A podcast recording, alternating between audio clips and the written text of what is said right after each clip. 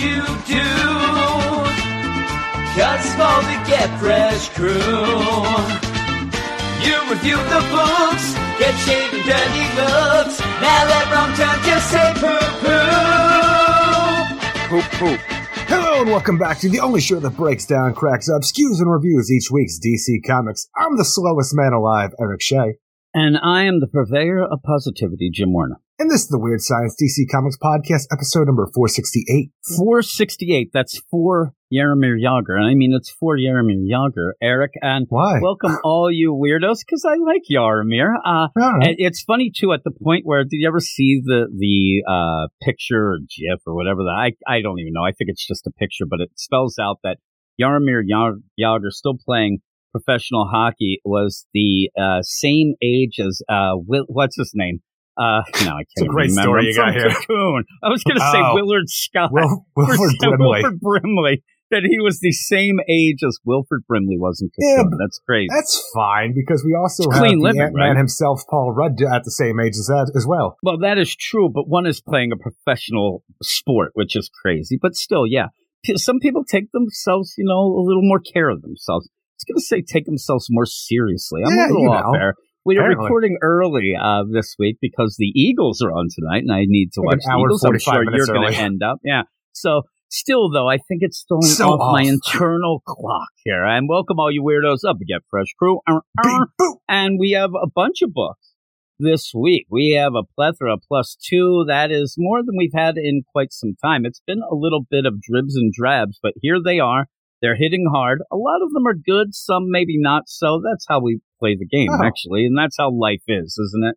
It's not the destination. It's the people you run over along the way. And speaking of running over, Eric, I was getting a lot of shit thrown at me. I told you I'm not going to end up fighting. I'm not going to fight with people. But you lied immediately as soon as you said that. Well, it also seemed that on the YouTube, people were attacking me, and it was one of those things. It's the classic. They were. This is actually not that much of an exaggeration. But has anybody got a crown for Drama Queen over here? I ended up doing a review for Nightwing, a video review, right? So I put it out there. I'm not going to reveal my score. Everybody can go check it out, and I'll talk about it more when we talk about Nightwing. But I end up having a score which seemed to be too low for some and too high for others, and they all just attacked me. But the problem being is I defended my stance and had reasons and whatnot. That's never good enough, right? And also I came up with that idea again that if you give a fully, positive 10 out of 10 or a 1, you end up where people don't think you have to really rationalize that score. You could just say, well, I hated it or, well, I loved it. I'm sitting there trying to tell people stuff, and it really got towards the idea, and I think that you probably, maybe, you'll say you haven't, but I do always think of Dancing Mike, and I think of Dancing Mike when he had the one deal. His kind of catchphrase saying used to be, first you read the reviews on the site, then you do that, and so I was thinking about that, and really when we do all of this, the be-all, end-all, my final opinion is always going to be the podcast. The podcast, to me, is still our most important thing. We end up, and why we end up having a long podcast is because we don't just throw things out there. We like to discuss them. We have diarrhea of the mouth. But I think that by the end of it, even if you don't agree with us, I hope that you realize that we have reasons. Whether you agree with them, you think they're weird, or we're just joking around, but we do end up trying to present our reasons for why we like or dislike something, but it's getting to the point where nobody cares. Now, I have been doing these videos because it seems like most people will blanket say that any written review is a shill review, whether or not you've been doing them all this time. So then I go over to the YouTube thinking, okay, let's get some. Now everybody's like, oh, anybody who's on, they're negative. It's just everybody paints these pictures. I'm not a good painter. I don't like it, but really, what I want to say is when people yell at me, you listen to this podcast and I'm going to explain why I don't like something or like something, and take that or put that in your pipe and smoke it. So there you go. That's what a podcast review show is. Also, I want to tell everybody, is it anymore? I mean, it is for us. That seems to be very easy to say. That's what you do when you review things, but it doesn't seem like even podcasts do that anymore. There's no agenda here, just me and you. Seeing that that's the thing, Eric. I was in the shower and I'm thinking, I'm like, that son of a bitch is going to bring up vendettas, and that really, it chips away at my, you know, not authority, I don't want to say, but my credibility.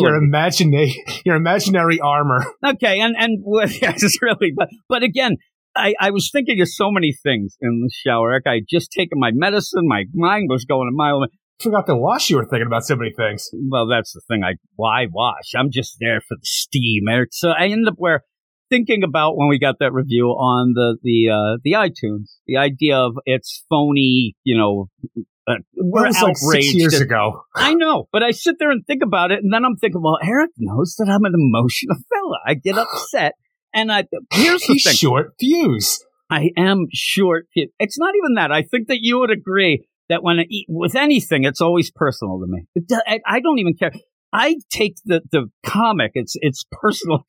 It's an affront to me, Eric. But yeah, there might be vendettas. I was keeping things. You know, I was going to wait until the Nightwing deal. But the vendettas, though, again, I want to point out that I think I was one of the first. The vigilante of vendettas. Usually, what it is I throw things out there where I'm like, I think this is going to be this, but I go wild on it, but. A lot of times they end up true. I said I was worried that the Tom Taylor run was fan service over story real quick, probably quicker than I should have. But and me and you discussed it, but that's what it kind of ends up. And that's kind of our, you know, kind of rub with that. But just something like, remember, Tom King, when we were doing the Batman and I said that Brave in the Mold at issue 23, and I lost my mind. Everybody attacked me. The same people were right on board. 20 issues later, they're just going for it. At one point, I think it was the first issue of Naomi and Mr. Miracle. You had 80 comments. You and your Batman 44. That's your deal. That every time I would put things out in there, like Naomi. I said right away, like my review. I don't know. It doesn't look like he's really interested in giving us character work. He's going to throw this. I was right, Eric. Vendetta. So, if that's a vendetta, so be it. But we'll see. And now I'm already fired up. I've already started off getting into this like I'm backed into a freaking wall. I'm in the corner here. And baby ain't good in the corner. Is that what they say? Baby likes the corners. Hey, everybody, go to our website, WeirdScienceDCComics.com. Check out our written reviews. Shills. I know, I'm all fired up. Me and Eric have we're on protest right now. All those written reviews, we did all that hard work, but we're like, screw it. Screw that. But I'm just taking a break. I started doing the YouTube reviews, and so I need something new and fresh to inspire me. And as you know, then I need to have a fight to get involved. And boom, there's the fight against everybody. Anybody listening, I'm fighting you right now. Fighting you in the mind, right? And I'm going to punch you one. Don't worry, everybody else is going to win. Yeah, right. I'm going to get that step stool. I'm going to come at you. I love that. He's short in real life. Wait till you see him in your mind. No, really. And if you want to really know exactly how I am in real life and how I envision what I'd love to be, it really is Scrapper. Clump of hair and teeth. No, it's really Scrapper and the newest boy Legion. My favorite guy. What you doing up there, that's Guy Kid. Every time I want to put a thing out, that is Guy Kid that I think of him. It's the greatest look ever. Little turtleneck, but also that dude cap. Also, go over to our YouTube channel and yell at me. You can go over there. It's Weird Science Comics. We got that going on, right, Eric? Also, go to our Patreon, patreon.com/Weird Science, where you can get a lot of other shows, a bunch of stuff, DC, Marvel, indie, manga, all that rolled up into one. Eric, I like to say it's a family, not a network. What do you think of that? And in that this week, we end up having a spotlight each and every week. The DC Comics Spotlight, 2 books picked by the badasses of the Get Fresh crew. This week, these were big books. It's funny, they were big books, but by the end of it, I thought, they weren't so big. They were long, I guess, but they were One Bad Day, Bane #1, which, again, I thought that we had fun talking about it, and we kind of came to the decision that these are a little uninspired, right? I knew you would love that. They're kind of uninspired, but they're inoffensive in the most part. These things are kind of askew of the continuity. I didn't really bring that up as much. I was going to ask you because a lot of them early you were figuring out, is this continuity? Are we going to see this? Because some are working in and out a different way. And it's all in the future, so it doesn't matter. I came to the decision, like we said, they're based on The Killing Joke. If the selling are popular and people want that, then it's continuity. Also, we talked about the Lazarus Planet assault on Krypton number 1, which, again, Thank God Krypton was long gone, so it didn't have to get assaulted again. Yeah, I know, and really, that what happened is, somehow it's just like me. You're on planet Earth. You don't even have a connection to Krypton, some of these characters, but yet it's a fight.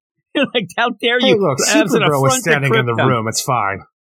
That's true. That's the one that I said, because even John, you know, you can kind of be upset about it, but what does he know about Krypton, really? Well, that's like almost like the idea where, like, you know, John says, like, oh, yeah, my heritage, my Kryptonian heritage. Like, I always yell at Jess, which is like, oh, yeah, I'm from New York. You moved from there when you were 3 years old. You're not from New York. Shut the hell up.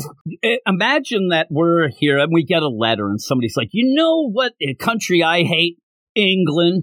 And I started screaming because my mom's from England. Oh, how dare you talk about my home country? That's an assault on me. There's never going to happen. My mom's like, yes, you know, South Philly through and through. South Philly race. Oh, I'm sure she's on Facebook all day today talking about the Eagles, probably spelling it wrong because she's an idiot. Most likely. All that stuff. She's a moron. But yeah, we talked about those two books. Also, just as an aside, we ended up our last section of books tonight.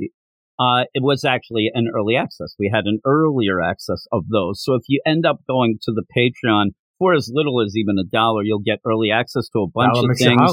And you'll get the main podcast early access a day early. But also at the end of this month, it's an annuals month where we're going to have the 5th month of comics.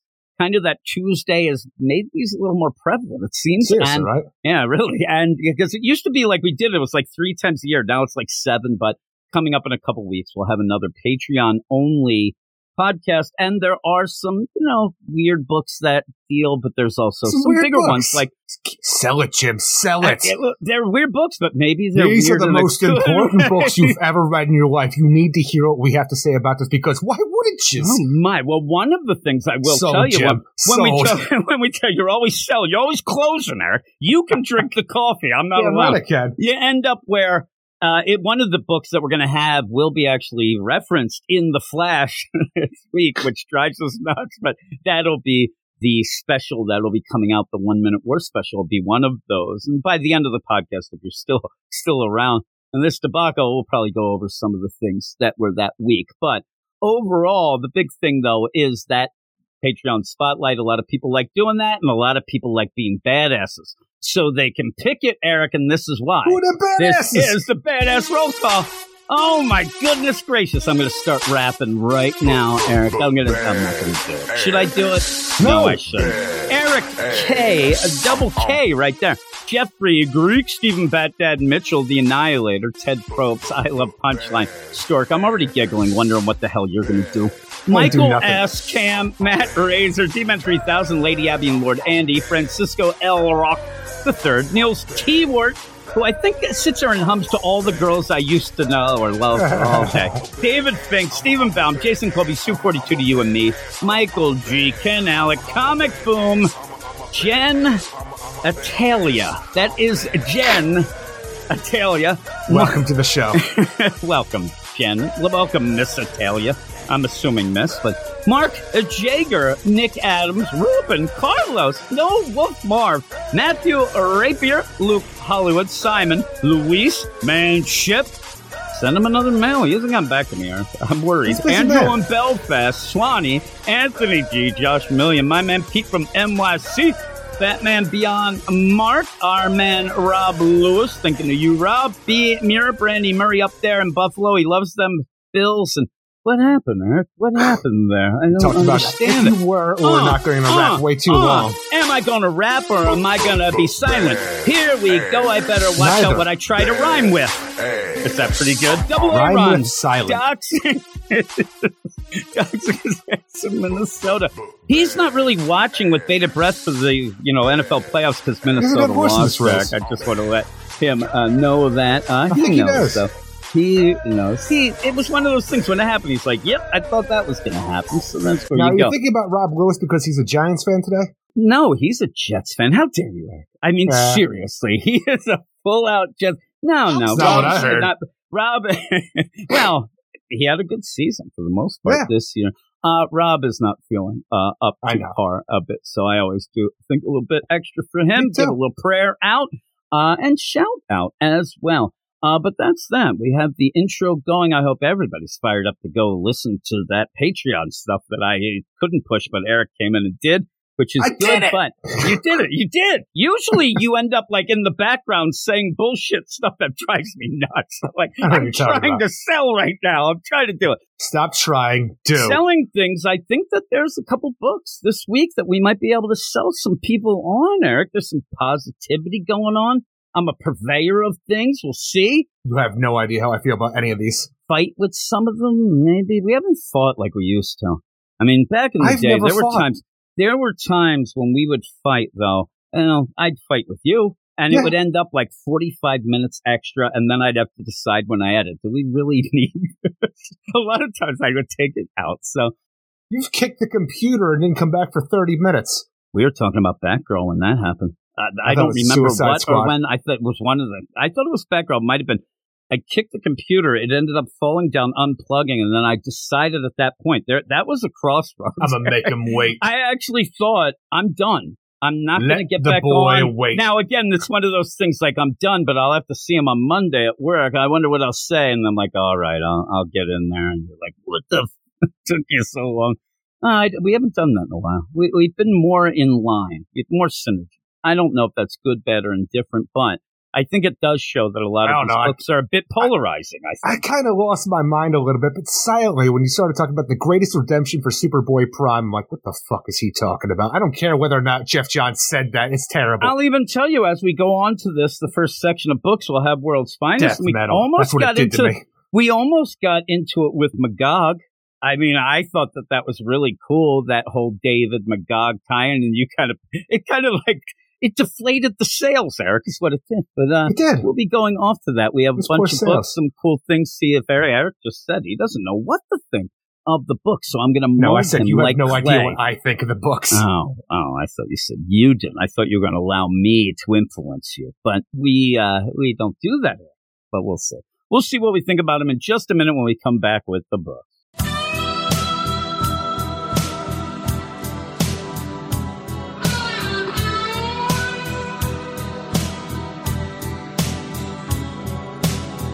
Dick Grayson had a problem with KGBs, and Nightwing fans felt like they had been fleeced. They got Rick Grayson and subscriptions decreased. The future was kinda shitty.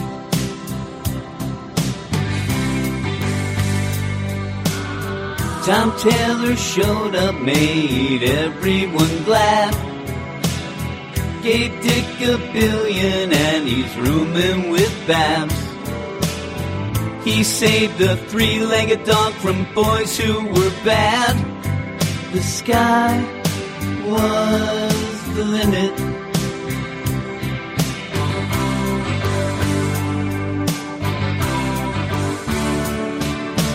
Now it's the great Dick Grayson.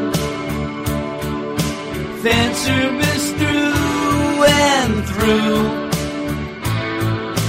Here is the great Dick Grayson. So much better than me and you.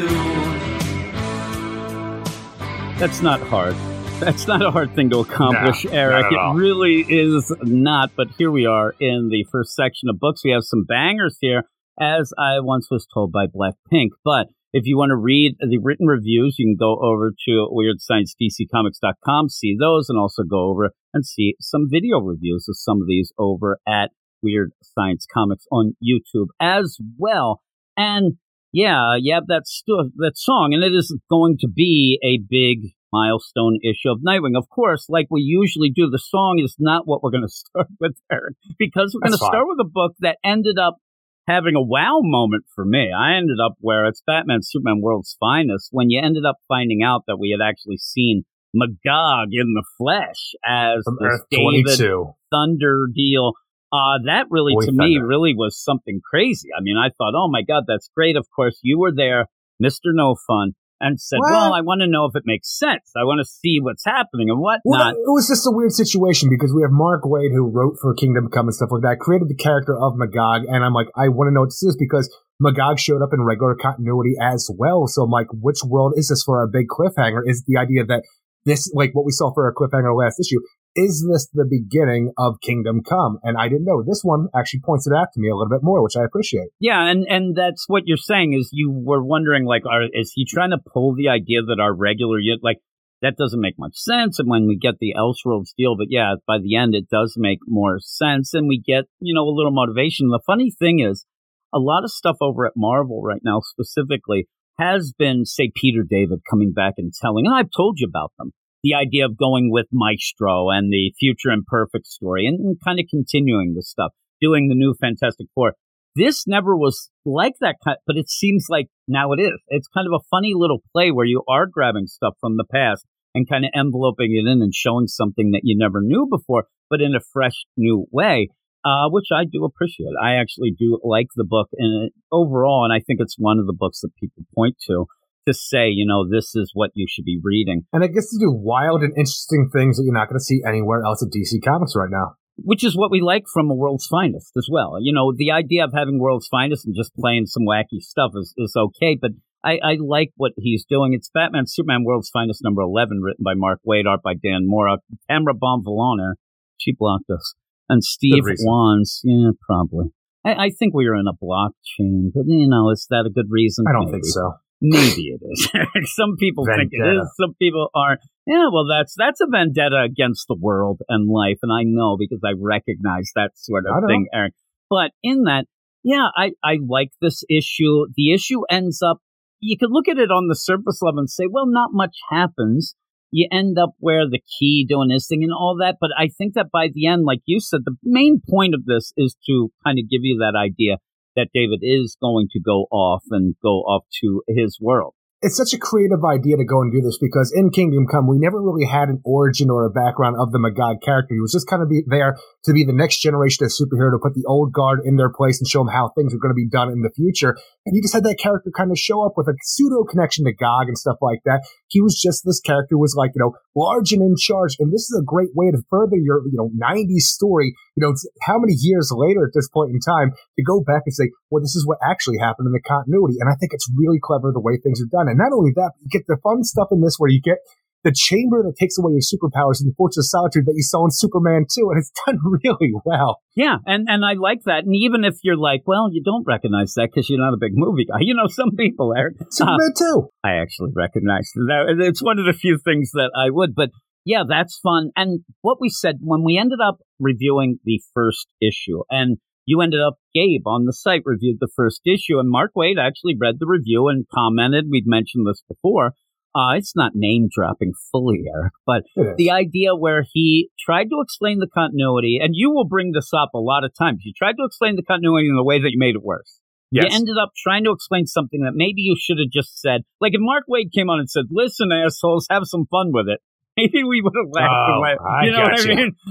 But at this point, I know you can't, but I think that even you are being worn down, Eric, by what we're getting, you know, overall in the DCU and trying to figure out not even just continuity, timeline, all that stuff. But it is fun, but it's fun in a way that you don't have it like in your face, like, golly gee, shucks, Superman and Batman's. It's fun because you're being clever and you're showing some things. It is pretty dark, the story, but yet it's a fun overall story because you're seeing things that I never thought we were going to get an origin of Magog.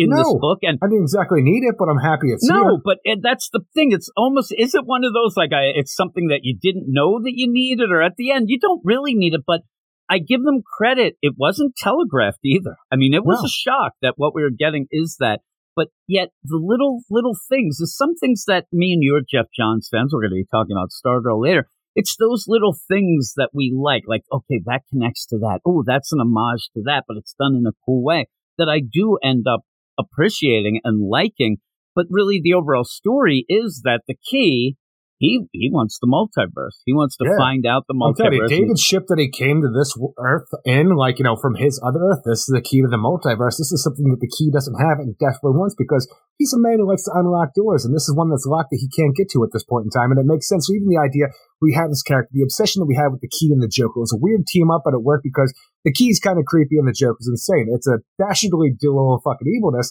And you have this issue where the Joker's out of the picture now because David almost beat him to death for torturing him. And to the point where the hero's like, shit, we can't have this boy Thunder around because he almost done killed the Joker, which is great for the characterization of this whole thing, because one of the first things he does in Kingdom Come is kill the Joker and that whole thing. And it makes sense, you know, like motivation-wise, where David would go from this over to Earth 22. And I say Earth 22, I'm not sure what the new designation of all the Earths are, because it was respelled out after everything was remade. I'm not sure if it's still the same numbering system, but that's what we could cut with for now is Earth 22, because that's what I know it as.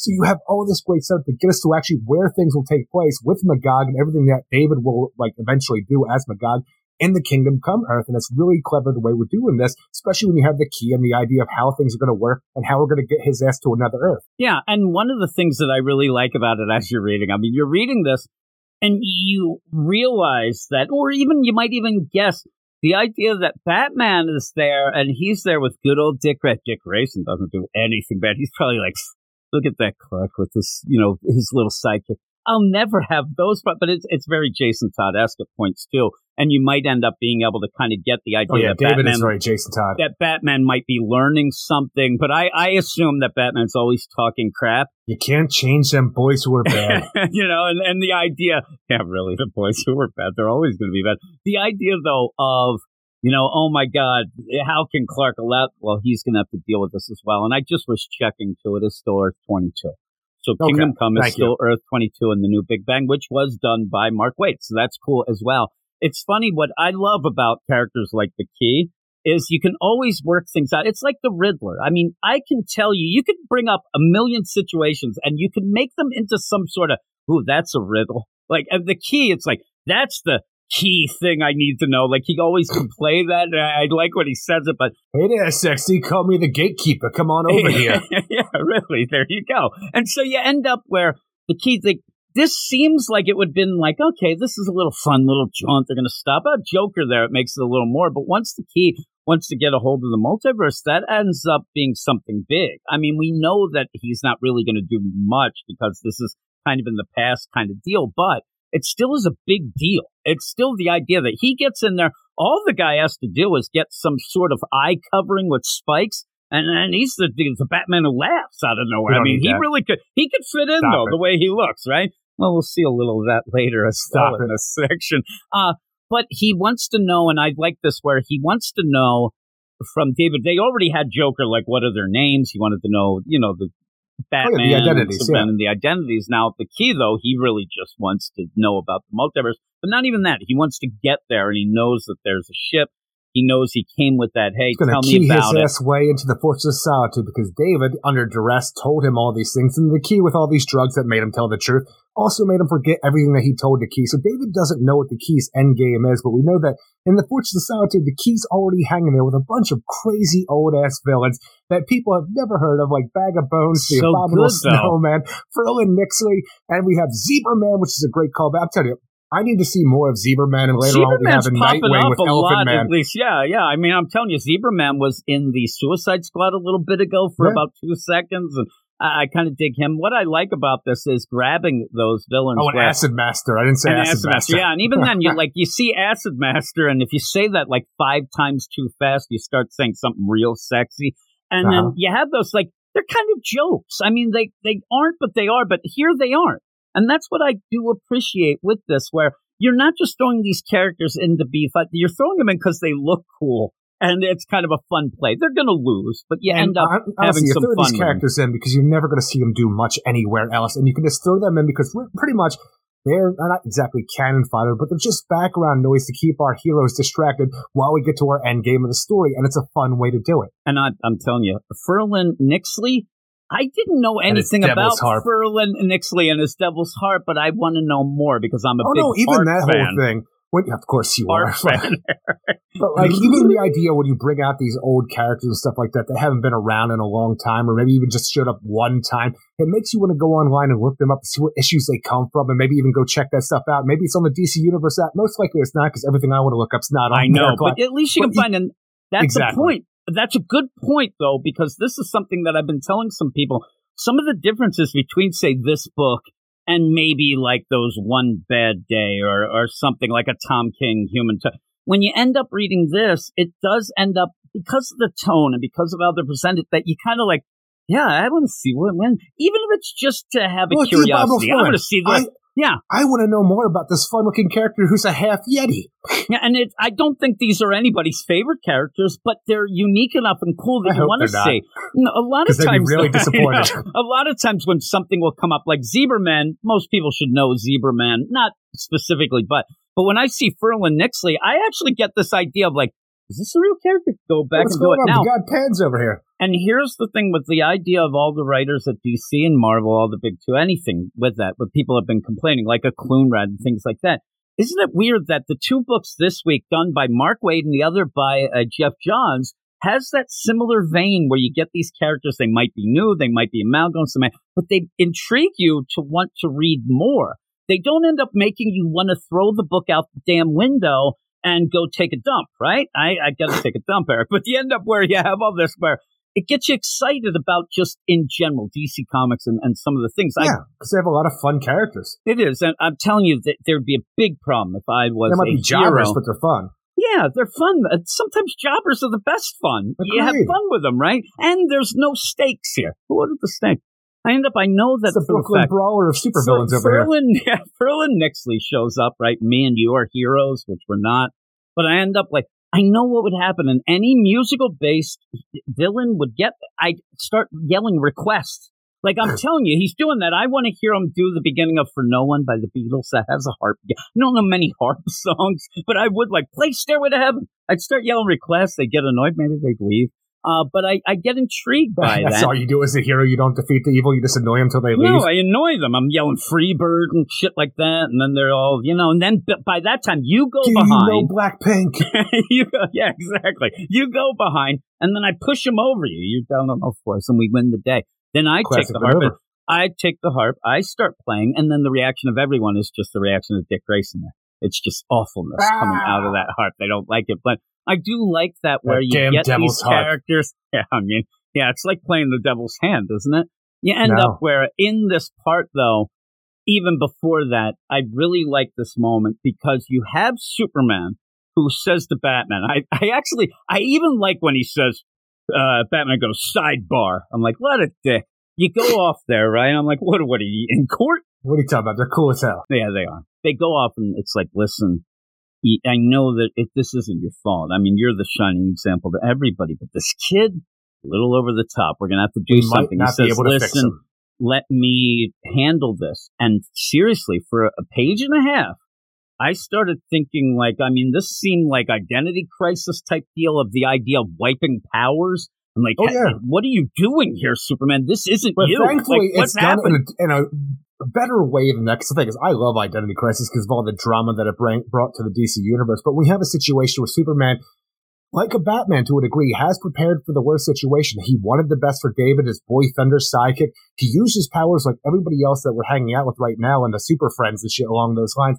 But he knew that the day might come that he might lose control and he might have to take David's powers away. So you have that Superman depowering Chamber in the Force of Solitude. And the idea is like, hey, David, you need to come with me. He's doing it very gently. He's like, hey, Robin, can you come along? He's going to need a friend. It's done in such a empathic kind of way, like even bringing Robin along. It does get us to where we need to go in Force of Solitude in a way that doesn't feel forced, but actually fun, bringing the Superman 2 Chamber to the whole thing. But it's just this whole terrible situation where Dave's like, I can do better. Don't do this to me. He's like, look, I'm sorry, son. But even at the end, you have Superman, the ultimate purveyor of forgiveness. He's like, I can't do this. Look, we can try harder. And it's so good the way that Superman is presented here.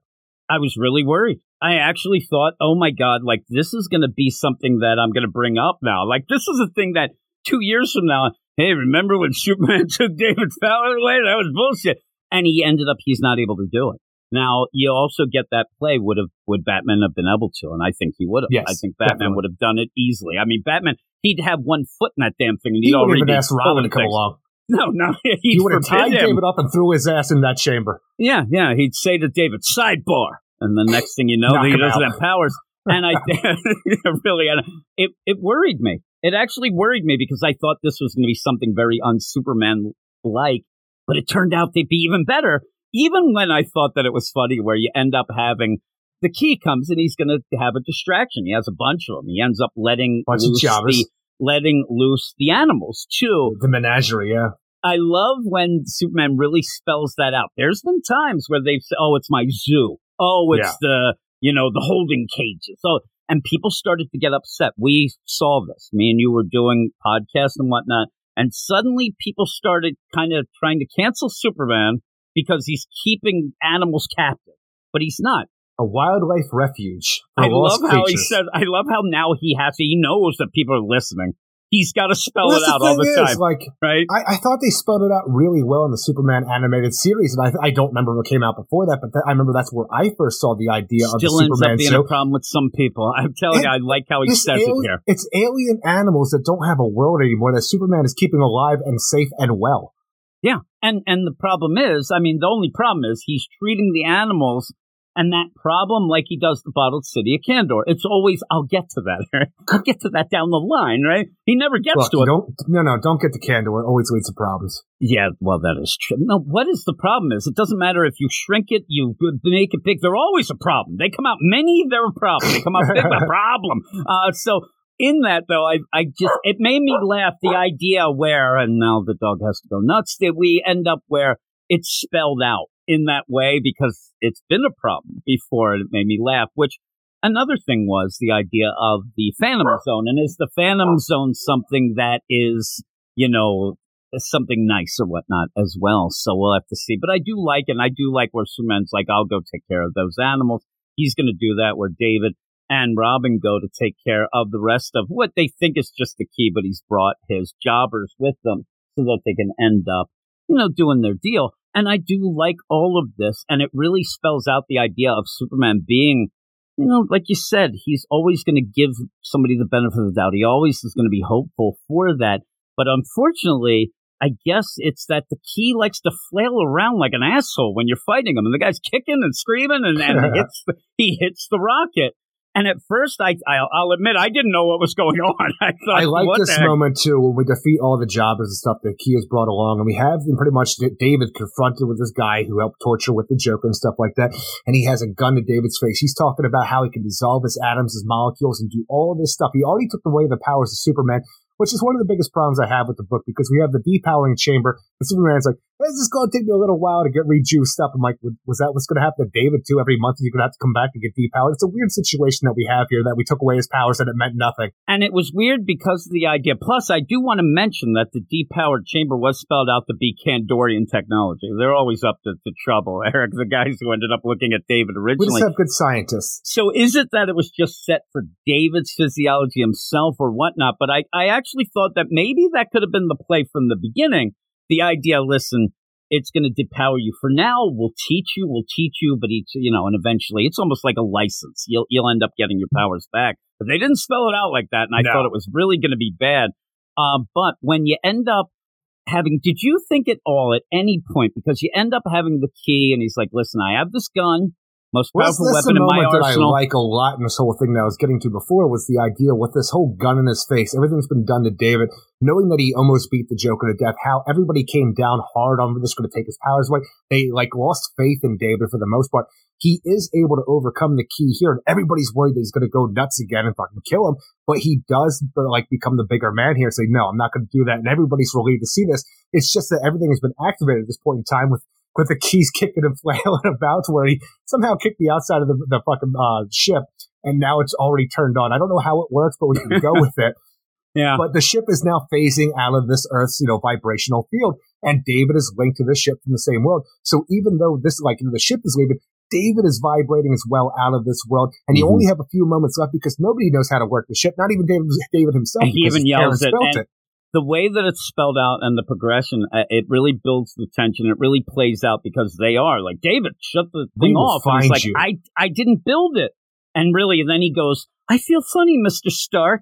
And then all of a sudden he dissipates. That's what it reminded me of. The idea, it's like, call the Flash. I already have. He's not picking up. Call the other Flashes. No one's picking up. We don't have anybody here who can do the vibrational thing that can save David at this point in time. Pretty much we are stuck here watching this poor boy be sent away once again. And it's just Superman saying, look, we will find you. We will help you. We'll do whatever we can. Like, David's like, you know what? I'm just happy that I got to know you. And I'm sure there's going to be a Superman or a Batman in the other world. And I can take everything I learned here and put it over there. You guys were great. And he just goes away. It's just too bad that when David does show up in this new world, he comes in contact with Gog, a figure who has the power of the quintessence, who hates Superman, is going to change this boy into the worst. And with this, the whole scenes of this, and this is why I think that Mark Waid, like, some of the things are real subtle, but they really hit, and I love them. The idea, vibration. So they're trying to figure it out, and then they're figuring out. They have to be quick.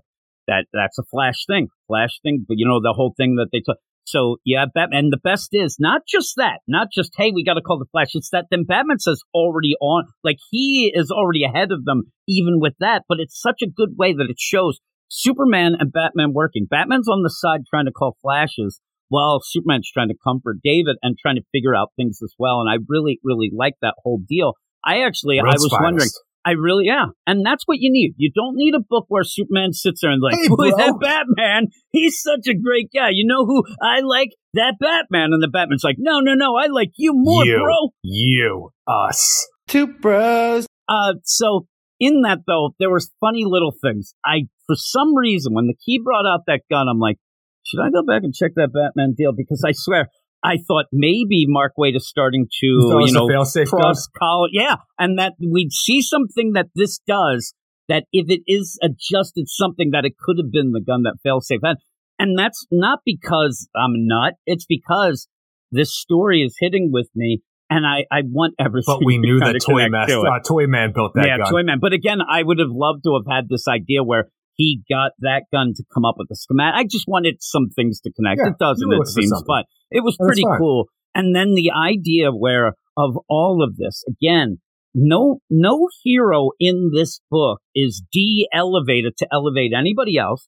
And the big hero speech is being done by David, a kid who we know ends up that turns into a god. So that even gives you more of the idea of what the hell happened, David? What happened? Because he says, don't worry. He sees the idea. And it's, again, his parents died. It's almost, again, to him, almost like what happened, you know, with his world and parents. He's going to be gone from this world. It seems to be nice, accepting, but he's going to go. And he says, maybe I'll find some nice Superman and Batman. Now, and those two, it almost feels like a failure for Superman, though, because he wasn't able to reach David as well as he wanted to through this whole process. And by the end, it seemed like David learned, to, do what he's supposed to. I feel it's weird saying do what he's supposed to do. I know, but you feel like he's learned his lesson to turn the other cheek and go. It's just unfortunate that we know that he's a young kid.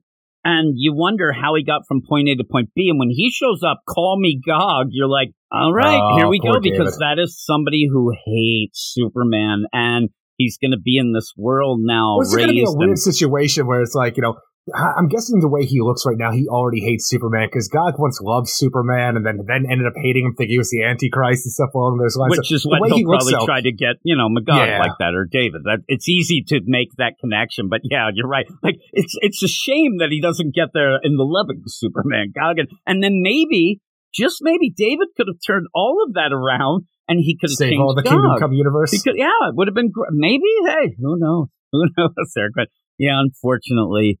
But David will still grow up to kill the Joker. Yeah, well, everybody should do that at least once in their life, right?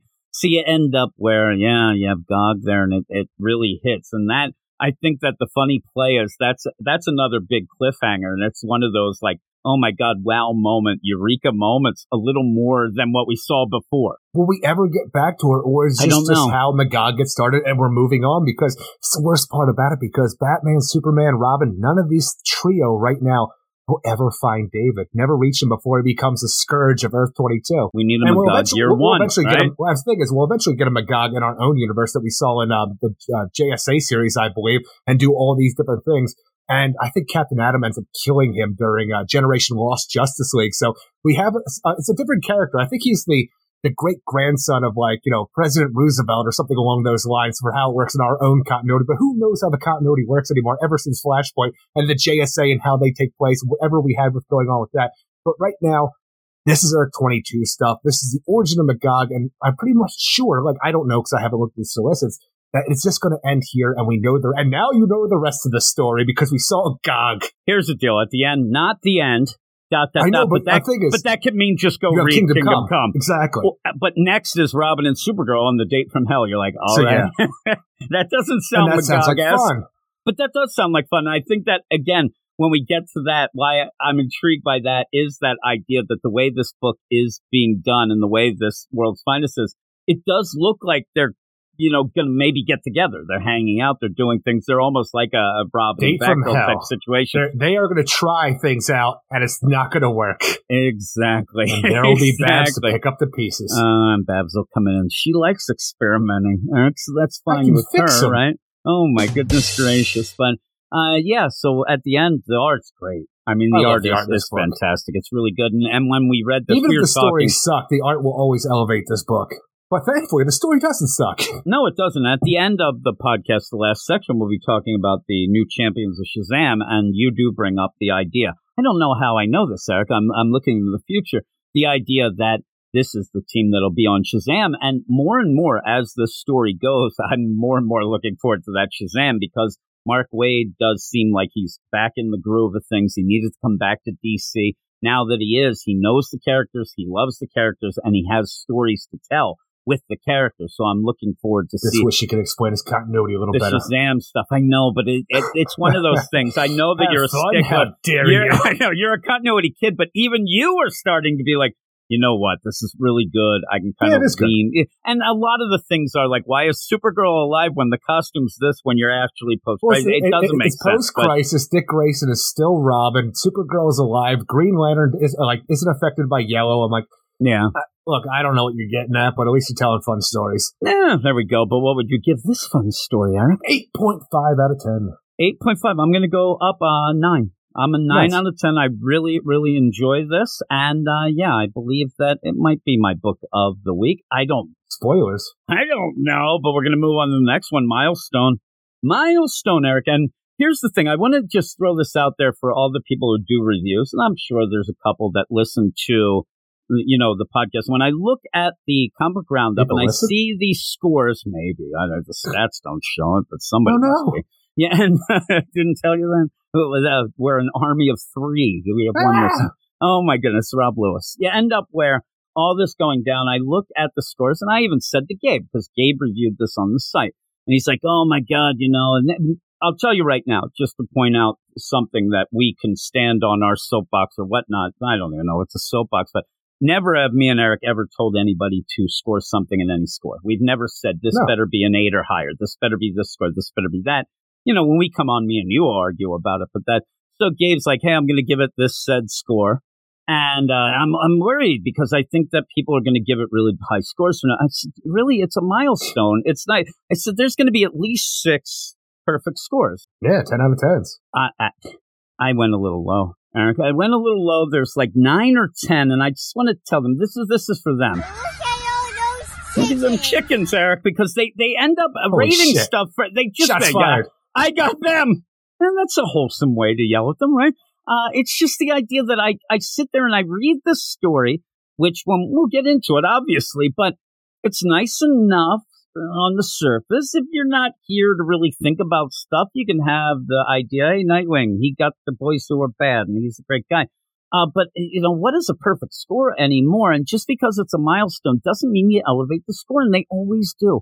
They always do, and I don't get it. I actually think that a milestone like this, if you're going to do anything, you might expect a little more from it because it's you got page space, right? You come in and do something, and really... A games need to be had. When Tom Taylor, this is... Obviously, Tom Taylor, this is like, with this double deal, it's almost like he had 25 issues with the annual included and the oversized. He's had 23 regular and annual. But you get the idea that these milestones like this, they're supposed to like really show you like, okay, this run has been worth it because it's all led up to this. That's what I think, or a celebration. And it just, this one comes off weird to me, but it's Nightwing number 100, written by Tom Taylor, art by, and here we go, Bruno Redondo, Scott McDaniel, Rick Leonardi, Eddie Barros, Javier Fernandez, Mikel Janín, and I told you, how did I say that you pronounce it now? Mikel Janín? Man, I can't remember. Carl, not Urban, but Story, Iber Ferreira, Keho Felipe, and Joe Prado. There's even more, but what's Carl's name? Carl Story. Okay. I just wanted everybody to know that I know who Carl Urban is. So is Carl Urban the one that sings? Is he the country guy or is he the actor? He's not. He's the actor. What's the singer guy, Keith? Urban guy? Yeah, Keith. I get these guys mixed up. I think they're one and the same, Eric. But here's the thing. You end up having a series that has been a victory lap for Dick Grayson Nightwing. In the series, he can't do anything wrong, and most of the stories are set up just to show you how great he is. He rarely does anything on his own, but the gist of it is that everybody wants to help him because he's a great guy. Damn all right. It's starting to get, and it has been getting a little bit tiresome, and we've said it even from the beginning. Heartless's MO is to stick around for as long as that guy can because Dick Grayson's doing nothing. So, and even that changed. He's been around 23 issues. And what has he done? What has he changed? And what is Dick Grayson doing about him? Because this is a serial killer that's ripping hearts out of people, making a lot of kids homeless without a family. But yet Dick Grayson never seems to think that it's that important to really look into. If he runs into Heartless, he might do something, but he's not going to look into it because, he's got other things to do. He's reactionary. This Nightwing loves to have press conferences and big, giant podium, announcements. He loves that. And in this issue where it starts, after a nice little thing with Batman, and some people thought that the Batman stuff in this was too over the top. I thought it went on a little too far, but it is the best part. And you could get some feels from it. I think that it goes a little too far and does get a little bit, over the top. But the idea of this, out of nowhere in this, it starts being a thing about prison reform. And we haven't really seen that up until now is what gets me. Prison was just introduced, I think, in this issue. I don't remember this prison ever. I'm not saying that it wasn't ever here before, this Rosebud prison, but I don't recall it. And it just is like on the edge of, on Bloodhaven, when you come crossing the bridge, this freaking old-ass prison is just, and I say old-ass, it's just been around for a long time, but it's really high-tech looking. It just sits there as a symbol of what does they say? Because the first impression visitors have of our city is an oppressive, razor-wire-covered shrine to crime and corruption. And I'm like, I don't really think of prisons as shrines of crime and corruption. I think of them as, things that allow us to know that people are being punished for the crimes they commit against their fellow man and woman. By the end, we'll be talking about probably a lot of things that what he's doing is wacky and weird, but just to throw it out there at the beginning, if I pull into a town and I see Titan's Tower, you know what I do? I get away from that Titan's Tower because that thing's always getting blown up. Shit's going down. I'm out. So when you have this, the biggest thing that I would say, if I'm pulling into Bloodhaven and I'm there with my kids, hey, Dad, what's that? Oh, that's a prison. That's trouble. Off we go. And by the way, kids, don't go there. Like, there's a symbol of don't do shit because you go. But just the subplot of bail and the unjust of people not being able to pay bail and all this other stuff. But that's the thing. He starts to throw everything at you.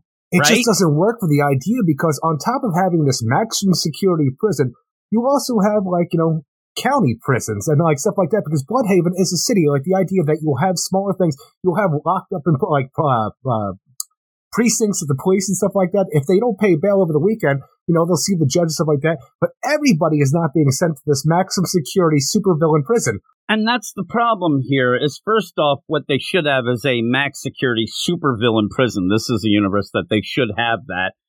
But they have this big thing, right? So what here's just the little things that I could glean that he's against prisons. He thinks maybe at one point even almost says they're overcrowded. Right? He also rails against private prisons because they end up being people who own a prison for profit.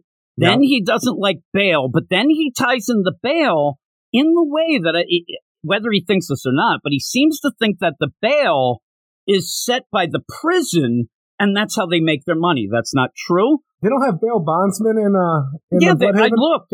There is a problem. Well, I looked. I went with Australia. I looked a lot of things like, where is he getting with this? And there's a problem with private prisons. That's more of an Australian thing. I sent you. But the idea where he tries to pull this idea of, okay, the reason why bail is high is because the prisons. Now, in a roundabout way, but there's not enough room. And while people argue with me that, well, there's always politics and social messages in comic books, this is such a convoluted, ridiculous argument to begin with that we haven't seen up until now. There's not enough room, space, or interest to really deal with it. And what he's doing, as he always does, he ends up presenting this huge problem that he wants to say, look at me, I recognize the problem, so does Nightwing, But at the end, not only does he let everything just fly by, but he actually does things by the end that would make this problem worse. Well, even the idea where, like, we'll jump through the story because just to get to the end product of the idea where this prison is destroyed by the end because of Heartless breaking everybody out, causing explosions, just stuff that the people who own the prison don't want to rebuild. So we're just going to have this gigantic eyesore. And then, you know what I'm going to do is billionaire Dick Grayson? I'm going to build Titan's Tower here. And all you and I could talk about is like, where did the rest of the prisoners go? Yeah, the idea that it starts off with the idea of even in one of the bubbles, it says there's over 3,000 inmates squeezed into Bloodhaven private prison. So that seems it's overcrowded. You have just taken that prison away. Where the fuck are they going? Where are they going then? Look at this gigantic structure, though. It's one of the biggest things I've ever seen in my goddamn life. Like, you're talking about squeezed in here. It's gigantic. It is bigger than Arkham Tower. And you have a Dick Grayson who, you know, he has put a bunch of those people away. And also there's that, he tries to play this game both ways, Tom Taylor does, where he's like, he's really railing on the idea of innocent people in jail. Yeah. But then he has to say, well, there's some bad people. But no, this is the thing. And once to get, you know why there's bail? He wants to think that it's to fund a private prison. No, the bail's set by the court. And it's there so these assholes go back to their trial. That's it. Whether or not you like it, maybe it's too high, whatever. But it's there so people end up having a reason to have to go back for their trial. Because unlike what Tom Taylor's saying, there's a lot of people who end up getting arrested, they're kind of guilty. They end up having done something wrong, but yet you're throwing this all together. If there's not enough room or space or, like I said, interest even to make it because you have a superhero comic here where then you're just going to punch people and throw them and whatnot for the most part. And then Heartless has just become the Nightfall Bane where he's going to break all these people out to cause a havoc for Nightwing to have to deal with. And it ultimately really doesn't go anywhere because, look, I'm going to break into this prison. I'm going to give people kind of masks along my. I thought his mask used to be gold. Now it's just white, but everyone's going to wear these white masks and give them anonymity. These broken out prisoners. They're still wearing prison jumpsuits, so it doesn't matter because they're getting caught and shit's going bad. But the idea is go out there and cause havoc along those lines because you know what I need to do? I need to break out the Elephant Man. I got to go talk to my boy Tony Zuko because him and I, we got a problem with the Graysons. And this is the whole point of Heartless, though. But he has upped his game to this massive level. And I don't understand how all of this actually goes down from where we started with him killing homeless people for their hearts. I want Heartless. I almost called him homeless. I want Heartless to take off the mask and then fill out a form and end up going on visiting hours.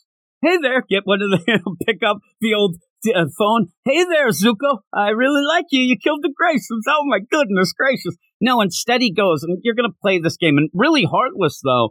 His motivations and what he's doing, where it's so ridiculous from what we started with, at least I can go with, okay, that's some superhero stuff. That's some villain stuff. They go into a prison. He ends up handing out the mask. And again, Tom Taylor's, in my mind, he's doing that deal of when people are anonymous, they end up doing real bad shit because they don't have, these are a lot of bad people. I don't know that they really care to have a mask or not. And the thing is, the idea when Nightwing does reach out to these people and does the great Dick Grayson thing and talks them down because you're better than this. You don't have to do this. This is our city. You don't need this. I'm sure that the bad people aren't going to be talked down this way. The good people who are out and about, oh, you know, I didn't ask for any of this. You're right. I was actually just kind of scared. Whatever. Or they'd be like, screw you. I'm going to have to eventually go back to prison with these assholes and they'll kill me then. But even so, they're talking down. And when you end up having Heartless there and he's letting everybody out, even the narration, you know, told like, oh, I understand it's so much rage because of the condition. No, a lot of these people are just angry because they're alive and they want to do something. And you go into a prison. I don't know that you have to really sit down with people and go, hey, everybody, you mad about the conditions in here? You want to. All of a sudden, multiple MIGs is going to throw something at you. Yeah, all you do is you go in and say, hey, how about this? I set you free and you could go and blow up shit. And they're all running out. They can't wait to run out and do some stuff. But again, you're trying to play this gray area in a weird situation that really isn't a gray area situation. Then you have to have superhero stuff. So, oh my God, let me get KGBs. Let me get Elephant Man. Well, that's the worst part because Elephant Man's fun just because it's a Brotherhood of Evil character that you never get to see and stuff like that. I'm sick of KGBs being connected to Nightwing. Just stop it. I'm not sick of it. I'm just sick that every time he does show up because you have this connection with him, Dick Grayson getting shot in the head and stuff like that. So there's just some bad blood on top of the Beast being the biggest thing that Batman ever fought until he, you know, became a chump. But the idea that every time we show up here, even when Dick Grayson says, you used to be the greatest strategist this world has ever seen for this, and you just tackled me off of a building onto a parked car, and we both hurt ourselves, what is this? Because every time KGB shows up now, he is dumber and dumber. He is no longer the threat that he once was, and what made him the greatest villain that Batman would ever get up against. Right. Well, and this is the thing. I would have loved it at a point where you end up having Heartless, who's so obsessed with Dick Grayson. Make the Beast great again. And he goes to KG Beast. And we said KG Beast has a little bit of a sordid history, but recently it's really dumbed down. I really would have loved and I would like, in general, somebody goes to KG Beast, hey, I heard you don't like the Nightwing, and he's like, I'm done with that. That was one job. That was one job. Why does everybody think I do it? That's KG Beast there. Obviously. But how about this? How would you laugh at this? They come, Heartless goes, hey, I got a way that you can end up taking down Nightwing. And he's like, I'm done with that. I get revenge already. And then they go, oh, by the way, Batgirl is hanging out with him. Remember that living metal shit you dealt with? He's like, now I'm angry. Living gold. I'm now angry. But again, every time KG Beast comes in, it's just to end up being something that can get beat up. And that's not good. That's not the thing. And the idea that he had, the Beast and going after Batman and all. I'm telling you, 10 Nights of the Beast was an amazing story. He had Batman such at the end of it, which end that Batman had to wall him up. They ended up, saying things, but still. KG Beast, Killer Croc, and then Bane. They were all the biggest bads that Batman ever faced, but ever since that point in time, they have never gotten that accolades they once had before. Because every time that a writer shows up, now we got to be the same with Doomsday, the thing that killed Superman. He has never been as big as bad as he was for Doomsday and stuff along those lines. And I don't know why we can't have these big bads anymore. The one thing that I liked, it's not recent, but somewhat recent, I think you might agree, was the idea that KG Beast, what would he do when the Iron Wall went down? Well, and Scott Snyder addressed that a bit where I'm just an assassin, I'm just a hitman, and we've gone from there. But they nerf him. Right now, I'm going to do KG Beast one bad day. And his bad day is when Tom King decided to write him and also Cecil Castellucci. Those are his bad days, Eric. And then you go from there. But you end up with all this where you have some nice moments that are okay, but the nice moments are kind of squeezed into really ridiculous situations that really point out in my mind where some people will give it a 10 out of 10 and say, this is the issue that shows you why it's so great, the series. I end up seeing these other things, and it might be the glass half full type deal, but I'm seeing things that end up showing me why I've been irritated for a bit with the series. The idea of the surface level politics or signaling fan service wow moments that are never resolved. You said, and you are the only one I ever heard talk about this, when you ended up having Nightwing and they ended up getting the villains, again, convincing villains not to be bad, and you have Brutal give the finger to Blockbuster and drives away giving the fingers, and everybody's laughing, oh my God, that's a great moment. Brutal is a villain who should have been arrested and is just allowed to drive away. It's never that next level thinking, and that's what happens with this prison stuff, where usually this sort of thing would just be the setup for a bunch of fights. You don't think about it. Once you bring it up, though, you have to think about it. The idea of prison reform, crowded prisons, bail, all this stuff going on. But then when you get to it, you point out in this issue again, Nightwing doesn't do anything on his own. Well, honestly, this is a bit bigger than his pay grade at this point in time, because he is just, Nightwing in Bloodhaven. You have an entire prison loose. It wore Batman down terribly trying to deal with some Arkham inmates. Stuff like that. You have an entire prison, right? You call in the Teen Titans for this. Most of the prisoners, they're not doing anything bad. He's hugged it out with them. He goes to them and says, listen, you could be better. There's a handful. Half of them go. I think there's more than that. But you end up where they even say, and again, who knows how many there were? Because that's never addressed. He just says it, they go off, and then you just really fight Elephant Man and then KG Beast, and KG Beast has a couple cronies with him. But the idea that there's not one thing in this that actually Nightwing sub, because I think Tom Taylor is playing this game again like he does John in the Super. With a little help from my friends. Also that Nightwing cannot fight anybody. He ends up, even when he's fighting KG Beast, right? He's going, mano-y-mano, fighting him. Even then, he almost says in this dialogue that KG Beast isn't so bad. It's like, he's just upset. He's just, his pride got hurt. Oh my goodness gracious. And they're fighting. Yeah, you're just going to call them the Titans for the two biggest battles after seeing Titans take out Elephant Man, Titans take out the KG Beast, and even the idea of that where you have, you know, it's a celebration of Nightwing because it is the 100th issue, but we still have a story to tell. But throughout that, we're going to pepper in a few things here and there. Like, we got to have the Titans because that's a big part of Dick Grayson's life. But here's, like, Nightwing throughout the years for no real reason at all except for celebration. And it looks fine. And it just pissed me off, though, because I still want the red costume. Right? They're usually pinups. These actually play off as, like, looking back at the, it's part of the story, but yeah, I looked at the red costume. I'm like, oh, and that I think that's Eddie Barros. Costume pops so much. And I'll tell you, I think that they ended up getting, and I believe it was Eddie Barros who did the new 52 Nightwing, and they end up getting, like, that's cool. Get the guys who did these costumes and things like that. And a lot of people love, you know, that classic, you know, the disco wing deal, which I do too. And that, yeah, it's great. Seriously, people can make fun of it. It looks badass in this. It looks badass in the 90s. I know, but you know, you have that. But you also have, the funny play is, if you look, you also have like the 90s feet. You have like a Liefeld foot where it's all pointed. I like it, made me laugh. And but it didn't do anything for the story, but that's the celebration part of it. But yeah, you end up where, again, one of the biggest things in this, just to point out, like I said, these issues, you kind of usually lead to something. So what are we going to lead to? Well, there's two things that I thought we might get. Now, as it comes out, I think we're not going to get a wedding. We thought that before. But maybe an engagement. Maybe an engagement would happen, right? You could have that. Or when you're doing this, I also thought, well, wouldn't this be the best time to take down Heartless? Wouldn't this be the best time to actually do the deal where this issue is about finally stepping up and taking down Heartless? He skedaddles away. Now, it's interesting, him and Tony Zuko, but it's still, this guy just doesn't get beat. And you're doing all these crazy things. Also, I see at one point, I don't know if it's a normal sign, but I see the X-Men sign in the middle of Bloodhaven. I don't like that, Eric. But yeah, Nightwing comes and he's going to hug it out. We saw this from Batman in that Megan Fitzmartin Christmas deal with Tim Drake, where Batman ended up hugging out with some, you know, looters or terrorists. Yeah, it was terrible. So this is almost laughable as well. I get it. I get that Dick Grayson's a great guy, but this is just ridiculous as all this is happening.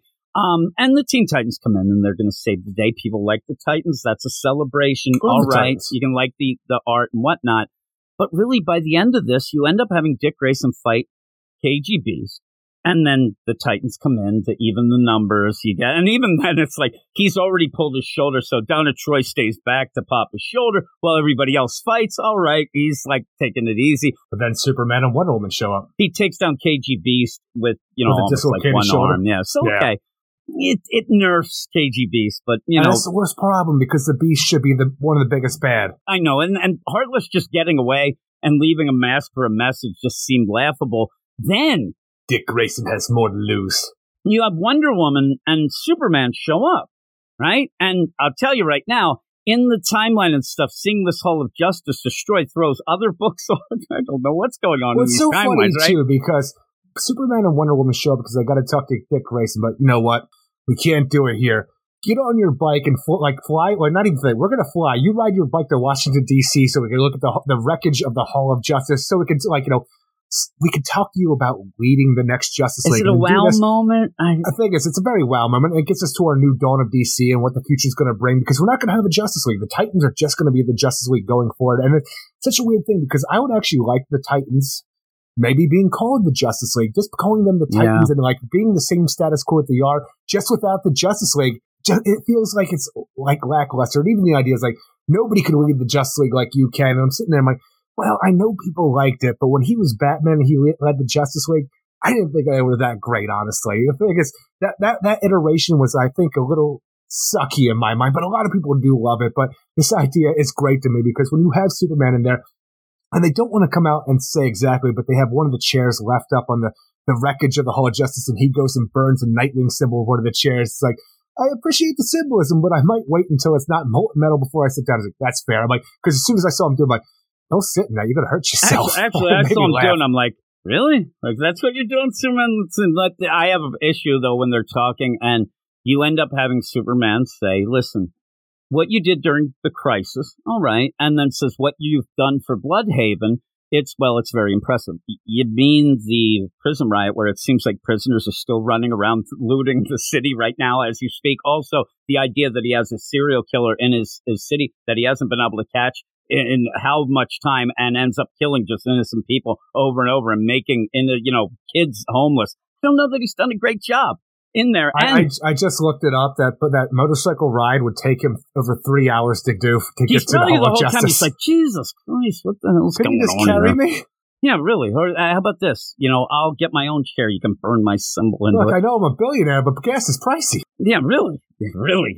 And speaking of that, the idea that he's done impressive things in Bloodhaven, what he's done is just throw money at problems in a way that I think is all surface level. Me and you talked about the idea. Well, it's not just that. It's how he stepped up during Dark Crisis as well. Well, they're saying that Dark Crisis, but really everybody stepped up in Dark Crisis. It was just him getting thrown into the darkness, and he was able to come out. That was very fortunate that it was him. But again, John was more of a leader in it up until one point, and then it changed. Everybody was a hero. But again, it was the elevation of him. But in Bloodhaven, he's been a fucking wreck. They haven't done anything. He's throwing money at things. I'll even tell you the idea. Remember when we argued about the 10th city? Oh, yeah. Man, he knows these kids are homeless. Where are those kids now? Are they living in that hot dog truck that is in the Haven? Because I don't know that there was anything set up after that Haven. That was just playtime area. I don't know. I think you can just say that Dick Grayson took care of it. Maybe, but did he take care of it? Because in the end here... Well, he didn't bring their parents back from the dead, that's for sure. And he didn't even take down the villain that's making more people homeless. Yeah. But at the end, I can't tell you that he did anything, because after he talks to Batman and says, you're my dad, thanks a lot, I love you, we haven't had time to talk, Alfred, whatnot. I also think that Dick or Batman... Bruce Wayne ends up like, since Alfred isn't there, he wants to like make it like, hey, listen, I was always there. It's just Alfred would help out a tiny bit by keeping the phones open and whatnot. Yeah, it's like, but now that he's gone, we have this, and it's a nice moment. You get this, and I think that that's well deserved, because they really haven't had time to like cool down and do this, and it's nice, and it's Dick in a way, like you said, when he was Batman leading the Justice, that was because Batman wasn't there. This is a little different. He says, can I lean on you? Can I ask you questions? Can I call you? And he's like, yeah, of course you can. I love you, Dad. It's nice. That's the best part of it. Yeah. But again, going back to, did he help the homeless kids, whatnot? Because in the beginning, he was talking about such things as overcrowded prisons. He was talking about and yet this prison where you have it, like you would think by the end, he's going to build a more humane prison. He's going to build a prison that could end up doing this or that. He builds Titan's Tower. That prison isn't there. We, as far as we know, the bad guys are still prisoners are running around in the orange. Orange is the new Bloodhaven as they're running around setting everything on fire. And yet, isn't this going to make things worse? You're going to have more. Well, even the idea is so weird to me. This was 3,000 inmates that don't have a prison now to be put in because he's going to make a Titan's Tower.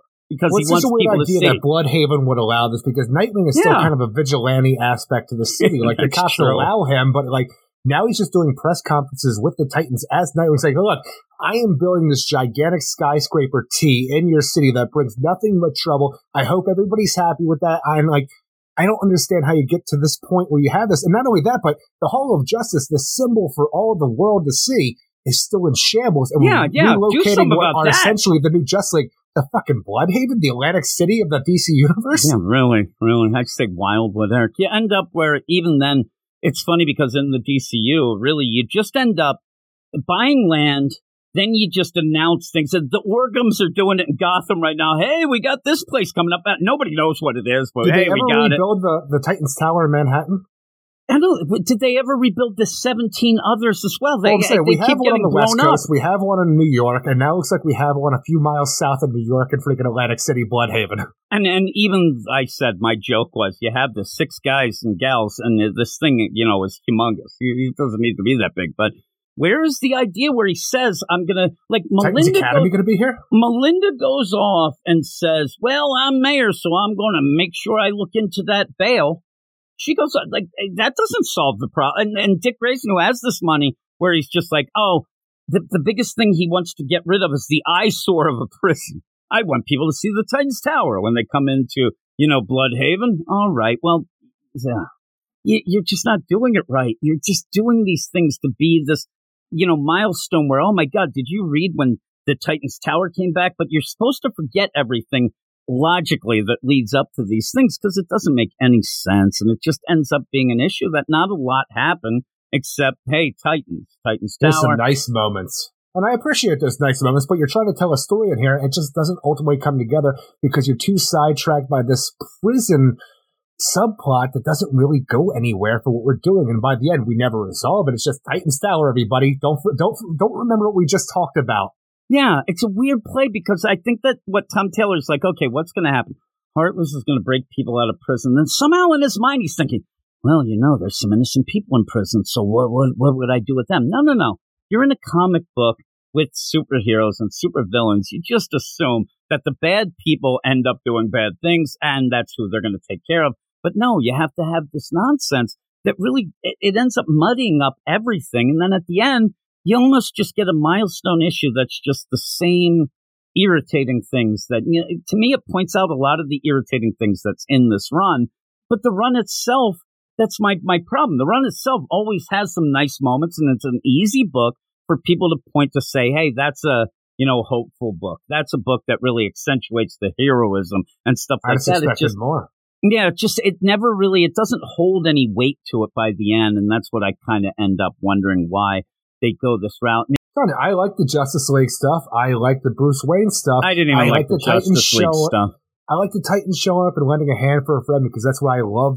It's the idea of being, I have friends. I'm like, no, you have family, and that's why the Titans are always going to be better than Justice League in my mind. I've seen it 7 times in this run, though. I wish that what happened is all the other times Dick Grayson said, no, I don't need your help. I want to, establish myself back here. And then here they end up, and he finally realizes, and they come in, and then there's a moment. Then you're like, oh, my God, he accepted their help, Eric. But you're going to have it, because that's who Dick Grayson is. He calls in his friends when he needs it. Again, Batman and Gotham, you're not always getting the Justice League in. We end up having Batman. But I could go down every hero. Flash. I mean, any of the Justice League, any of the Teen Titans even. You don't always have many heroes living in Central City.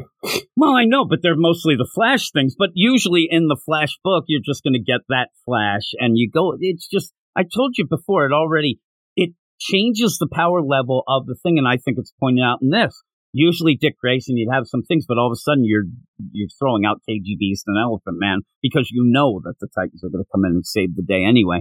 Just doesn't do anything on his own, and it's a Nightwing book, and I know that a lot of people, at least talking, because a lot more people on YouTube end up yelling or talking to me about it, and there's a lot of people frustrated that this book is just Nightwing and Friends, not Nightwing, and he's just not able to do something. But overall, I think Tom Taylor wants to write a Titans book going forward, and this book, even though it's called Nightwing, just is the Titans, and I could say that's what it ends up being. The best Titans book that DC's putting out right now is Nightwing. I think we're going to joke about that later, Eric, because it seems like from the solicits that might be what's going to happen. That it's going to be more of a Titan, and that's the thing. If you're going to be a Titans, just be a Titans book. Just go with it. That's the thing is the idea of that. I think we even talk about it later. I'm not sure because how we recorded this week's episode, but.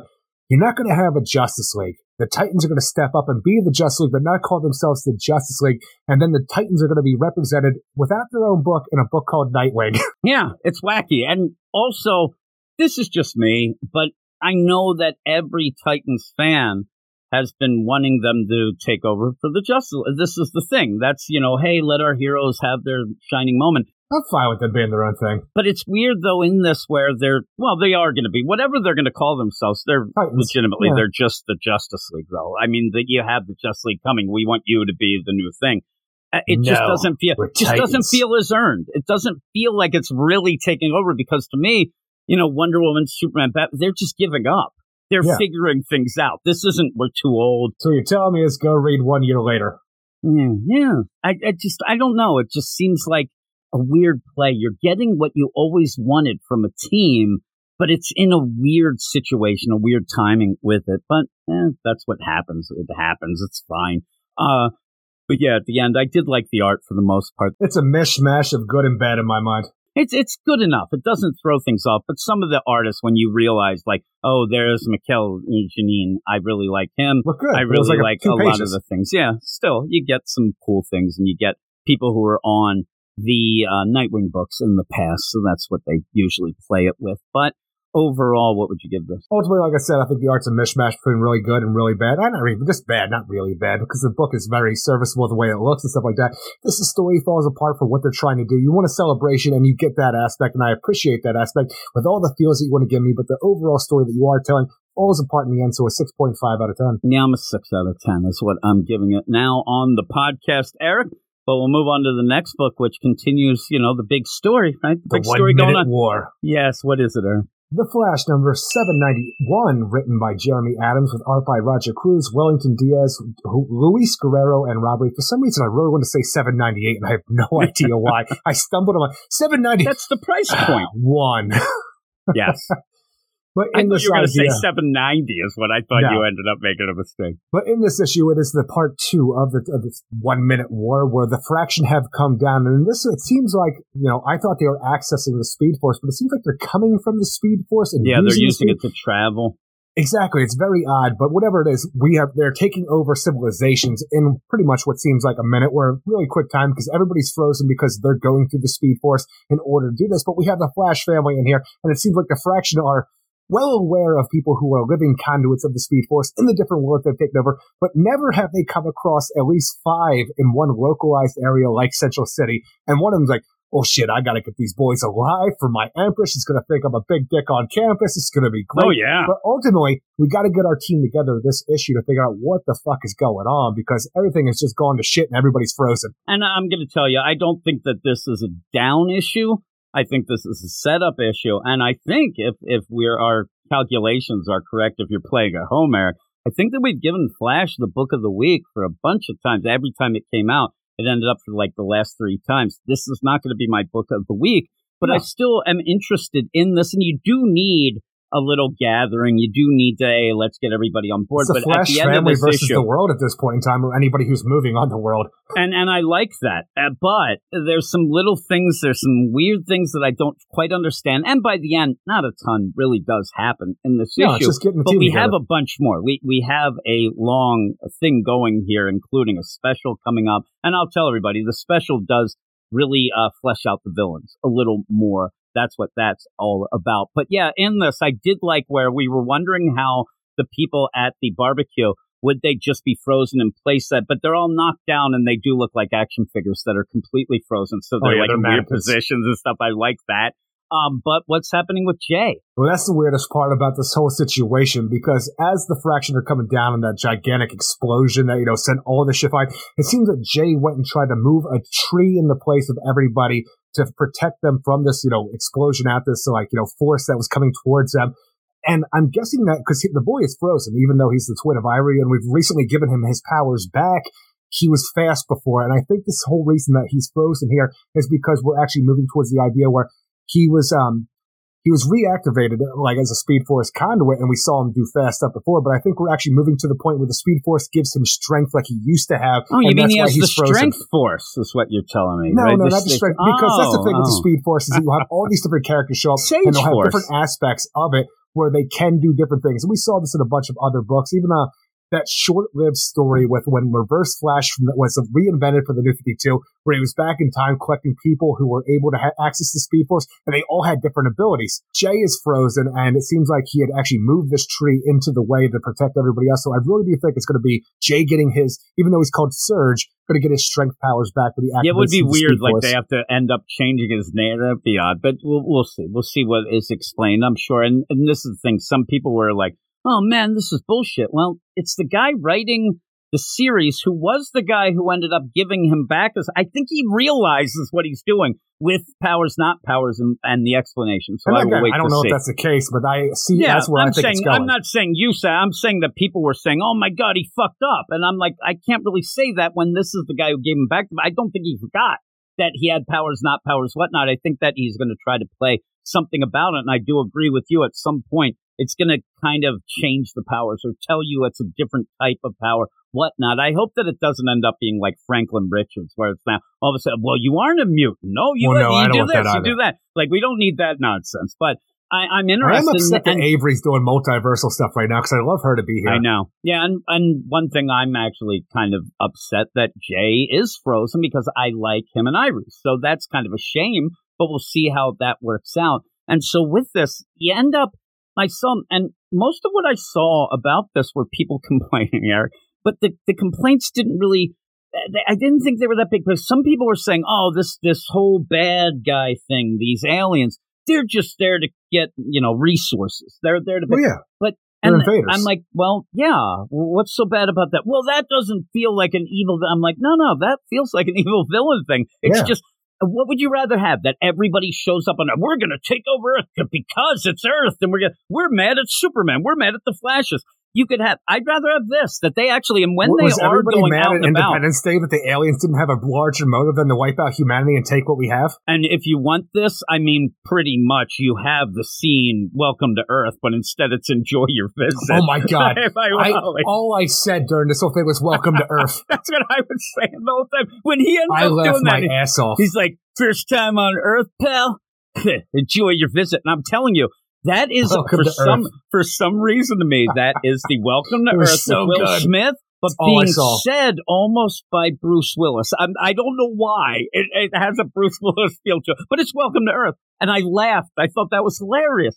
But in this, you do end up having these aliens. They come down. They freeze the whole deal. They take what they want. They leave the planet in disarray and leave. That is such a weird situation, though, because one of the biggest things, it's not even a problem. It's just... I'm going to need more and maybe even less. It's going to be a weird situation that I'm going to try to explain to you, because we have aliens here that are invading Earth, but they're not aliens as we would know them from our universe. They are multiversal aliens that are traveling the multiverse with the Speed Force to go Earth to Earth, but they have these ships and all of these things, so it almost feels alien as if outside this world.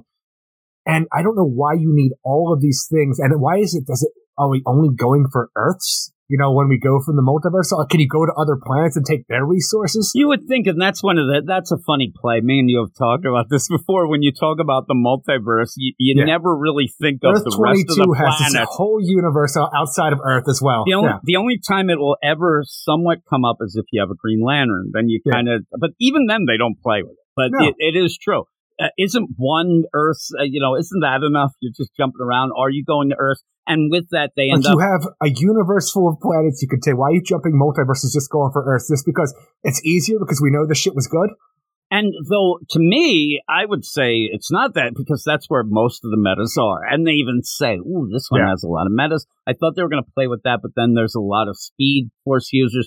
All right, this is going to be great. It's going to be a great deal where I give to the queen for her wedding. You're like, oh my God, what's going on?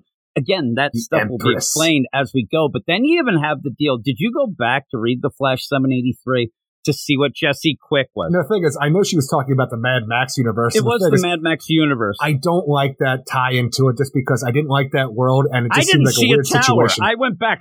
She mentions the tower. Now, that world was just a wreck. I remember the tower because that's what Barry was trying to get to. Yeah, it seems like they never really... I didn't really see it on the panel. They were saying things, but I never really saw much of it on the deal. It was just Mad Max stuff, and there's only a couple pages. Because even in that, I didn't realize that he was setting up anything, but even back in that whole thing, that's cool. Got to get to that fraction, and I'm like, I don't know what this is, because I didn't like that Mad Max universe at all, and it just seems silly.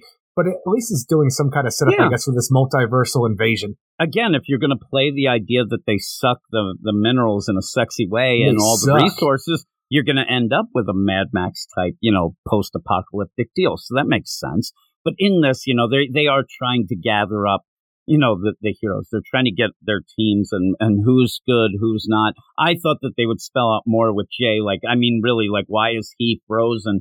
Maybe some of it, but they kind of just say, oh, he's okay, let's go. But then you have all the rest of the characters, including Barry, who has Iris, and that's a big play where, he is broken. And I thought that, I mean, just to show you that Jeremy Adams, for me, is doing a good job, he hasn't really featured a lot of Barry. But when Barry said, hey, I'm going to carry her because it was not enough. I got emotional. I actually had the emotions. Well, even when Wally showed up and found Barry, because the thing is, he just overheard. It's like, how can I hear somebody? What is it? Oh my God, Aunt Iris. And all these emotions that Wally's going through. But on top of that, you're more concerned with what Barry's going through because he wasn't able to save her. And I'm more than ever worried about how is this going to end, because Barry's talking about how she died. I'm like, don't say that yet. There's still a chance. I know. It's a weird... And everybody is stuck on overdrive while the world stands still. Like, they can't turn their powers off. So everybody is moving, throughout this entire issue within 20 seconds of a normal time frame. Yeah. Yeah, when when Jay says, "Let me take her, you've carried her too long," and he says, "Not long enough," I actually get a little choked up now. Oh my God, it's good. It's such a good moment and such a good line. Don't kill Iris. And that's the play here. It's like, it's such a weird thing for them to say because of what happened. And you even said what you hoped was the freezing happened right before the deal. So she's in like suspended animation. Exactly. She hasn't died, but they're really saying she's dead. She's dead. And this like, is what the I idea kind of, because the heart's not beating because it's only been 20 seconds right now that you think that she's dead. But you see everybody else frozen. There's never a time where Barry goes, "Oh, thank God." He doesn't go and check the pulse of some of the others that he knows are alive. It's weird. But in that, I told you, and I was trying to hint around out of that points in our podcast because I didn't want to spoil, but DC is keeping it close. I mean, they're like, "Yep, this is a disaster. Like they're really pushing it. If you think this wouldn't happen, DC's playing it clear of what you're don't seeing you now is what you're going to get." I don't know that that's the case. I know that in this Barry goes, "Man, if I wasn't so messed up with the Speed Force power, like I tried to go back." Don't go back in time, Barry. Don't go back in time, Barry. Figure this out another way. You know what I mean? But you end up where it's bad. It really is bad. And even when you have Wally saying, like, "I always look to you guys as, you know, this nice relationship, and it got me going. Everything that I always wanted for Linda and I to be." At a point where Iris was just bitching and moaning, like, "Look at them. Like, we inspired them really to get married, and now you want..." And they were going to get engaged then. And it's just, it's heartbreaking. And that is something that I hope doesn't happen because I love Barry's timeline right now is a little weird and for how it works with Wally and stuff like that from the new 52, from what we had before. From when I'm telling you, it doesn't quite work out to the point where, like, what are we now? Like, I like the idea because Barry and Iris have just been dating on and off again since the new 52. But they did have a past, but it never really seems to be brought up here. Like that's like, you know, stuck around. Maybe he's one of the characters that was affected through the new 52, like, you know, Aquaman and Shazam as well. So what you're telling me is that by the end of this, Linda ends up using her Speed Force powers to defibrillate the whole deal and give life to Iris and then know that they don't have the power. That's what you tell. Well, what are things I'm have trying no to think idea of what would happen. Work. I don't know how it works out. It's like, I think you get her ass to a hospital immediately. Well, yeah, you better be like waiting there. You're like at the starting line. The minute things go back, you're like, "Hey, Doc," exactly. Right in, right? That's exactly what I want. But I am curious with the idea of the Speed Force being used this way by this Fraction team because they are pretty much just like taking it for like, I'm trying to think of the word, but they're just really just like taking this from everybody else. Everybody's stuck on overdrive while they just crank the Speed Force up to 1,000 right now to take over this world like they do to all these different multiversal worlds. And I wouldn't know how it works with the reverse like Speed Force and even how we like that the reverse, it's the negative Speed Force, but like we had with Reverse Flash because we have Mina, who is the negative Flash, locked up right now. Is she affected by all this? You have all these other versions of the Speed Force and like the other things. How is that affecting right now? Yeah, it'd be cool to see her. It'd be cool to see some of the other, Fuego, the crazy, Strength Force. I can't remember some of the characters with the stuff, but it'd be neat to see some of those things going on. I do like continuing with Bart and Wallace. That's pretty cool. I love when they go back to the house. And I know that this is a dark story and you see Iris, but when Bart goes, "I was babysitting," maybe giggle, just that he's throwing out shit at him. And then he gets to see Max. Yeah, some really nice moments as we get the team together after, investigating what's going on, taking on some of these alien forces, but ultimately regrouping back at Wally's house to see what the hell we're going to do next. Yeah, and I think that what I like about a lot of this is, and not to have every book against each other, but, to go with the Nightwing, that Dick Grayson can't do anything wrong. Like, this book actually hits because they do seem like real people more so than a Dick Grayson who's just a saint. You have here where Barry, there he is. He has the speed, but this is something that he never thought would happen. And Iris seems to be dead. He couldn't help that. You end up having Jay, he's frozen, all these people. I mean, you invite guys to a picnic and then they end up getting frozen and knocked on the ground. They're going to be pissed off when they get up. They're not going to be any hamburgers. And then, like we said, you end up having Bart being able to see Max, and that's real nice. Yeah. And then he even says, You were trying to do it again, weren't you, Megan? I almost had a kid, but I guess this is going to get in the way. And you have little. Just having Jessie Quick here is fun as hell, too, because Jessie while Quick's she has great. Been in this book, she hasn't had a lot in a long time. So it's good to see her here and even talk about a thing with Rex and how the Miraclo works and how he's fine. And even her throwing this one aside, showing that she still has her mother's powers as well as her father's, you know, Speed Force formula that she used and stuff like that. To show just that you know the character and she's still kicking ass and taking in because she's a badass character, but you get everybody together here. But the biggest problem this book has for me personally, maybe it's fine for everybody else, is that we have the Fraction. They want to get a hold of these 5 Speed Force users. They present them as presents to the Empress. I don't know what she's going to do with them. But in order to get these 5, we're going to go and we're going to get somebody that we found in the Dark Multiverse. Yeah. So we just have a character called Miss Murder who has the headpiece of the Batman Who Laughs. And I'm just so sick and tired of the Dark Multiverse, Speed Force or not. This thing, especially after the multiverse was recreated several times since the Dark Multiverse was accessed, it should be closed off once again. Should not be a problem. And we just have a character here who's over the top chains and stupid headpiece that I never want to see ever again. And are we going to find out? Like, is this going to be the play of some crazy deal? This is the Dark Multiverse version of Iris, because Iris is dead here, and so you have this crazy stuff going on. And Gabe, I think it was, who got a hold of Jeremy Adams and asked him, "Hey, this Dark Multiverse crap, that was editorial, right? They made you do that." And Jeremy Adams seems like an upfront guy, and he's like, "Nope, that was my idea." And maybe this is one of the times that he wasn't reading the room right, because people don't like the Dark Multiverse. They're done with it. Especially when all these characters just look like the Batman Who Laughs. Yeah, you don't need that. You should have had something. If you're going to play this game, make it something. I do like where this guy from the Fraction, he's like, Jesus Christ, because he's like, I could do this. I'll go get him. No, you can't. Go get our toy. Go get our, you know, our dog. Just sick out on them. And he's like, man, this sucks. And he's talking. He's like, I really don't like this thing. So maybe there'll be a way that it could be stopped even from within, because you have this guy, you know, led around. And she's like, all right, look at me. I look just like the Batman Who Laughs. And everybody groaned. I don't think anybody cheered when you saw this. No. You had to groan. And it's not even at a point where we're at that you can laugh about it. Like, if it would be like 3 years from now, 4 years from now, we have this, we're like, oh, really? They have that? It's just the Dark Multiverse stuff that's been so in our face from when you had the Batwoman Who Laughs through Earth 11. You had the Harley Quinn Who Laughs going on recently, too. You have this. And you groan every time, just, right? It's because just because they all look alike, and it's just the same nonsense over and over again. To me, the play is that we have this new infinite, you know, Earth, and we're doing this Dawn of DC. I don't need to remind you of this shit. Sucks. This is a lot of shit that really, really didn't hit with a lot of people, and it just is like, really? Like, isn't the World Forger and the Dragon of the World Forger keeping the shit in check no more? The Barbatos? I heard of all these. Well, Barbados is in the dream world playing with the music box with the Batmans, with the Bram V. So who knows what the fuck's going on? No, that's just the hyper-dimensional version of them. Who knows? I don't know what's going on. He actually skedaddled, it seemed. But you end up with this. It's just nonsense. Though I think, you know, the play is maybe kind of cool. Like, man, they really have seen some shit, these Fraction. They really have traveled the multiverse.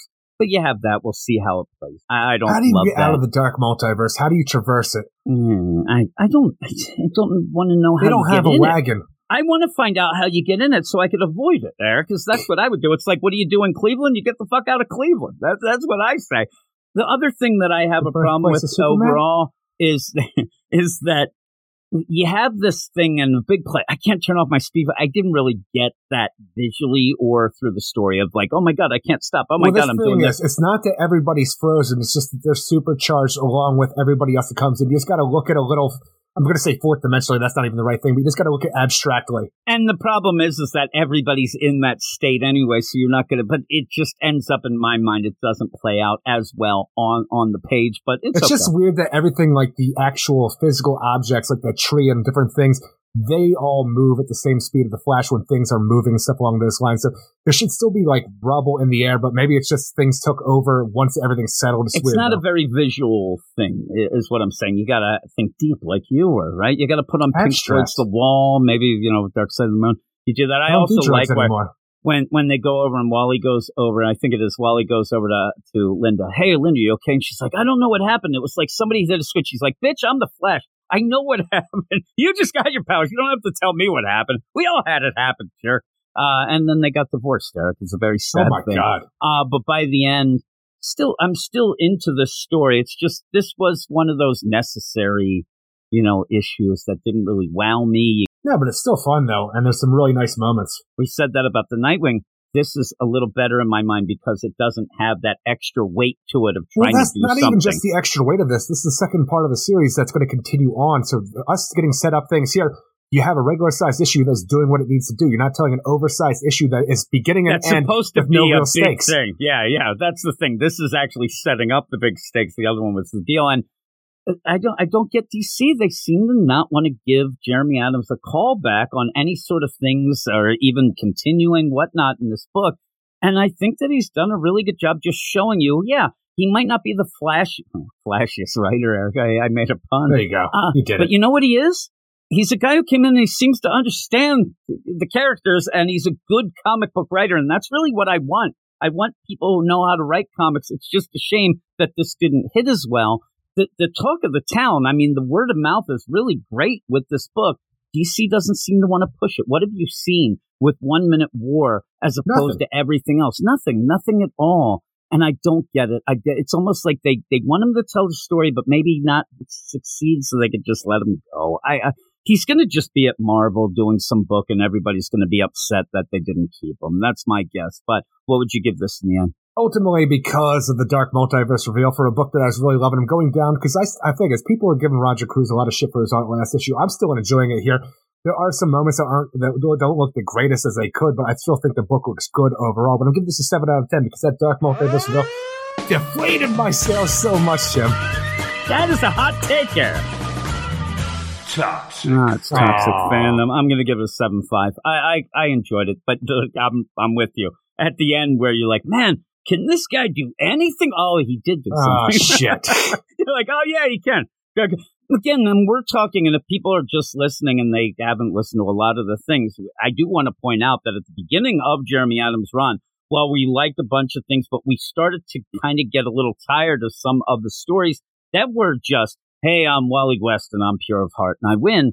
But he's evolved from that. He actually is one of the writers that I think we've actually watched him get better. And it's been very quick that he's gotten a lot better. So I am really enjoying this. Isn't just, these guys are always, spouting off that they love this guy or whatnot. I think that he's earned that from us and really has turned things around at points. I mean, that whole Glaive thing. The cosmic Glaive I don't want anything with, Starbreaker, Eclipso didn't work for me. That wasn't really hitting with us, but it also had the kid stuff in it that was. So we always had something to enjoy.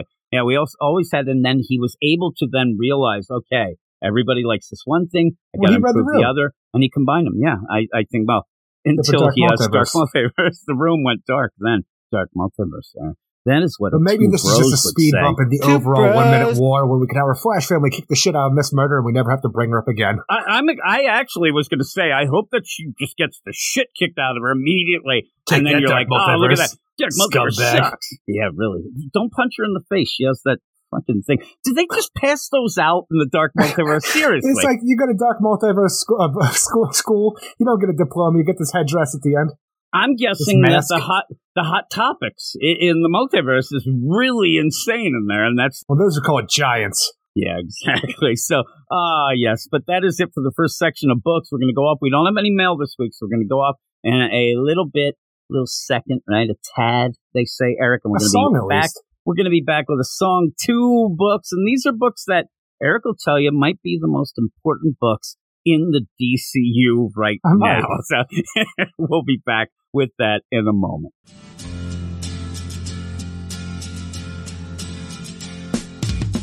The guys of the house within the car, oh, they heard someone on the radio. Oh, some guy was yelling about you. Better find us before it's old. Pictures of cherry pie.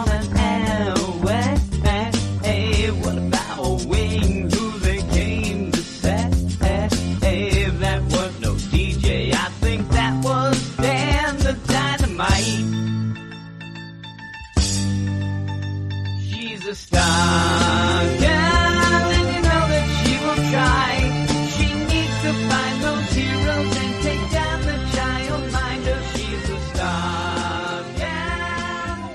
She is a star girl, Eric. She is there. She's got to get that child mind. Voice of an angel.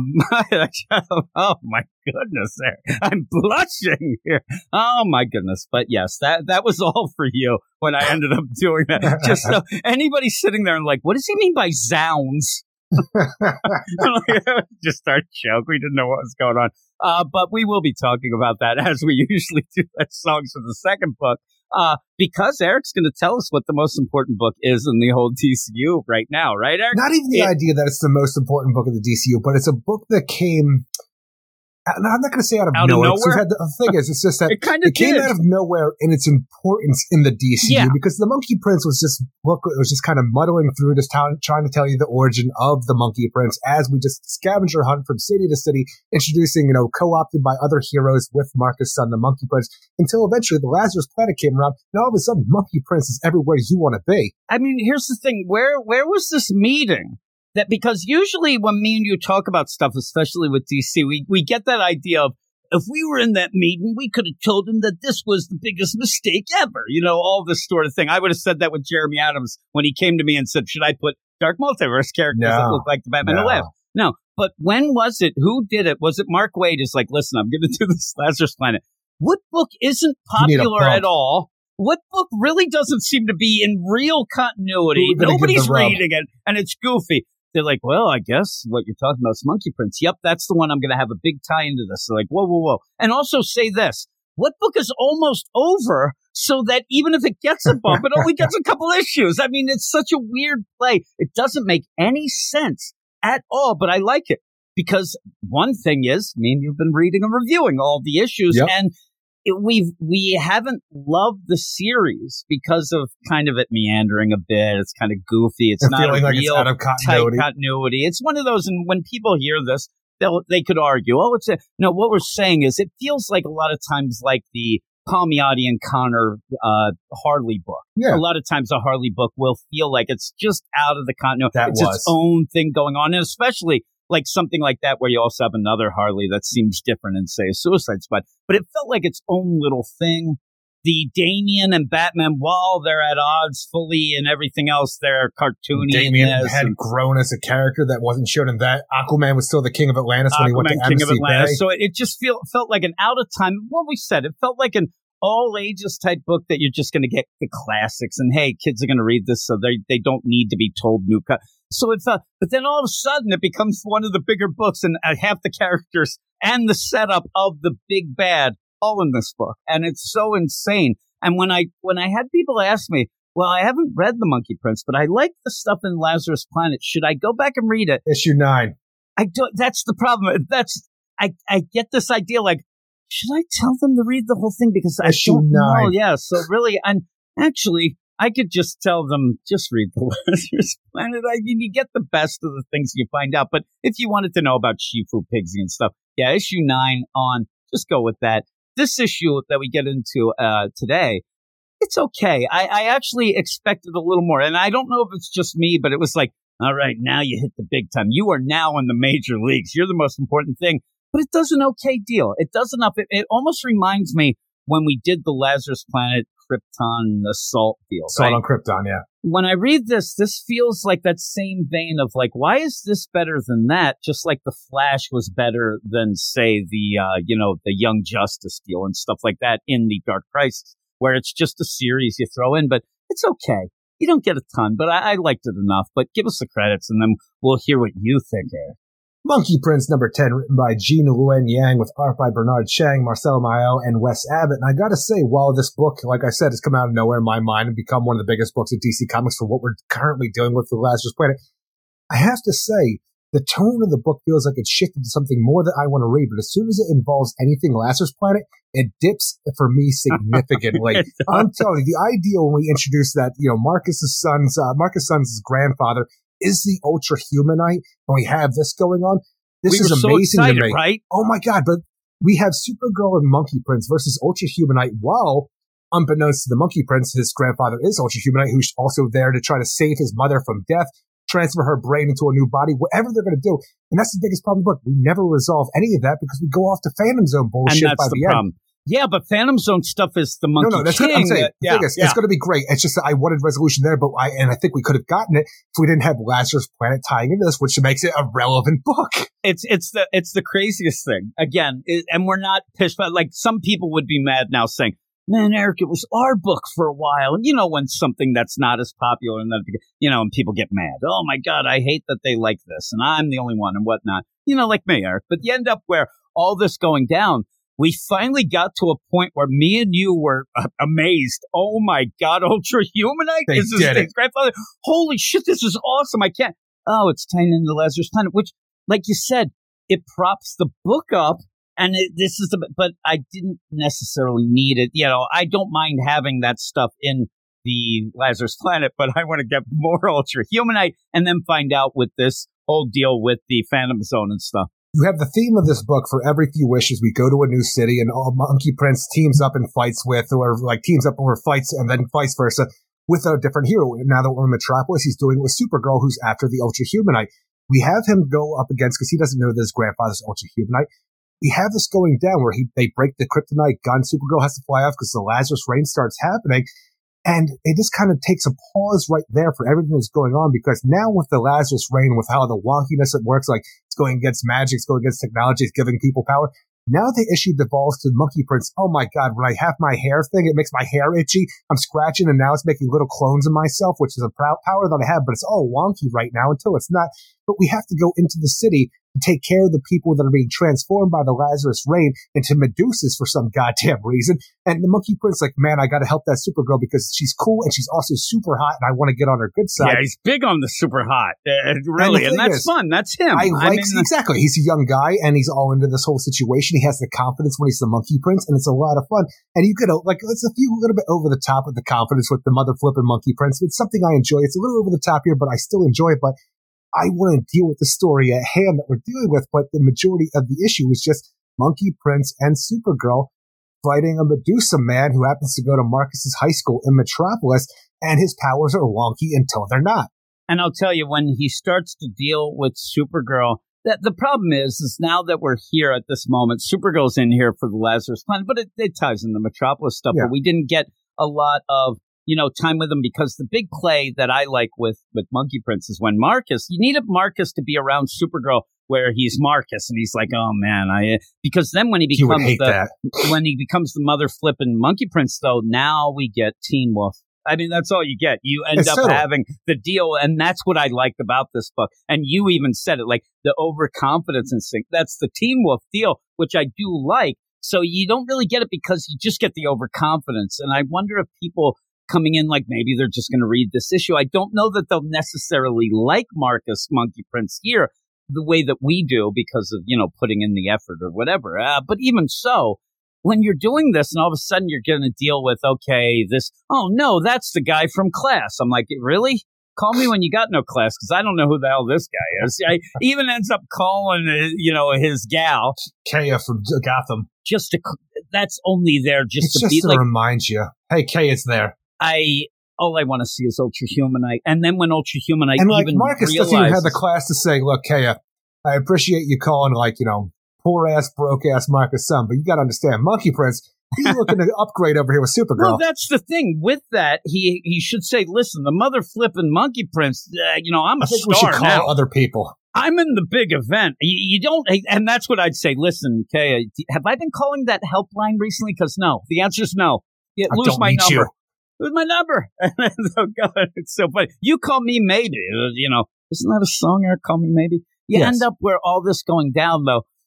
You still get the fun, but in that with this all itching and the double, that's kind of set up before. But the problem I have with it is, I think that Gene Luen Yang is like, okay, now we're important, so we have to have the important, you know, even darker tone and stuff like that with this last. Which I appreciate the darker tone, but not with Lazarus. But he's like, I got to keep the fun, so that's thrown in, and that whole thing really falls flat. It doesn't really do much of the doppelganger, you know, running into walls and stuff like that. It's not the greatest thing. The little chibi, like, you know, Monkey Prince clones that come out. They look cute as hell. I love the way they look. I want a plushie like that. Would be awesome. Out of control there and stuff like that. He can't control him. He doesn't know how to use his powers, and honestly, it just goes away, just like Supergirl's like, oh man, my powers just keep going in and out, but it's just that idea of no stakes or the biggest stakes ever, but it doesn't matter because you're just going to come up with something random. And if it goes away, oh, must be Lazarus as well. I mean, even if you had this where Supergirl wasn't there, and with the rain or whatever, but you end up where the big play would be Shufu Pigsy's not there, and that should be a little more stressed as well. He mentions it. I wonder where he is and whatnot.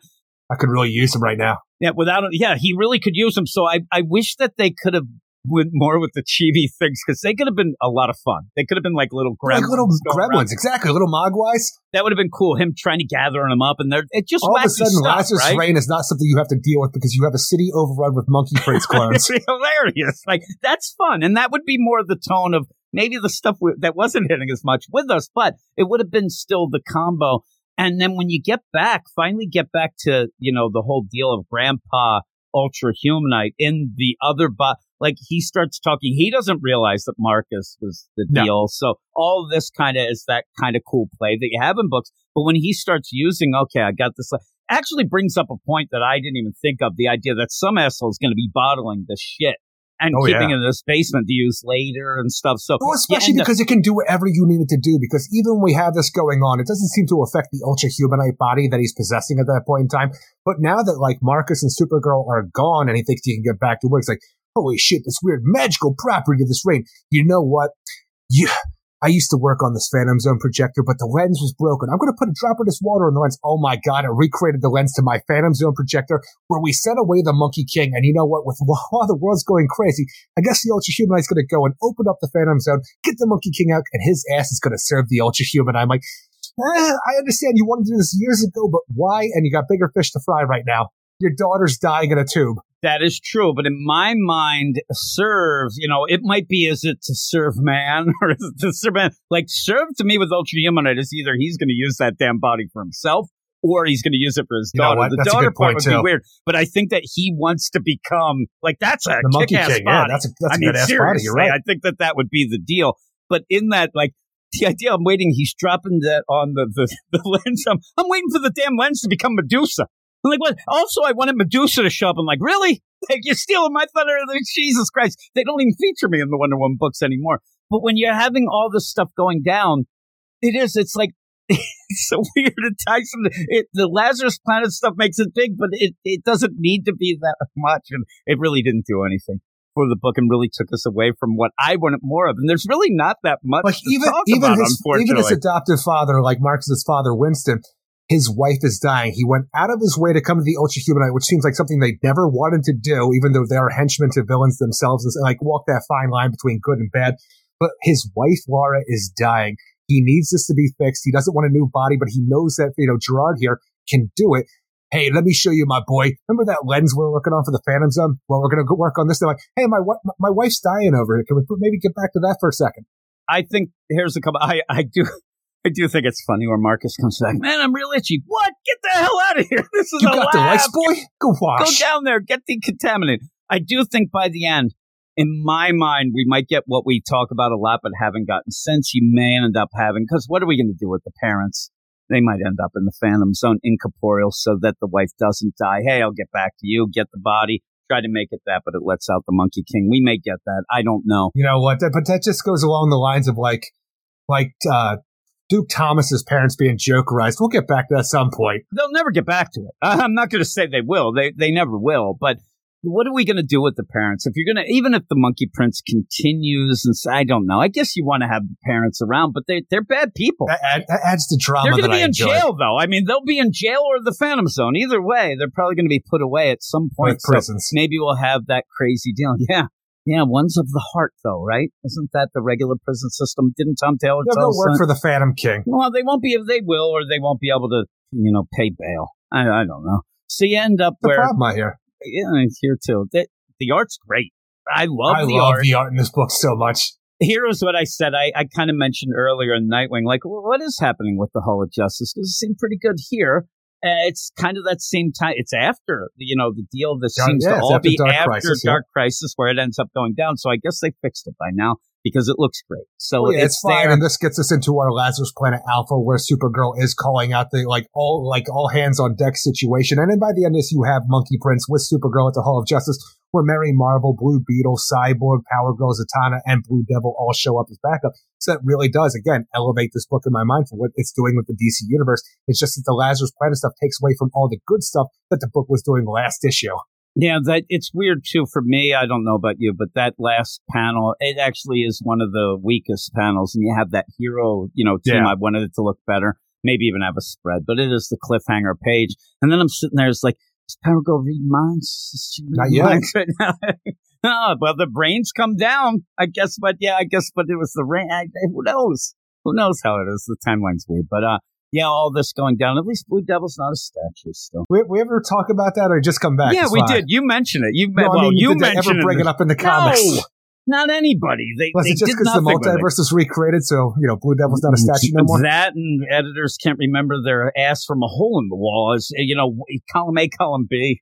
You get this. Nobody remembers anything, but there's Eric Shea who does. You're guarding the wall is what you're doing. You're man of the wall to protect us all from everybody else. But yeah, it's here we go. But really, there isn't a lot to talk about in this because it's just kind of a deal. Yeah, and we're very quick here. So with that, what would you give it? So the thing about the Monkey Prince, it's a very important book because it's one of the only books right now tying into the Lazarus Planet without being an actual Lazarus Planet book. So that it raises the stakes for it right there. But it's just that I hate Lazarus Planet right now, and I don't think I ever will like it. And everything to do with Lazarus Planet in this weakens this book from everything great it was doing last issue with, you know, Ultra Humanite, Supergirl in general. All of this great stuff. There's still a lot of fun moments to be had in this. And like I said, the art looks great. And I look forward to the Phantom Zone and Monkey King situation that was set up issues and issues ago. I can't wait for more of that. It's just everything Lazarus Planet brings this book down, but I'm still a 7 out of 10 because I still had a lot of fun with this book. Yeah, I'm 7 out of 10, and I really like the art. I had fun with it. And the whole thing with the Lazarus Planet, I like the Alpha issue enough, and I'm hoping that I like the stuff that Mark Waid actually does. These tie-ins, I never expected much from them. The problem is that they're actually making me more depressed about it than I actually thought they would. After reading that Assault on Krypton, I just got the idea. Next like it week, really gives you once we're gods. Yeah, and it just gives you that bad taste in your mouth of, oh, this whole thing is just a bunch of cash grabs that don't really mean much, and that really tears it down. So hopefully we'll end up liking the Mark Waid stuff and everything will happen. But I, you know, the other thing that I get and seeing it even tying into this, and the other thing is this Lazarus reign and these power things, really, like, this is not the sort of thing. Yeah, I hate the sort of thing like that. So screw that. But 7 out of 10 here, and I do think that people should check it out. Check it out, like you said, at issue 9. See if you like it and go with it. And if you do, go read everything. Yeah, exactly. I mean, and here, most of the people have at least the, you know, regular DC app. I say that, and I can't speak for everybody, but a lot of people do have that. And then you'll be able to, you know, go back and check out some things there. I'm not saying you have to go out to the store and buy everything right away. But yeah, check out some stuff like that, and it's fun enough. It's not going to piss you off. It's just going to be a book, but, you know, get the first stuff, like you said, issue 9 and 10. But what is up next there? Next up, we have Stargirl, The Lost Children, number 3, written by Jeff Johns with art by Todd Knock, Matt Herms, and Rob Lee. And in last issue, if you remember, Stargirl and Emiko made their way to Orphan Island, where it seems to be an out-of-time island where a bunch of the Golden Age, maybe even Silver Age at times, sidekick young heroes were taken out of time and forgotten about for the most part and left here in an out-of-place, an out-of-time island where they think they've only been there for maybe a few months, even though it's been decades upon decades. And now they think they have a new recruit in Stargirl. Like, but is she from the future? They don't really understand. And we really just have to make sure that we Lost Boys the shit out of this. I mean, Peter Pan Lost Boys, not the badass vampire flick Lost Boys, and hide away from the big bad who's not Captain Hook, but the childminder herself, who seems to be working for an even bigger bad, a foster father who will one day come and take these children for himself. Yeah, and you end up where I'm telling you, the childminder can say all she wants about how she's there to protect people. Anybody with the chicken legs, I'm out there. Well, that's the thing is, this childminder, she's got like a doll face mask. She's almost like a strange ass Baba Yaga. Actually, I was going to say it's Baba Yaga, and that's funny you say that. Is I was not really aware much of the Baba Yaga, but it became a big thing on our Hellboy podcast, and I ended up learning about Baba Yaga. Well, Baba Yaga's got like a chicken leg house, but like this woman has chicken legs herself. And it's so funny when they say chicken. This is the joke. It's not even a joke. Where me and Simon were doing our Hellboy podcast, if you want to listen to, Eric, it's part of the Patreon at patreon.com/weird science, where we're talking about it. You'll have to get a hold of that. I end up hearing chicken leg house, and for some reason I was thinking raw chicken leg like you get at the supermarket. It was and it was really weirded me out. Like, oh my God, I'm going to get salmonella somehow. Yeah, it seemed disgusting. Like I'm going to end up. But then they showed it. I'm like, oh, it's got a chicken leg. That makes more sense. No, it doesn't. But it's Baba Yaga. But that's what I thought of right away. And that, you know what gets me is that I like that, even though it isn't. But it does bring that like fairy tale, folk tale feel to it, which has this, you know, in spades. Really, it really feels like this is going with a lot of classic Orphan Island at this point in time might as well be Never Never Land. Yeah, and I always like that. I know you like Peter Pan stuff, and you know more ways than one. I never grew up, Jim. And you know, I know. There you go. And yeah, when you have that, it's that cool play of. Those things are always sus. I mean, even when they're not, like you end up where you read something from before and you're like, that wasn't supposed to be that, but it's creepy now. Ah, pedophilia. I got you. Yeah. Again, like that. No, that's not what you say, right? It's like when I end up talking about how much I like Apt Pupil in the deal. Eric, so you're going with all this where I like that tone, though. The tone of, okay, they're talking a good game, but we know it's sus, but it's playing off some good things. But I know it's really well done. I thought that the tone of this book is excellent. It's a really cool situation because we're on Orphan Island. We want to find out about this lost children that's been set up for a while now. The idea of the childminder, Judy Garrick, and all the other lost kids that for some reason Stargirl and Emiko, the Red Arrow, decided to take upon themselves to find out all about, even though the world has forgotten about these kids essentially. But now they're here. And while I like the series and the tone of the series, we are going to spend a good portion of this book to say, hey, I'm this guy and I did this for a bunch of pages, to the point where it's fun. These characters look great because they all have a golden age sense to them. And if you're not familiar, you're going to get caught up with who these characters are, like the Newsboy Legion and stuff like that. It's just a little tedious in a mini series where I want to have as much story as possible, I guess I could say. Yeah, I agree. I agree with that, but I kind of dig it. I kind of had a feel of it was kind of that golly gee shucks kind of fun. I'm a bad sidekick. Again, that goes with what I was saying already. The idea that these kids are stuck on this island. You even get the like, are they stuck there because they're too like good, like they're golden age kind of, oh man, you know, buddy, we're going to do this, chum. And they can't, but it doesn't seem that way. It just seems, you know, they're screwed. But I like them, and I like when you have this going on, the big play is, okay, how is this tying into everything and what's going on?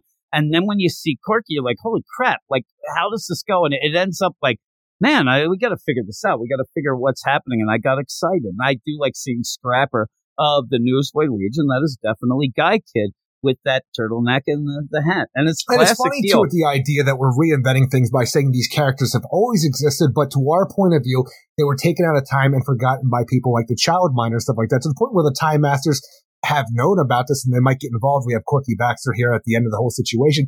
But even the idea of the 13 that were released that were taken out of time that the Time Masters had themselves.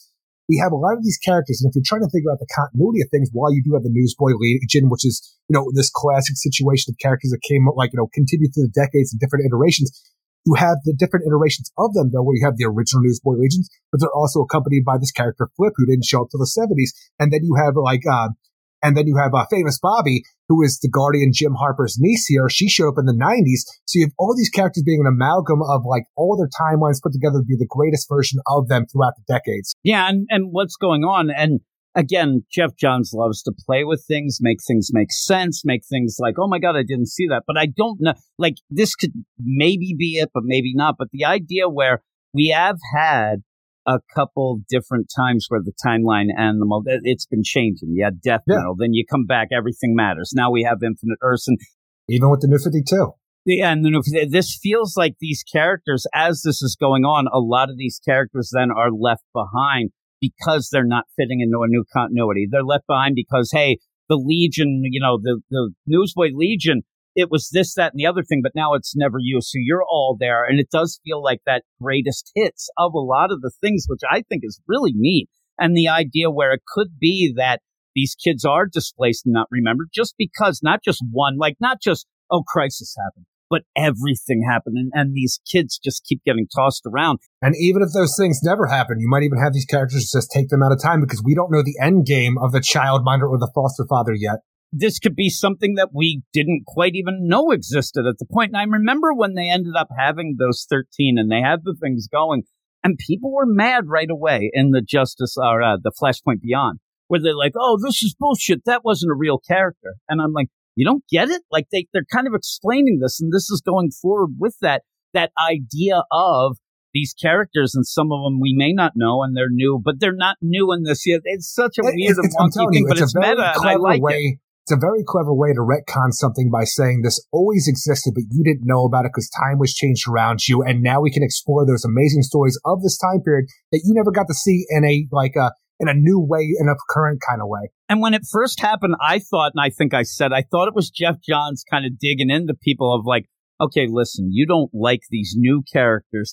Well, what's going on here is, it's not a new character. Like, you can't rail on this because they've always been there. You just didn't know it. I thought it was kind of funny. I don't think it's quite that, but you end up when Corky Baxter comes in over to the Hangman's Treehouse, where all the kids get together behind a waterfall to hide from the childminder and her Eggman. And I think that when you know something is done well, and this really, in my mind, has a bit of even a manga feel with all these characters and how they're introduced, and even just the roll call. But you know when something's hitting, if the art's great, where you start to already have favorites, even if they're not doing anything. Like, oh, man, I want to see more Cherry Bomb. She's cool. Or I want to see more a Quiz Kid.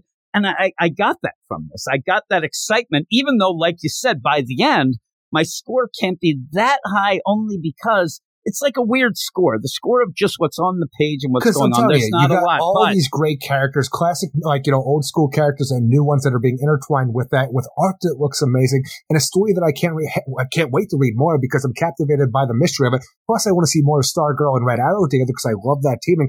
But again, not a lot happens in this book where I'm sitting there, Miss Redhead. I'm like, look, that does sound like a classic Golden Age name, but you don't have the best.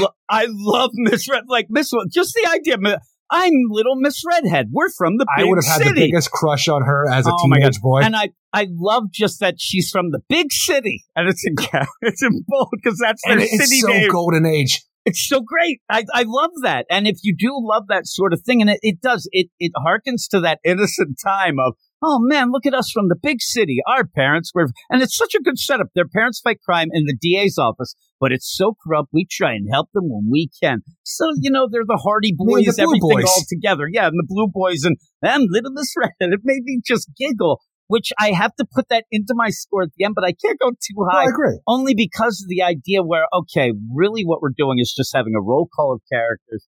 I want more of them. I'm worried because, this is only 6 issues. We're halfway through. So what does this set up? This John Henry Irons is there because we already have John Henry Irons, who is Steel in our main continuity, who is inspired by another, vigilante of his time called John Henry, who looks like Hooded Justice, or even the John Henry of Earth 22 for the way he looks, his character. You have a younger version of him who looks to be like a young John Henry Irons Steel, but I don't know how that works out in our main continuity. And another question I have this whole thing, because when Stargirl is introduced to the Newsboy Legion, and she's shown all the, the characters throughout the different decades that are put together here to be one group, she says this thing, thanks, Tommy, great to meet you, but where's, and then she's interrupted by TikTok. I'm like, who are you about to ask, where's somebody? Who else is missing from this group that you're wondering about? Because I'm curious, are you asking where Guardian is? Because I don't remember any other Newsboy Legion characters. And I'm like, who are you about to say? And are we ever going to get back to that? And again, with her being, even bringing up Stripesy and things, and how could he be your stepdad? He's too young to be your stepdad. And I like that. And really, what this book is doing. Because they're out of time. And it takes Quiz Quid to say, by judging from the way your costume is, you're from the future. Yeah. And I like that. And he even said, the fibers and stuff. He's like, ooh, look at this spandex. Even this character, Salem, the witch girl, she just being the sidekick of the Dr. Fate Cat Nelson. I want to know more about you. She's my favorite. She's a little scamp. She doesn't, but I love, here's the thing. I was going to say bitch, but yeah, she's a bitch. But I like her. Yeah, I like her. I love her. What it gives me is the feel of, say, a Strange Academy. Over at Marvel, or what Teen Titans Academy should have been. Yeah, this is one of the things where you send them all to school. Now we got Harry Potter, but this is something different because you throw in classic, and it works with Golden Age stuff. The Golden Age, I playing Peter Pan, and I love it. I love that Peter Pan idea so much, but do you know what I love? And it's the stupidest thing in the world to really love in this book. I love the design of Ladybug's mentor Red Bee. Like the way he looks in the name Red Bee, for some reason, I just want him to pair with Blue Beetle and have a grand old adventure. And you want to see him at the Beehive, Steward of Steel. It's funny, though. I love like this. Even just having this little cute ladybug sidekick. I know. It's what I like. I'm telling you why I like Salem is that she's there like, oh, really? Like, she's all mad. Oh, you all like this new girl, huh? Because she's naive and new. And then she has to stop and go, don't worry about it, sweet. She's got a sentient broom. How could sentient broom is pissed. It's jealous of the freaking Cosmo. And I thought it was great. You got the cosmic staff here just chilling out, just being itself, and this sentient broom that we can't hear is upset and jealous. It's and great. I like to swish, swish. What? And interrupts her. Don't worry, sweet. It's just a stupid staff. And I liked it. I want to see more of these characters. And it's the play here is such a weird thing. Like, we have 6 issues. I hope that this is just the setup. It continues, but how do you continue? How do you end up continuing except by maybe having some stories from their time? Do they get put back in their time? Because then they'll be old in the deal. And now I get sad. And exactly. I don't. Or do they get to live out the rest of their lives in hyper time, a pocket dimension, time travel? Who knows how it works to be put back to where they belong? But I want a lot of these, whoever it works, to stay because I think they're fun and I want to see more of them. Is this going to be the time? Because, again, we're going to get we're getting a JSA, but the whole idea of a JSA as young characters in Arya, like, how are you going to play all this? How is time going to work with that? And it might end up where we get a bunch of things. Like Infinity Inc. or like change the name to something more younger central, but Infinity Inc. still out there doing nothing. Guys, I would love to see all of them. I mean, just have this clubhouse. I even like things that I wouldn't normally like. It's like Molly Pitcher and Betsy Ross. And Molly Pitcher, she got that side picture there. To Miss America, yeah. And they're like talking together, like they're finishing the deal. And then they're both, we're best friends. I'm like, I don't think they are. I don't think they're best friends. I think they have a lot of cat and mouse. They get catty with each other, a lot of sass. Actually, I think they're best friends. Cat and mouse. They're so nice. But I'm telling you, you keep these kids together, everybody's going to be jealous of that little Miss Redhead. She is going to break some hearts earlier. I just like how innocent she is. We're from the big city. It just made me laugh so much. And then just seeing all of them. And then even just Scrapper. I'm telling you, anytime I see Scrapper, I love Scrapper and all this stuff. One of the Newsboy Legion, yeah.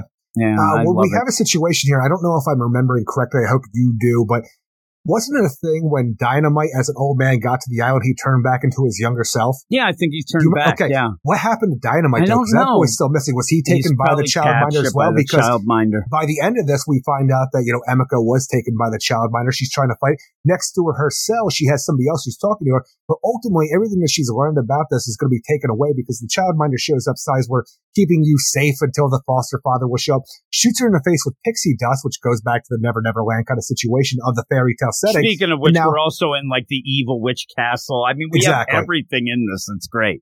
But the person in the next room is saying how it's their pixie dust that's going to make you forget what she wants you to forget, whether it's minutes, hours, days, it doesn't matter. So it doesn't seem like Emiko's going to remember anything that she already learned about the situation, or even chicken leg Baba Yaga over here. But next to her is somebody on a treadmill being kept safe or just, secured. And it's Judy Garrick, the daughter of Jay Garrick and Joan Garrick. And she's like, hey, I hope my parents aren't too worried about me, thinking that she is brought that, out of her own time, and she's still just waiting to get back to her parents, and she doesn't know it's been decades. It's kind of heartbreaking, especially when we've had all the lead up where Jay seems to remember the daughter that he lost, and lately, he's like, that's why he's day drinking on a Tuesday afternoon. It is, and so when you have that, I also like this idea too because she's there, and she's there trying to tell. Emiko some stuff, but all this pixie dust will end up getting you. And when she's talking, the idea of when you see her, like obviously all this displaced time stuff is coming from her. She's fueling it all on a treadmill. And it's heartbreaking, again, because, there's Jay who's having problems, but it's also heartbreaking. She doesn't look that upset. Like, she's doing this. And she's like hopeful she can get back to her deal. And she doesn't know it's been that long for her. Like, to her, it's only been a few days maybe, and she's going to get back to her parents, no problem. It's just superhero stuff. But it's been decades and decades, almost 100 years. And you wonder the weird play of, and I need your help getting back to my parents. They got to be worried sick by now. You might end up getting that idea of, almost like a Jason Todd or whatever it would be. You never came to get me.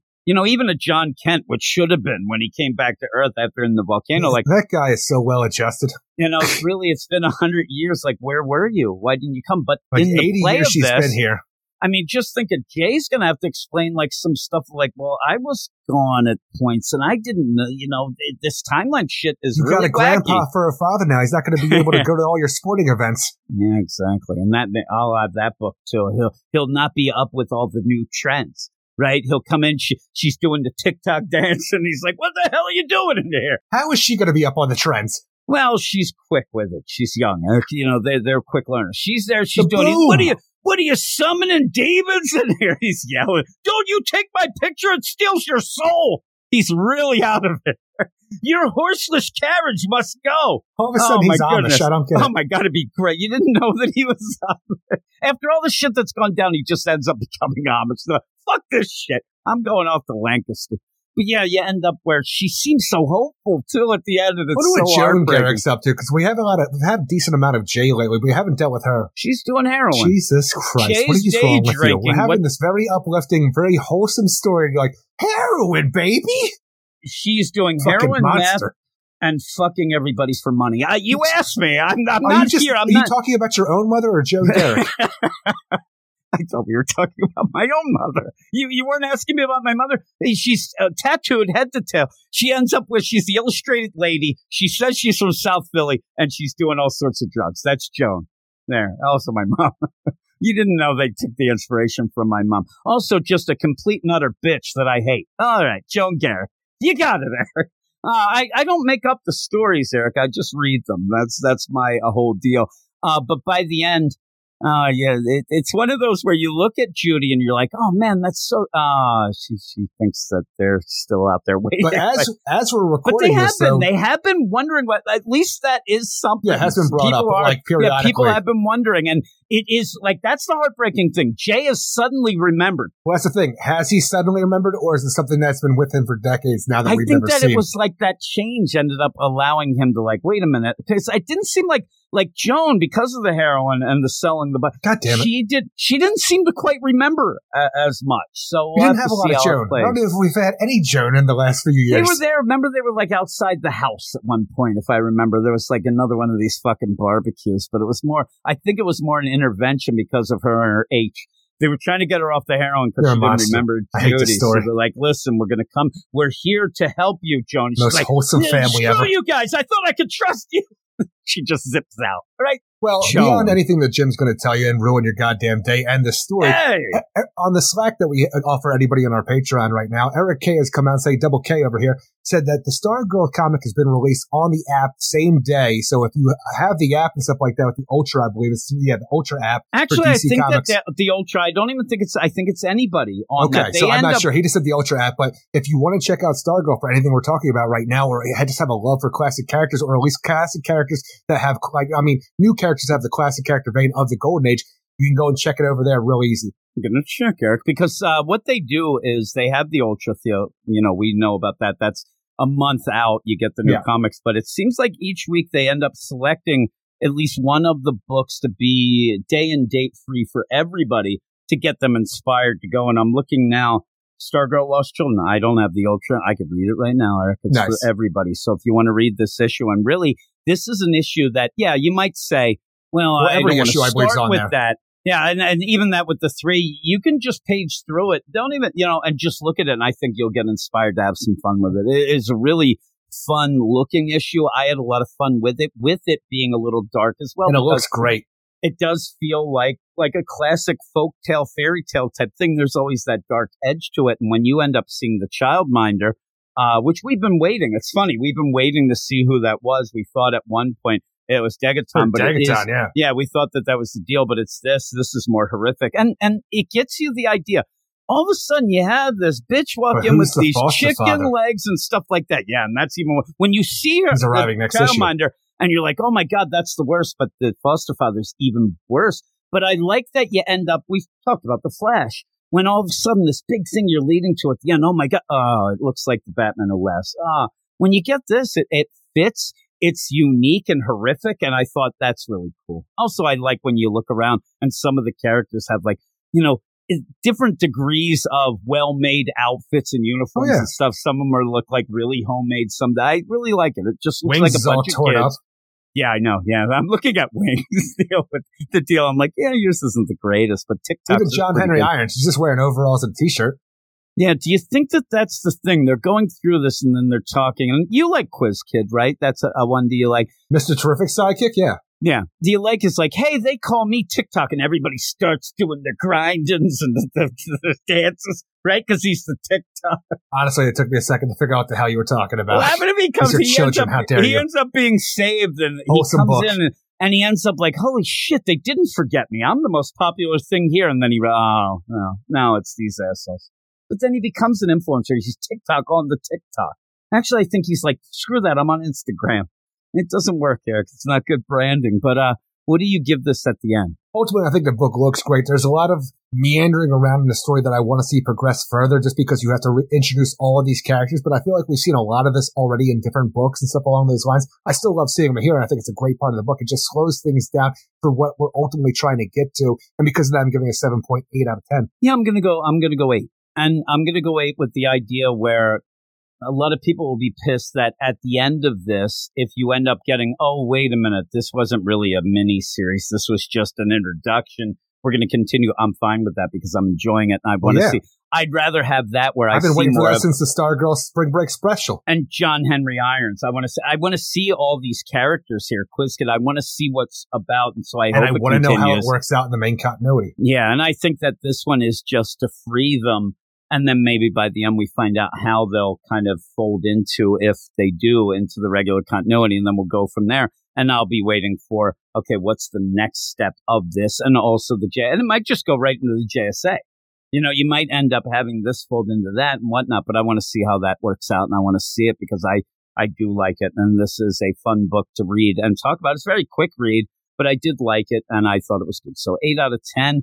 Is what I say. But with that, we're going to take a little bit of a break. We're going to go off, Eric, and we have a last section of books, 2 books. I don't know.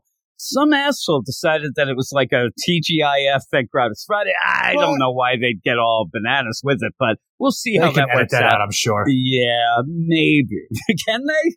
I'll have to see. But we'll see what does go on as we go for a second and then come back with more books.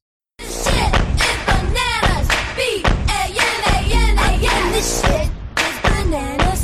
B-A-N-A-N-A-S. This shit is bananas. Take your stinking paws off me, you damn dirty ape. Oh my God, Eric. Thank God it's Friday on a Sunday night. What is going on? Sunday.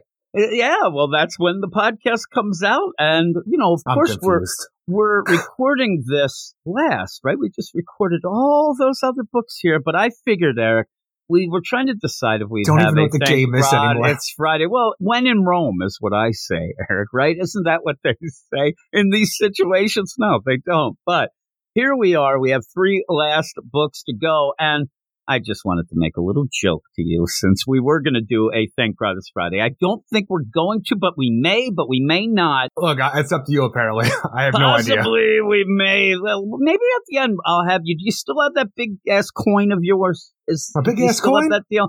Yeah, that coin, that Two-Face coin that you always used to carry around. It's around here somewhere. Really? You used to keep that on you. That was your lucky coin. I think we've now discovered why your life has gone to shit. I was going to have you flip it. Maybe one day we'll figure out yours. Yeah, well, I never had a lucky coin or 2 pennies to rub together, Eric. I mean, quite frankly. What we'll do at the end, I want you to flip your penguin figure. You found it. Oh, my. Yeah, I'm telling you, it's right here. Okay, did you find, along with that, did you find Male Robot? Did you find him? No, Male Robot is gone forever. Male Robot is gone. How about Flush Force? They around? Flush Force, they sit around somewhere. Okay, well, they will be. Well, maybe we'll flip the coin at the end of the side if this is actually going to be a Thank God It's Friday or just on the regular podcast, as it seems like we have visitors, Eric. All the dogs are going nuts here. But we're going to get into this section. I said we have 3 books left. The reason why I wasn't going to give this a Thank God It's Friday, I don't know about you, but first off, we often do 2 books, and they usually have a theme. Not really a theme here. Do you have a theme of this last section? Young Heroes. Young Heroes it is. Okay, well, that would work, actually. So there you go. There's no reason that Mary Marvel couldn't be a Titan. Well, I think that she's a little older, maybe along in the two. She's just a freshman in college. I believe that she is 38, is what I got when I did the calculations. She is in college. Do you think that when we get into this new champion of Shazam, you always love the idea that it's in Philadelphia if you go classic, right? So you end up having Philadelphia. It's Boston City if you go classic, but it's Philadelphia now since the New 52. Philadelphia now. I mean, they don't even sometimes even go that classic. So I'm saying current deal, if you go to Philadelphia, is it that like almost be careful what you wish for? Because anytime they go to Philadelphia, Philadelphia is pretty much a piece of shit. Like everybody in it is a piece of shit. And I mean, accurate, maybe. I'm saying, well, what do you want from me here? Do you want them to spruce it up a little bit and say, look, everybody's nice here? I saw the beginning of Sixth Sense, and when they said that was like South Street, people started laughing in the theater, right? Everybody was laughing. See, that's the thing is you can't do that. That and Rumble in the Bronx, where you end up seeing mountains in the back of New York City. You know, the Bronx. Very odd, right? Yeah. But I do laugh anytime you do have something like that because most people don't know a ton about Philadelphia. The only thing I'm pissed off about with this whole Philadelphia stuff is you have Foster College, you know, community college. That's fine. You're doing the Wiz radio, the college campus radio. That's fun stuff. It's a cool callback.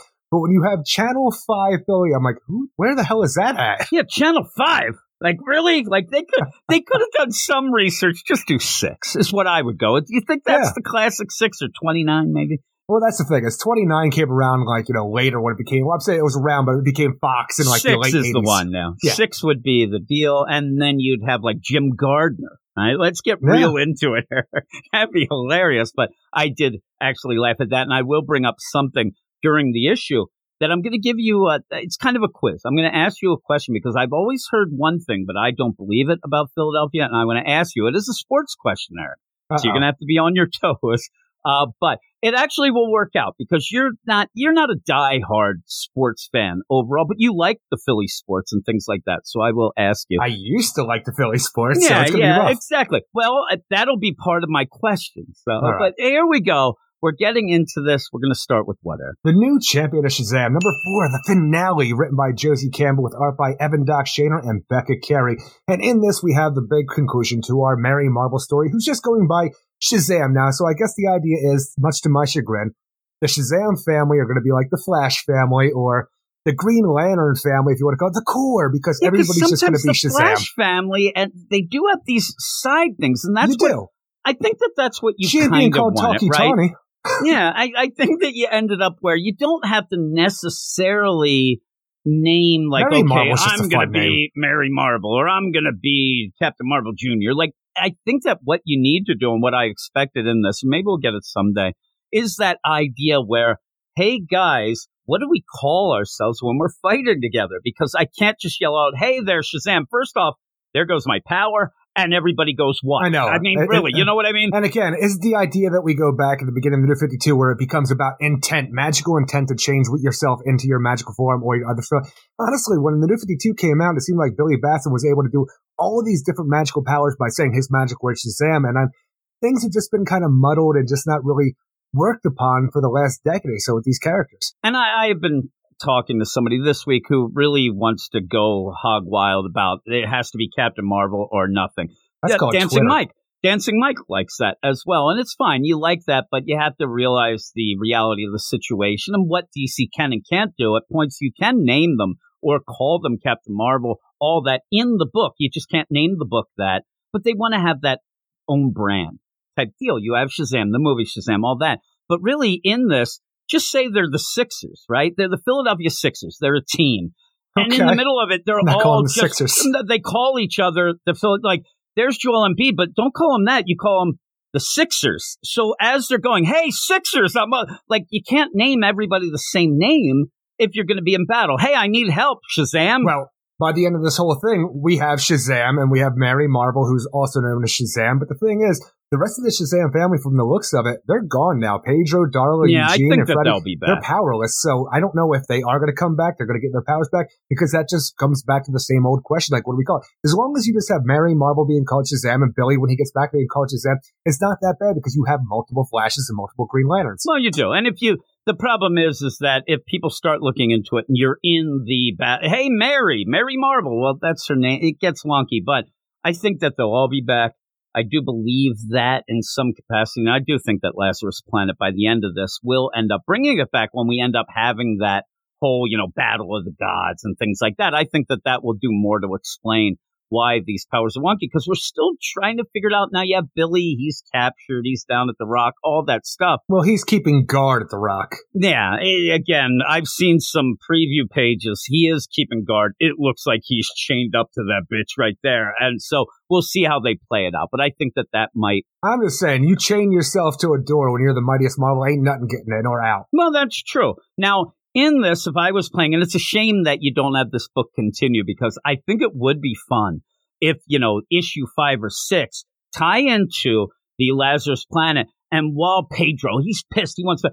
the rain gets them, and all of a sudden they have wonky-ass powers. Like, they're like, I wanted powers, but now I have the power of this. Well, you could have played some fun things. The rain comes down, everybody has these blessed things where the Lazarus thing, whatever, it becomes mutagen from Teenage Mutant Ninja Turtles, but for some reason, some of it's not all that great. Pedro just starts turning into a puddle. Help me! That's what I'm saying. I want them to have these, like... it's their double-edged sword. Oh, no, I'm a puddle. Monkey paw. Just to go, you know, the local, you have Freddy, he puddle turns into Pedro. A soft pretzel. Oh, no, I'm a soft pretzel with feet. He's running around.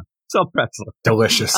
But in this, I don't mind this issue, actually. And we were talking about it's delayed. It's actually been delayed a couple months. Yeah, and I think that maybe it was delayed to get that last page or so to tie in. But I think it's just to tie in. You can't have it come out 2 months ago before Lazarus Planet, before Dark Crisis even ends. Well, everybody would even forget about it then. Yeah, so I think that they actually, this seems like it was a planned delay. And now it comes out now that Lazarus Planet's going, because you do end this with them, you know, Mary going off to go get Billy and all this stuff going down because she sees a premonition and things like that. But overall, it's just, it's a weird play. You end up having 4 issues. You didn't do a ton. And I still don't mind some of this, but nothing really does happen. But at the point when I thought we were going to get a name, I was all excited for you, Eric. And then what, for like a Mary Marvel kind of thing? And then she's just Shazam. It's fine. That's who she is. That's who she was. And that's one of the biggest problems with the book overall, because from the get-go of this story, it seemed like, who is Mary going to be outside of her family? Who's she going to be as her own person? And now she will say throughout this issue that she's never going to be Billy. She's not going to be like run headfirst into battle stuff. Like, she is a planner. The plan is just to yell Shazam, and that's pretty much the plan, but she just becomes Shazam by the end, and she gets her family back. The college is destroyed, so I have no idea what Mary's future is, especially since it seems like this goes right into Lazarus Planet for what's going to like, you know, what we're dealing with in that book.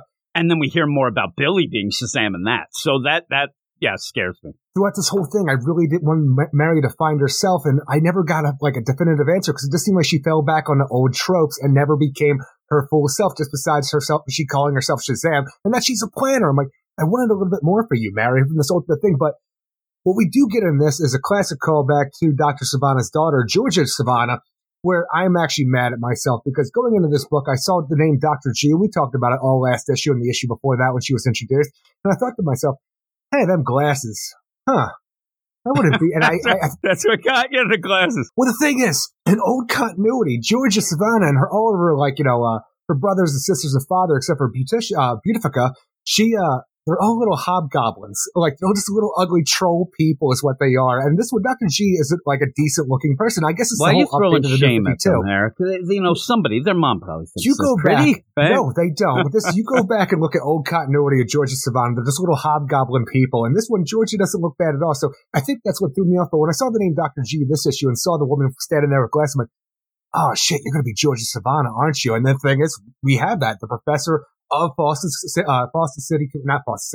Community College is the daughter of Dr. Savannah, and she wants to go out there and do better than her father, who wanted to harness magic and conquer the world. She's going to use technology to harness magic and do this whole magical kind of mixture of things, where she's been kidnapping homeless people because nobody would miss them, which is the biggest problem as well. Not one of the biggest problems, because we have the idea she's grabbing people that nobody will miss. She's siphoning the magic out of their bodies to fuel up her little cell phone batteries that she sticks on people's chests to superpower them up with magical abilities. And then when people are become magical hosts, they become the grotesques. Well, how do they pronounce it here? The grotesqueries, and they become alligator crocodile people. Crocodile people is what it is, but which seems classic. Yeah, it's fun. Just the idea that you have this is fun. But why did we kidnap Mary's parents? Because obviously this is Rosa and Victor Vasquez, they're the like parents of, you know, bunch of kids. Why would you kidnap them out of nowhere when you're targeting homeless people everywhere else? And it doesn't even seem like an idea of calling out Shazam, because until this issue, like, it didn't seem like Dr. G, you know, Georgia Savannah, knew that Mary Marvel was Shazam. And so I don't understand the connection of that, except for to get Mary on the case. I know, but maybe you could have played something. First off, maybe, you know, they dress like me. They're just assumed to be homeless. Or the idea that, oh, I grabbed them because I looked at the, like, I don't know how much research is going into this, but they had no kids or family, but because for some reason the foster stuff wasn't on the book, something like that. And then you could add a moment like, no, you're wrong. We have a family, and that's, you know, the family comes in or whatnot. But it is odd. You kind of push past that. I don't mind. The thing is, first off, I'm a dummy, so I'm like, oh my, it's Georgia Savannah. I don't know why I ended up Georgia. Oh my. But then when you have this, I laugh so much because we are coming up. Honestly, it could be Georgia. I don't know if I've ever heard it pronounced like spoken.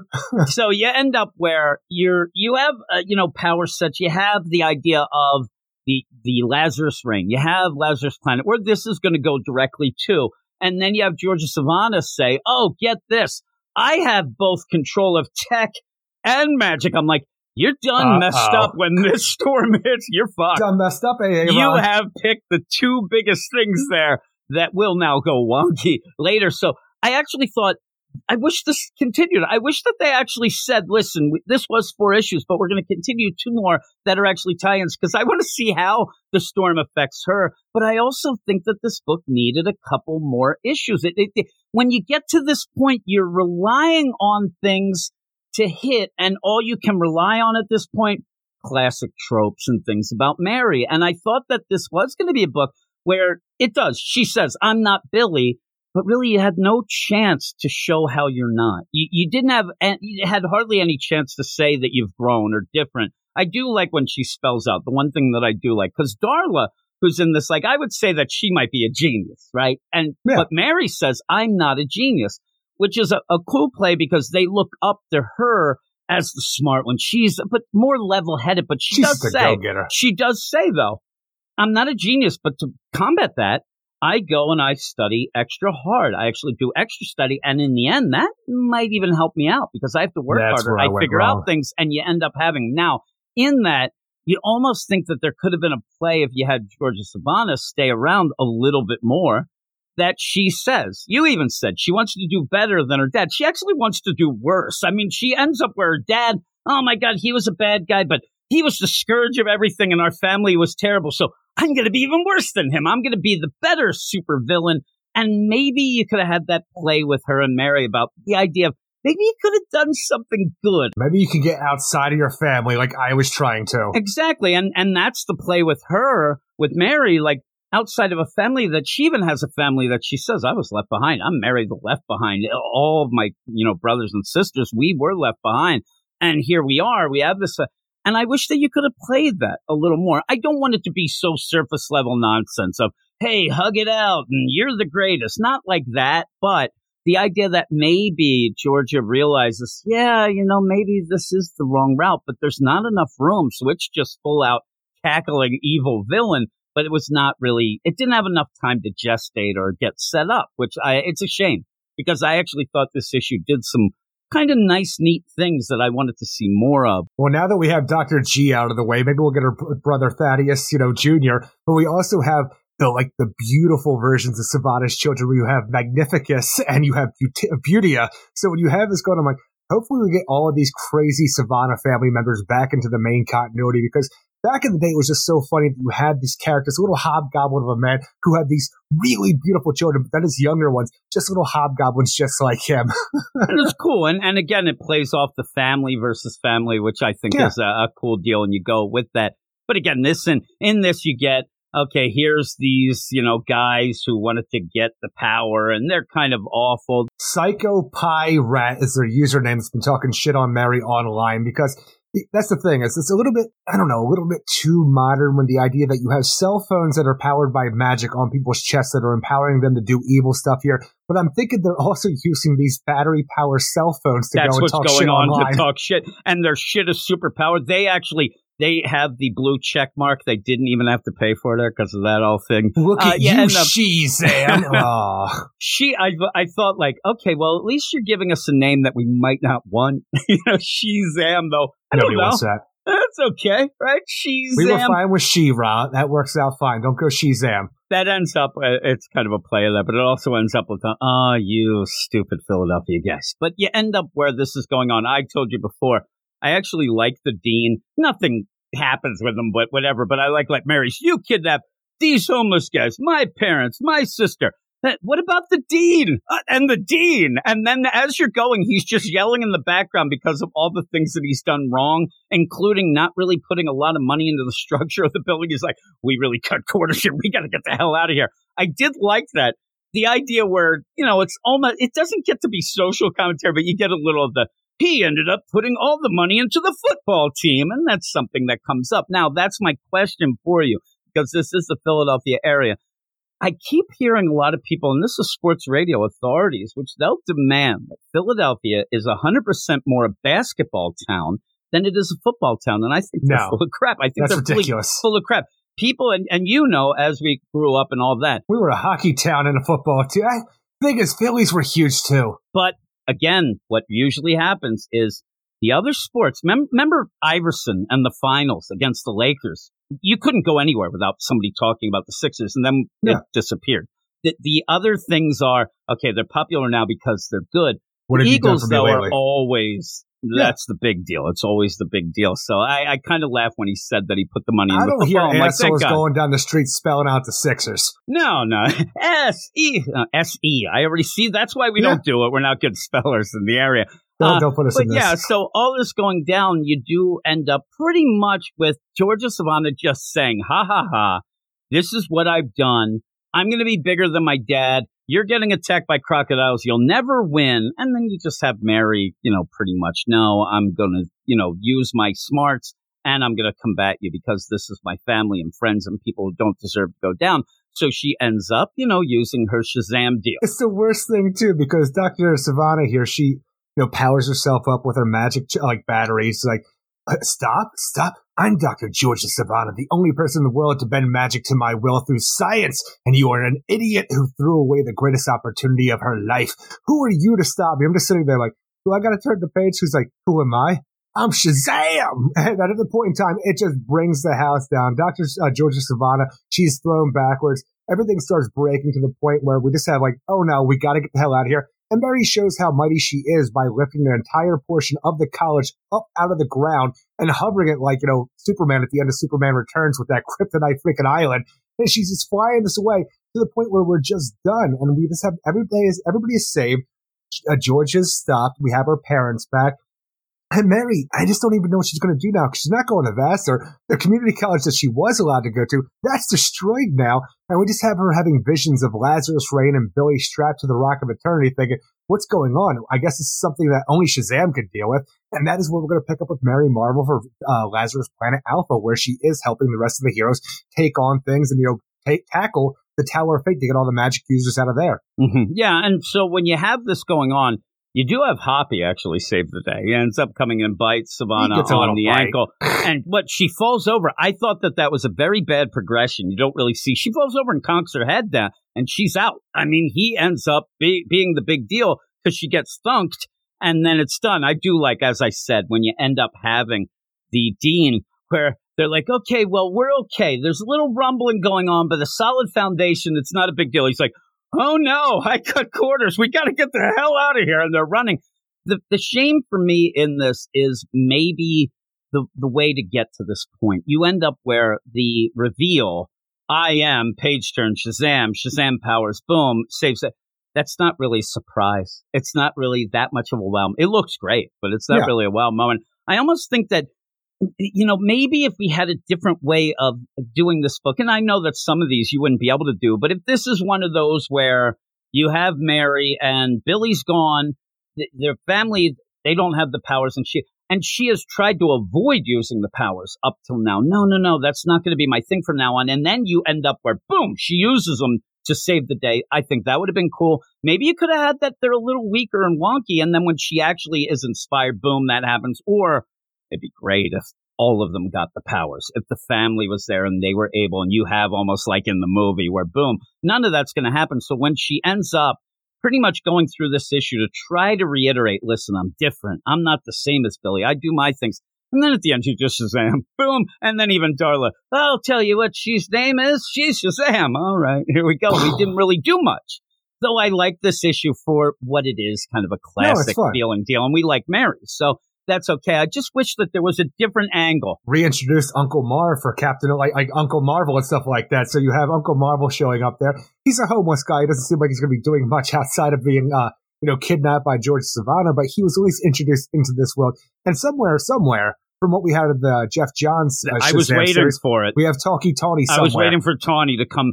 I actually thought they were going to play the idea that, one of these, grotesqueries, that would kind of signal for him to come in. If I'm Mary and I have a house full of kids and my parents are missing and I'm still trying to go, I would get my, anthropomorphic tiger friend from the Wildlands to come help, or maybe, get a set and track down where the hell they are, something. But he is absent from this book, sadly. Yeah, and then I thought maybe you would get the family at the end. I mean, she zips off. I thought we were going to have a dinner scene. We have that a lot. Billy, obviously not there. But I thought you were going to end up, hey, what are we now? We don't have powers. It doesn't matter about powers. And Billy Crystal comes in and says, you're marvelous, Eric. That's what I wanted. I actually thought we were going to get an over-the-top and roll your eyes. We're still marvelous. I don't know. But you end up where she goes off, and hopefully you right a bit of the wrong that has been happening. A lot of people will say they like Shazam, right? You tell me you like Shazam. I don't think it's lip service for you. A lot of people like the movies. But, the idea of not having a proper Shazam, and I'm not saying Mary's not a proper Shazam. I'm saying the whole family having this kind of out and about and askew, especially with another movie coming out. Pretty much like Aquaman. There's a few others, but I can't think about the top of my head. But ever since the movie 52, seems like the majority of our heroes have gone back and has their full history again, from what we had from the Crisis forward. A few of these, Flashpoint really affected, like Aquaman. His story starts at the New 52 right there. None of the old stuff ever counts anymore. And the same with Shazam. What we get for the New 52 on is their entire history. So they don't really have much of a history. And even bringing back stuff is almost lip service and fan service to try to say, hey, look, we're reintroducing some stuff here and there. It is like they're dribs and drabbing it back, though, even with Marv, even with Uncle Marv. It's a weird thing, too, when we had the New 52 reintroduce all our characters, and that was supposed to be the beginning of their history, except for, Batman and Green Lantern. But I really wanted – there's a scene in there where we went to the Philadelphia Zoo, and there was a tiger there called Tawny, and I really just wanted that to be kind of like a branding, like almost just something – like not even just a logo as well as the lightning bolt that Shazam has, but – I wanted that just almost be a mascot, this Philadelphia Zoo tiger named Tawny, instead of having the anthropomorphic tiger and stuff like that, because it just seemed bad. For some reason, just being in Philadelphia and just having the eye of the tiger going with the Shazam, I'm like, and the Philadelphia Zoo, a huge thing. So you had all of that. Yeah, and you could have had it where you could have played it out along in the long run. There's a Wildlands tiger named Tawny and one at the Philadelphia Zoo as well. Oh, my. And you could have even had him go, when he's down, he goes and talks to the tiger. He doesn't expect the tiger to talk back, and then it talks back. It's like Harry Potter's. Oh, no. But in the deal here, it's a shame, because if I said to you, oh, man, what's up with Aquaman nowadays? I hear he doesn't have a book. You'd say, well, he's no longer king. He's got a dog. You could kind of explain it. If somebody said, what's going on with Shazam? Where do I go? What's the book?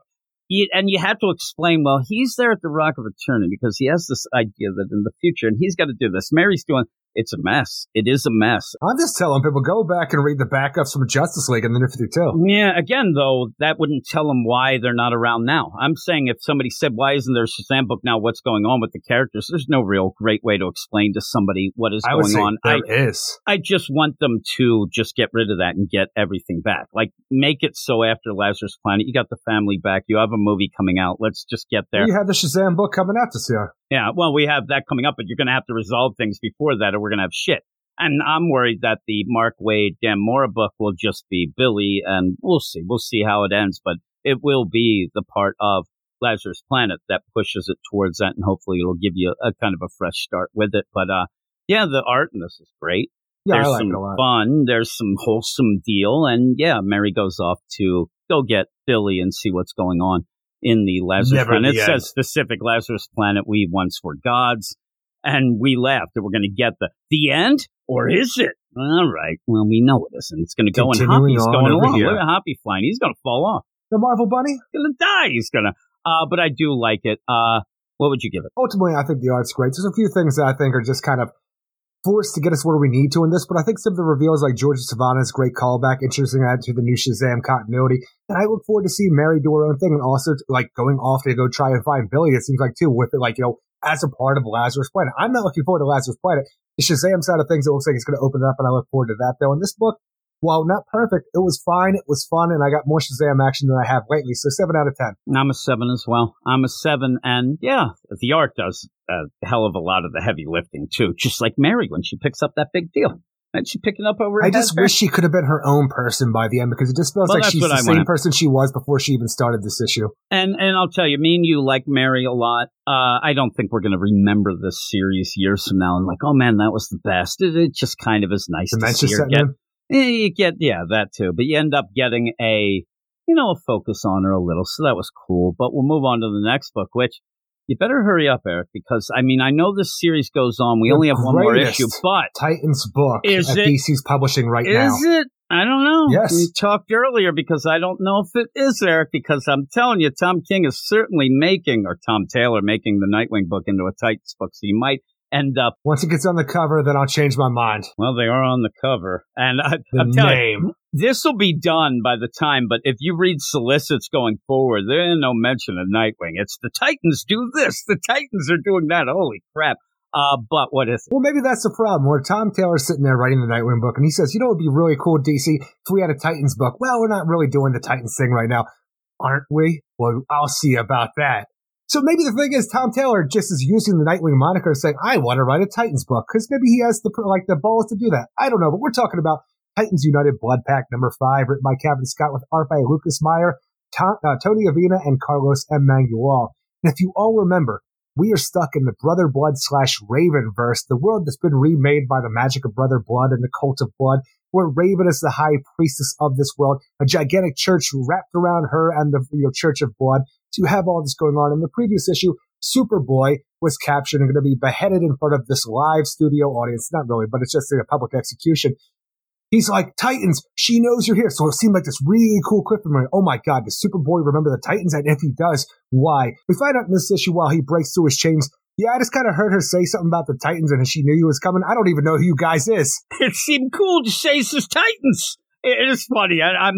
I know that when we ended the last issue, and I don't know how many people are reading this book, I ended up telling you every time we started, I have a real hard problem remembering, okay, what happened last, what's going on. And I do wish that we had a little bit of a blurb. And what you even said at the beginning of this review, the idea of, in a world where Raven is the high priestess who ends up this, and everybody's lost their memories, and this, and Tim Drake, and then end up like in the end, but They were gonna execute Superboy. What's going on? And just have a blurb to get everybody caught up, at least the world. I don't need a full-out recap, but just to get everybody, because we've had a lot of different multiversal things, and it would be nice to just get, all right, okay, we get going. But once you get going, the first thing I thought was, wait a second, this guy was yelling out, you know, Titans to me. What's going on? And yeah, him saying, yeah, I just kind of heard that. I thought it sounded cool. I'm like, that don't make no sense. That really is an odd play, but it worked. They ended up jumping in. They were going to anyway. But you're going to continue in that vein of how are people going to remember things? How are we going to reset it? It's gotten to point wonky at this point. Simon was the perfect loophole for all of that, for how we're working everything, because there's a psychic connection where this book at one point was just House of M, just light. And while I bitched about it at the time, I'm kind of pining for the days. You kind of want that. You mean you just don't want getting somebody punched in the face? You know, breaking them out of the spell? We have a big fight scene breaking out now because Raven has betrayed our Titans. She made us think like, you know, she was that soul self had taken over Jinx and was talking through her to tell the rest of the Titans where to find her, how to free her, everything because, you know, she's pretending to be evil. It turns out, no, she's just playing the Titans. She is evil and she wants to take all of them down. And we just have a ragtag group of our Teen Titan heroes. Some of them remember the old world, some don't, and just taking all this on a whim. And it just becomes a fight scene between the Church of Blood and just people in the streets who are really pissed off because they didn't get to see an execution. And also, we got to protect our High Priestess Raven. And it's just a whole bunch of stuff what we have going on here where it's like, all right, I kind of need more at this point in time, because even by the end, like, yeah, you have Beast Boy, who's in a tiger form. He's kind of like the suck puppet of Raven right now, and he's sort of like the protector. He's just there, and it's fine. Like, oh, I'm sorry, Gar. I wish we could make you remember. I don't need to remember nothing. You guys are pieces of shit. And it's like, no, Gar, you would know if you could remember. You just have this back and forth for a while. Sorry, Gar, I punched you in the face. But we ultimately just have the idea now. It's like, all right, looks like Tempest, Garth gets killed, Mother Mayhem gets killed. We have a bunch of casualties here while Raven is striking back at the Teen Titans, who are trying to remake the world, and they thought Raven was on their side. And ultimately, when they do kidnap Raven here and try to get away, I have no idea what happens in this book, because when we get back to our new HQ, what we're dealing with in the sewer, it seems like, oh my God, that's not Raven, that's Jinx. And I'm like, why is it Jinx? Even Abbott, while you're going through this, they end up walloping Jinx, because Jinx is like the right-hand gal of Raven, and they wallop her, and then she's like, oh no, I remember things.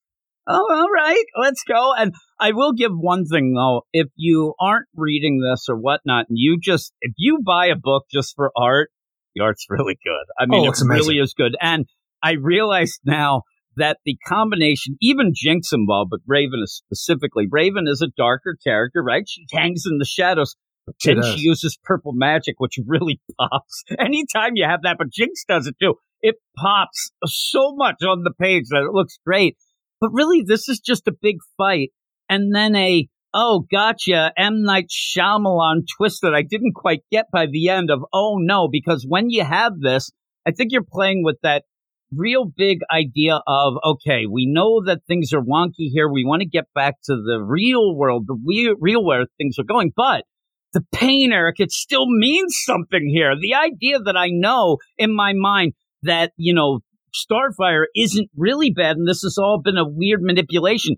But Connor, he's still pissed. He still tries to kill her. And then even at the end, Donna Troy. We have drama nonstop in this, because in this world, Starfire killed Lex Luthor, who was the father of Superboy. He's pissed. Superboy loses an eye in this battle, this big old skirmish that we have going on there. And when our heroes actually accomplish their mission of getting Raven back now, Donna Troy, because she doesn't remember the old war, she still has these old wounds as well, and then shoves a sword through Raven. But oh my God, what did you do? Oh no, it's Jinx. It's Jinx. Oh my God. And I'm sitting there like, what is happening? Oh, Garth, I said Tempest died, but Tempest didn't die. I thought at the one point when he was the blood puppet that for some reason he went down, but no, he didn't die. I love, too, where I have to give Superboy some credit. I thought that it was very wholesome and loving how he just, anything that his dad Lex told him was the best thing ever. And he's like, I love the idea of wholesome Lex being the daddy of Superboy, because and he loves Lex, and he's talking about how great he was, right? And I loved it. I thought that was cool. You don't want that in your main continuity, because Lex Luthor is a bad guy who opposes Superman and did terrible things to Connor by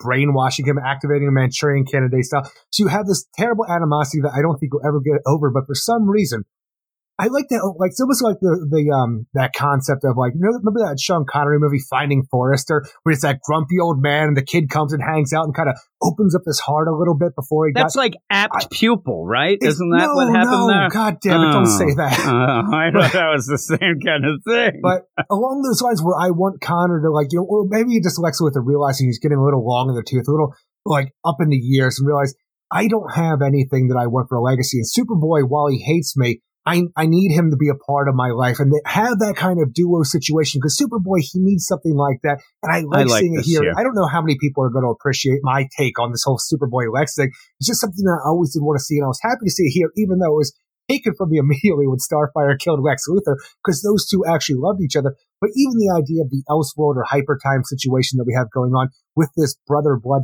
/ Raven world where it seemed very House of M.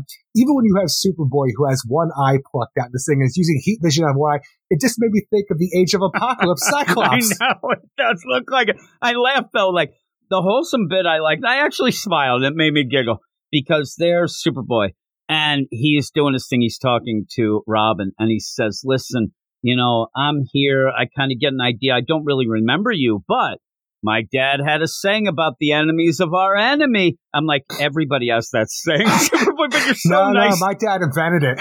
He told me. That's what I love about it. It's so wholesome that he thinks that that's a Lex saying, and it made me laugh. I actually was waiting, only because when you hear Lex and all, I was waiting for, he said something different then. Like, it was going to be a skew of that, but it wasn't. I'm like, you are so wholesome. And then you even have where, you know, brothers were like, oh, your dad was a jerk. And he's like, no, my dad was right. I have to just sit around and find out that everything is Lex.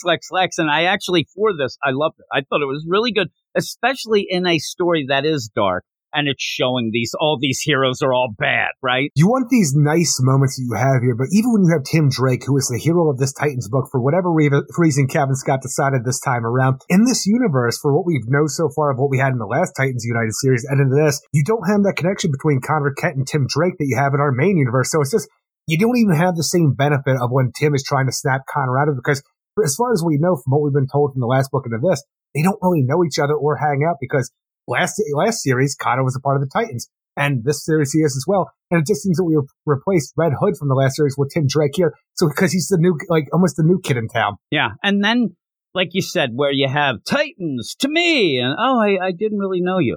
It sounded neat, and I heard them saying Titans stuff. It seemed neat. So you end up having that, and then when you have the other big, play, oh my God, it's you, Dick. I'm like, well, what's going on here? And even then, when you have the character, I'm like, is that Thor or Nova? Everything always kind of skews back to the characters looking like some sort of Marvel character or whatnot, because that ends up being one of the saves too. You end up, oh my God, I thought you were somebody else. I can't believe it's you. And yeah, you just end up with things being solved just to be solved. But then the drama causing issues. Oh my God, that wasn't Raven. It was Jinx. And why did you stab her down at Troy? I'm sitting there, all that I'm thinking to myself, like, what the hell does that mean? Like, if I was there, if I was one of the Titans, I'd be, what the hell is going on here? Let's just figure out. Let's stop all this shit to get out of here because it's so wonky. It's okay. I said I like the art, but the story itself, especially this, it's just a big fight. You get some big things. You end up seeing Kraken, Beast Boy. That was kind of cool. But it just seems like Beast Boy's an afterthought in this series. Yeah, because you end up where, well, there's so many characters. You don't have a lot of page space, but you really don't have a ton of story except for Raven bad, fixed situation. And we only have one issue. And what are they going to do? And it was odd to see when we had the assault against Brother Blood and Mother Mayhem that we had Starfire shooting star bolts out of her eyes for some reason while Superboy shot heat vision out of his. And they're like, why are you using your eyes like that? I don't know if I've ever seen it like Starfire do that. Yeah, and I think that you play the idea of hyper time, out of continuity stuff, and they're just having fun. We see that. I mean, I saw an interview I sent to you, a little bit about Leah Williams talking about Power Girl, where the editorial, even in main books and continuity, like, just do what the hell you want. We don't want to be bothered with that. Have some fun. And this, here's the play, though.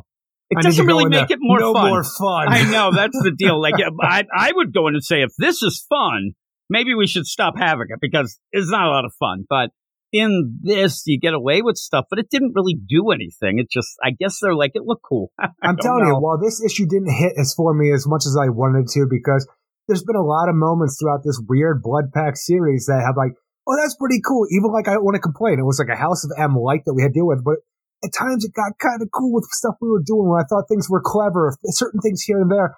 Now it's just a big fight scene that I don't understand what happens at the end. Our big cliffhanger of last issue was like, oh, no, I just said that Titan chick because I overheard it. And, like, it doesn't feel like it's flowing as well. And all the characters, the stuff you could do that was fun is just kind of left on the table. And the art is the only saving grace. And with all of that said, this is still the best Titans book that DC's putting out right now. But it's only a 5.5 out of 10 in my mind because it didn't do much this issue. And the premise that it's dealing with is wearing thin. Yeah, I think I'm a 5, but a regular 5. Maybe a 5.5. The art is so good. I can't go to a 5. I'll go 5.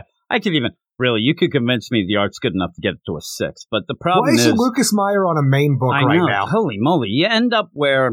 It reminds me back in the day when I would keep going to you about Bruno Redondo, when he was in Injustice, right? And I'm like, man, this guy needs more work. Finally, he gets it, so maybe we'll get that. The idea of this book is so like funny because... Yeah, maybe. Because this book doesn't mean much. Here's my little travel down the Titans United lane, Aaron. I end up getting into it. You like the Titans. I'm like, all right, I'm along for the ride with Eric. But as we go through this, you end up going, well, I want to see the Titans, and I could deal with a wonky story. We'll just go with it. Then we get oh, my God, you know what?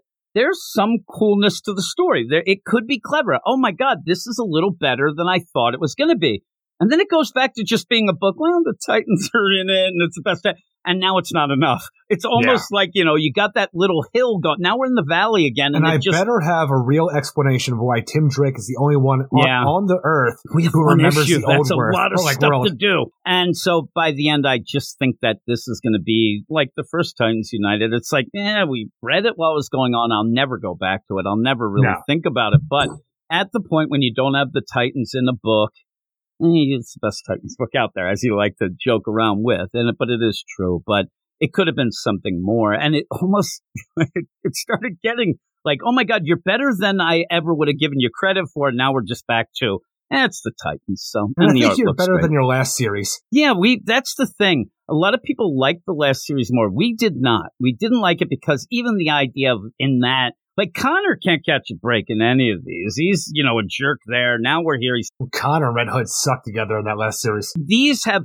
Here's the deal in my mind. The assholes in this book are because of a whammy.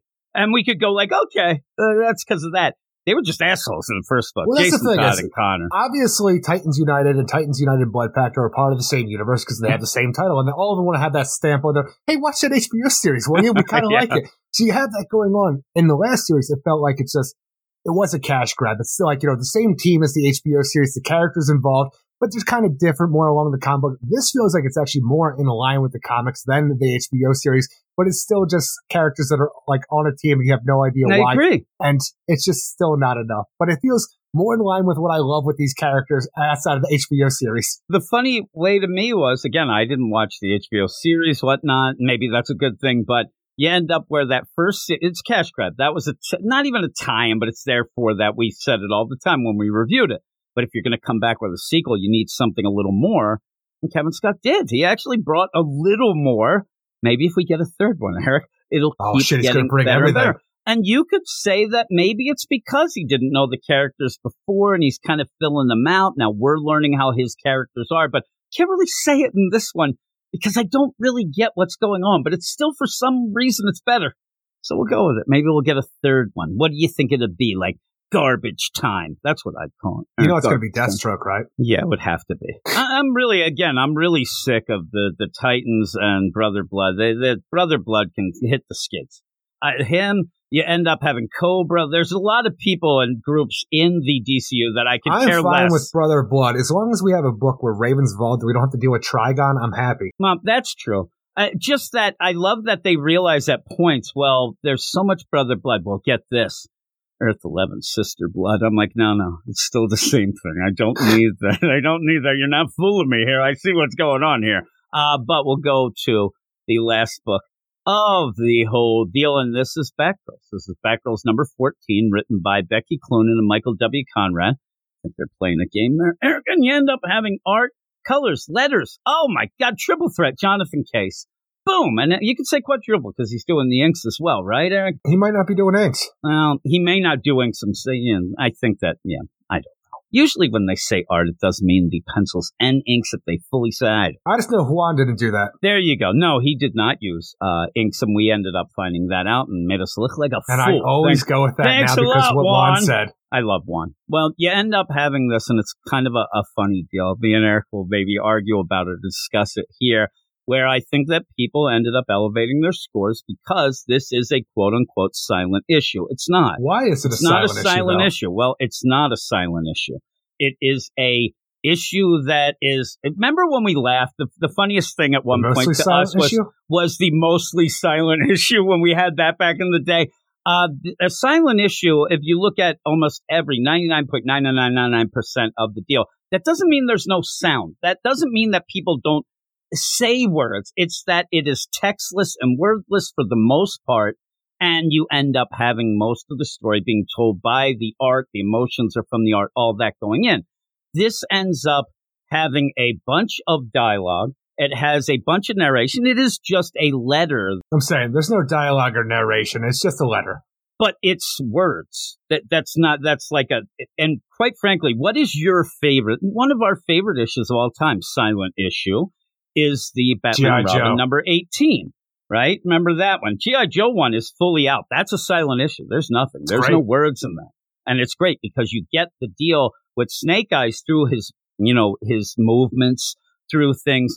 They said at the most point, what you usually have if you have a silent issue, and I think you might have it in that G.I. Joe, where you'll have like hand movements and you'll have like little like emojis and things like that. That's there. But to be a real silent issue, you can't have these letters. And where I want to point out, me and you had said all along. Is it because you actually say the words out loud when you read? No. That's the thing. Here's the play, and here's my argument. If somebody said, well, Jim, it's a silent issue because Cass is only reading. Well, if you're going to go with that there's no sound at all, there are tons of sound effects. There's a lot of sound going on, which you usually have in a silent issue. Silent issue, a lot of people have complained. It should be called a wordless or textless issue because there's tons. I mean, there's right there, click, bang, smack. It's not silent.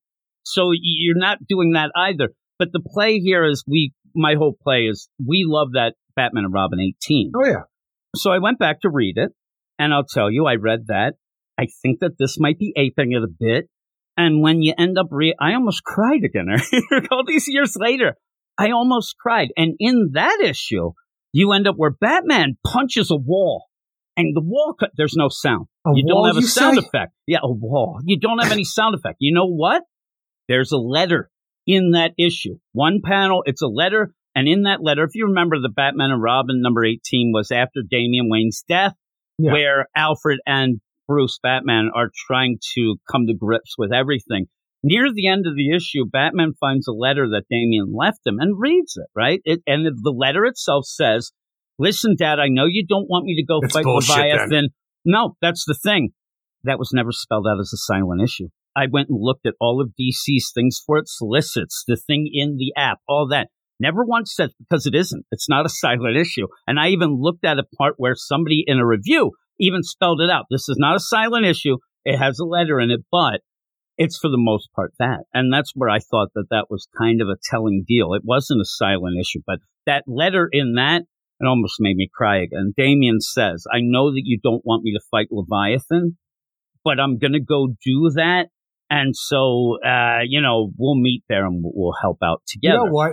Brian Michael Bendis has fucked my brain up so bad. When you say Leviathan, I'm like, doesn't he mean the Heretic? But no, it is Leviathan because this is Mother's organization where the Heretic was a part of. And when you said Leviathan, I'm like, the fuck are you talking about? I didn't see no Mark Shaw over there. The Bendis just took over my brain for a second. And it was one of those things where you end up having this the letter in this issue, and I'm going a lot of things that aren't this issue, but the issue itself, I don't think that I don't think that they're skilled enough to tell a regular issue, let alone a silent issue, because what I think that they think in this is a silent issue is easier to write because you don't have to put the words on the page, because in this, you're not really getting, the body language or the emotions, especially if you're going to play Cass in the deal, who is a body language expert. This is just, I'm going to go here, I'm running into ninjas, and then I'm going to get a letter that solves all the problems, and then off I go.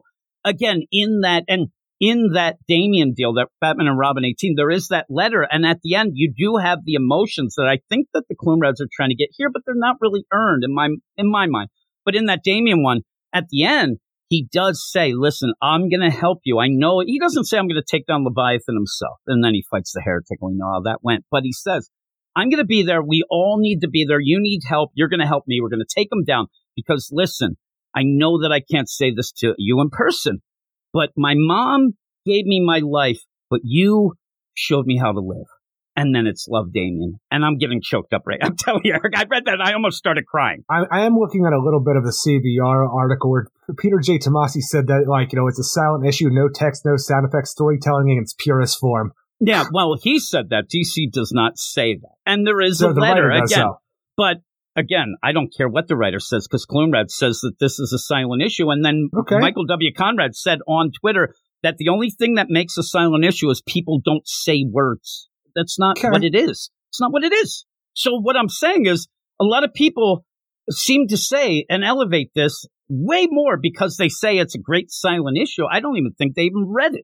It's just, silent issue, 9 out of 10. That's the thing. That's all I wanted to talk about with the issue, because I had such a hard time following what the hell was going on in this. It's terrible. Because I'm trying to read this whole thing, because we have The League of Shadows in here, or League of Assassins, I don't even know what they're playing with anymore, the Lady Shiva and how it works in the current continuity, but she's following these ninjas. She sneaks into this one place, she's stealing samples of stuff, and I have no idea what this stuff is. Gets out, fights some ninjas, either. Lady Shiva cuts some dude's legs off, freaking Seriously? Goes off.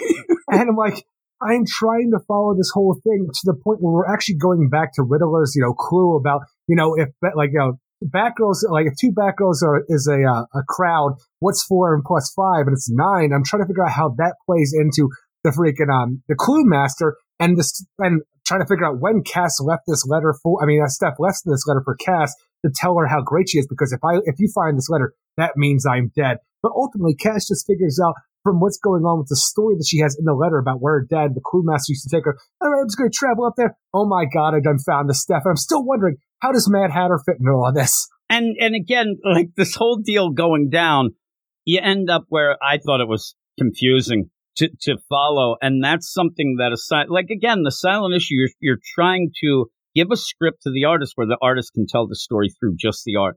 And there's not really, it doesn't seem a script here. And again, the whole thing of me going on and on about a silent issue is just kind of a little nitpick. But what I wanted to get to, and now we're going to the full issue, is the idea that where other people elevated the issue because they said it was a silent issue, and I think there are certain issues that people elevate no matter what, I didn't lessen my score because of the idea that this was kind of a wonky version of it. I'm certainly not giving it props for something that it did poorly. I mean, I could say that, that was my whole deal. I know I went a little too far into it. I was trying to grab my thoughts of how to really play it out. But really, in this, you end up where I love the part where they must have written in the script, hey, draw it so it looks like Shiva is dismantling mannequins. I mean, the idea that one leg, I'm like, what's going on? What are we doing here? It doesn't even look like a real leg. I'm telling you, I went back and looked like, is that person just cutting like their legs off? And even the idea, had to go back a few times in this book because even the part where, Batgirl Cass, she goes and takes out one of these ninjas and then puts their clothes on and infiltrates this, looks like a submarine hatch to go and find these samples that she said. I had no idea. I thought that was Lady Shiva for a second. And so she's doing something. She's got samples, Eric. She ends up where, oh my God, Shiva gave her the salute. And then you go off, and I think that when they're doing this, they can't really figure out, well, how are we going to play this out in a silent issue? Oh no, what we'll do is, and I'll give Tomasi a little different than this. You ended up having that letter, Batman finds the letter, reads it, boom, he's gone. It's one panel, and it's more of like it wasn't a narration device. It didn't solve anything. It was just there. And, you went on for some other pages. This is actually where you are working the panels off of what Cass is reading. It's narration. The idea where I used to go to this place, it was the stone fence cap. Well, write that on the thing. Let's circle that stone fence cap. So it's not really what it's supposed to be. The Clue Master, he used to try to train my mind over at the stone fence cabins. And I just like to think it's in bold and letters and everything on circle, underlined twice, all this stuff. Like, stone fence cabins. So over there on Fence Lane. Yeah. I'm asking you, number one, right? This is the whole deal. You end up having Cass samples, Venom maybe, I don't know what it was, Eric, maybe it's the meth, maybe she has a little bit of a problem, right? The story has been all over the place since we started this with all the different focuses on who the villains were to the point where I was happy that we've whittled those down. Even have this guy Scarface over here, right? You got Scarhead, he's going. You got Scarhead. What I thought we were going to see when I read this a couple times, and really I say read, you end up where I thought that you were having this cold open, right? There's Cass. She's going. She grabs samples. We don't know what they are. She's grabbing this, and this, where then she goes to maybe Lady Shiva, as we see, and you reveal that she had to do a favor for her mother to get a little more information about maybe what had happened to Steph and whatnot, but that doesn't happen. So she ends up, she's chased. We don't know what's going on. Was this just another caper? I don't know. Then they're on the deal on this bridge, Ninja City. They end up kind of, I don't know. And it's slice and dice, and I'm thinking, oh, League of Assassins, but then you end up where Shiva's there. Hey, great, I cut off limbs. There you go. Then she goes back to the apartment. Where was this letter, and why was it around? I just, she's got the letter. Well, I'm saying, when did she write this letter? And the whole idea, because we have Cass start the issue off by going through police records where she finds out oh my God, the crewmaster's body disappeared after he supposedly died. So obviously she writes on the little like photo of it, Lazarus. I'm like, don't you fucking say Lazarus to me. I'm sick of hearing Lazarus, but I guess he's come back from the dead. The crewmaster, he faked his death.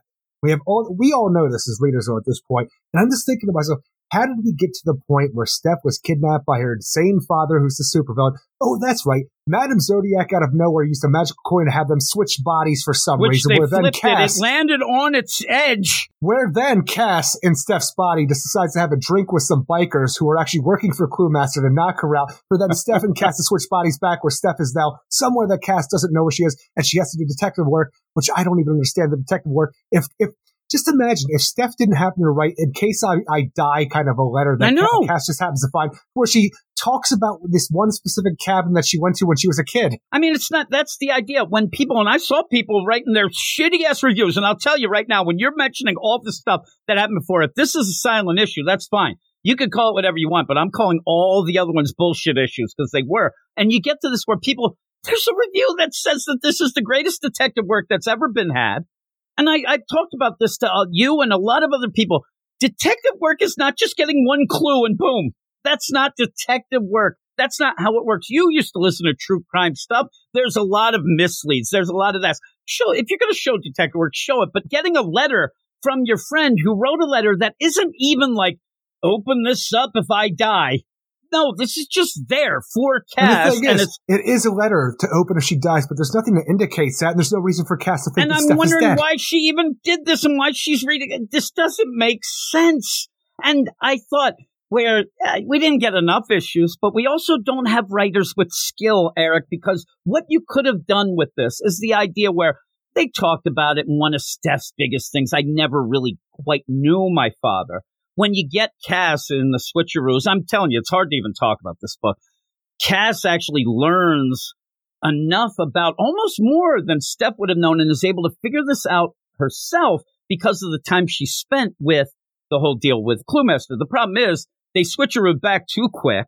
And you didn't get anything. We thought that Cass was going to be smart enough. I don't know if Cass was going to be able to figure that because she was drugged and out of it. Well, I'm saying, though, that's how they played it. They did nothing. That switcheroo did nothing at all. It did nothing. I don't even know why it happened. Because when you get, So if though. Oh, Madam Zodiac. If the switcheroo would have happened and we would have had a bunch of issues and it would have lasted, like eventually Cass wouldn't be drugged and you would have Cluemaster hang it.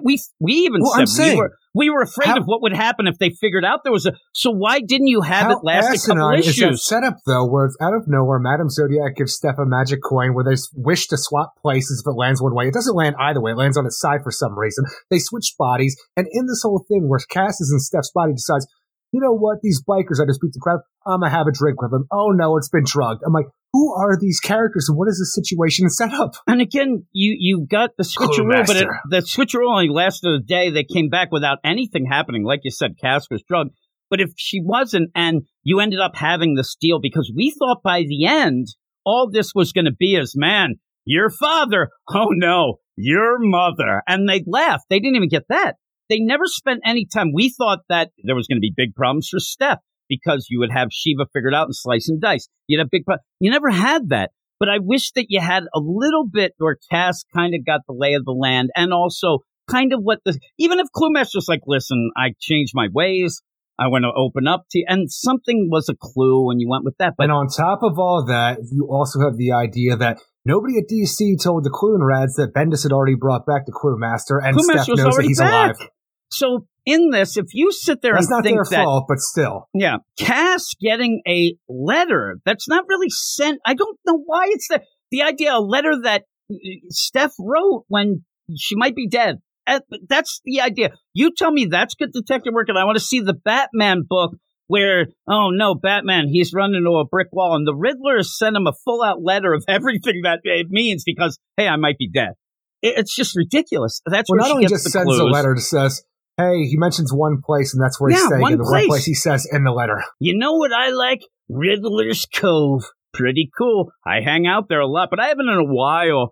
But no, I just want to mention it to you. All right, Riddler's Cove it is. Yeah, but that's where you get Stonefence. It's not even clever. It is almost like the biggest MacGuffin I've ever seen in my life of just being there. So she ends up getting that. I'll give her less credit than she deserves, too, because the minute that she writes, just get going. It still takes her a little bit. She's still going through some things. It's out in the boonies. Off they go. And, yeah, she ends up driving the motorbike out there. And then she gets out. Oh, no, it looks like Steph is hooked up to some suction cups and might be dead. That's the thing is, I don't know what these wires that are coming off her are for. If she's tied to a chair, it looks like there might be a box underneath, but the perspective's a little weird, so it might be behind her as well. I think it's like a weird lie detector. That's what it is. I don't know. Maybe this. Maybe Cluemaster realized something was wrong, and I don't know. Maybe it's like Shiva. It's like the Clue machine. I don't know. Got to enhance her mind and her body. People end up because they thought it was real emotional. Hey, I love you. I love you, Cass. I think I might be dead, but I love you. Catch you on the flip side. I'm like, go to hell. Make sure to pet Fido one for me. So I did mention the Batman and Robin 18. It was one of the things. Funny thing is, I went back to see what we rated it. It was a little bit before we ended up having the site. I didn't remember exactly when, but yeah, it was. And in that, I think that I probably would have given that issue a 9 if I just read it. So I could say I'd probably give it a 9, because it was real emotional, whatnot. That's less than what most people are giving this. This has an aggregate score of 9.1. This is not a 9.1. This is a bullshit comic that really doesn't even go with its premise and ends up having things solved just to get solved to then have. And the emotions are just a letter that doesn't make sense. And with that, nothing else. I couldn't even follow the beginning. I couldn't follow anything that was going on. So you end up at the end where I think that it's kind of bullcrap. But what would you give it? I'm going to give this a 4.5 out of 10. Yeah, I think I'm a 4. I think I'm a 4 out of 10. And here's the other thing. The art, people were saying, oh, it's a classic style. It does have that, like, almost like a Jorge Fornes look of a recent deal. And it does have, that whole play. It even has like a Darwin Cook maybe even in it. I don't remember the colorist, but it always reminds me of the colorist that we have with Franco Villa. Yeah. And it even like it has a lot of things like that. So yeah, it looks okay. But the problem is that I don't think the art was good enough to really rely on it heavily. And the script didn't do it anyway. You end up where it just is nonsense. So 4 out of 10 again, for me. Is that something that I'm forgetting from last issue? Because I don't forget a lot of things when we go from issue to issue like this. But what the hell are these samples for? Yeah, Lazarus. Actually, don't write Lazarus. Actually, I'm looking. Like, let's look at those. Maybe it was the samples of Lazarus. I don't know. It's going to rain that shit soon. I'm looking. If you have it, like everything else is there, but yet you don't know what that fucking shit is. It says... Sample 2, colloidal. I think I should say Lazarus. Yep. Fuck me. Yeah, there you go. Colloidal Lazarus. So, is this something where the Clue Master's working with the League of Assassins and they brought him back with actual Lazarus? Maybe. And now we're really going to fuck it up. And they have samples here? Now, and if you're going to do that. Because he died so long ago and his body disappeared right afterwards. Did you ever get, like, that might be the idea, like, maybe things told in a different time frame and a little deal. Because now I'm starting to think that what's going on here is that, and also we didn't even mention that friendly cop, he's there to just kind of give a scowl and a cross arms. I think that maybe, because again, we also have a full out, autopsy deal. You go through a big thing and when you get to, maybe she's grabbing that thinking that, and maybe she is, maybe Steph's dead. Maybe Steph's going to get the Lazarus. Maybe that's why she grabbed it thinking that. But I never got the idea that Steph would be dead, but I guess you're thinking ahead. I don't think that idea. Eric. Yeah, it was weird. Once you get that letter, I'm like, what's going on? Did I miss like 80 issues? I'm so confused what's going on with the League of, I was going to say Lazarus, but League of Shadows, League of Assassins, anything that's going on with it ever since Ra's al Ghul died in the Shadow War. Yeah, well, and it was when you ended up having, the original where... This whole gets wonky, but Cluemaster, right? You end up having Lincoln March was the one who sliced him, right? Did he have a camera back with him? Did he have a camera? Did he take this picture? No, I think slice. All right, let me get that. I'm going to keep my work. I have to assume that this picture that we have here is when the police found the body and it's for evidence. I just wanted to be Lincoln March. And then they end up Lazarus over. They just write over it. Poor Cluemaster. The best time he looked. Dead, Eric. All that blood all over. Again, if you... Eric ended up talking about it, and just to reiterate it, it was in the Bendis deal because he fucked up and thought Cluemaster was alive. He ended up playing this game where that horrific death was faked, maybe with blood packs like the Titans have, And you end up where all that plays out and that they didn't know. So it's all wonky. It's all wonky. But again, you could always play, well, you know, Eric, death metal. People just say shit. The timeline changed. I don't know. But that story was wonky anyway. But yeah, at the end, 4 and a 4-5. That's it. Probably not our book of the week. But what is your book of the week?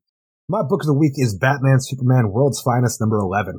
That is mine as well. We had a pretty good week. We had some books that we really enjoyed. So that's a pretty cool thing. We have, you know, some different events going on. Maybe one's better than the other, maybe whatever. But it's there's something for everyone. And we really, I want to point out. It's a hell of a week, really, with all the different, kind of characters and books coming out.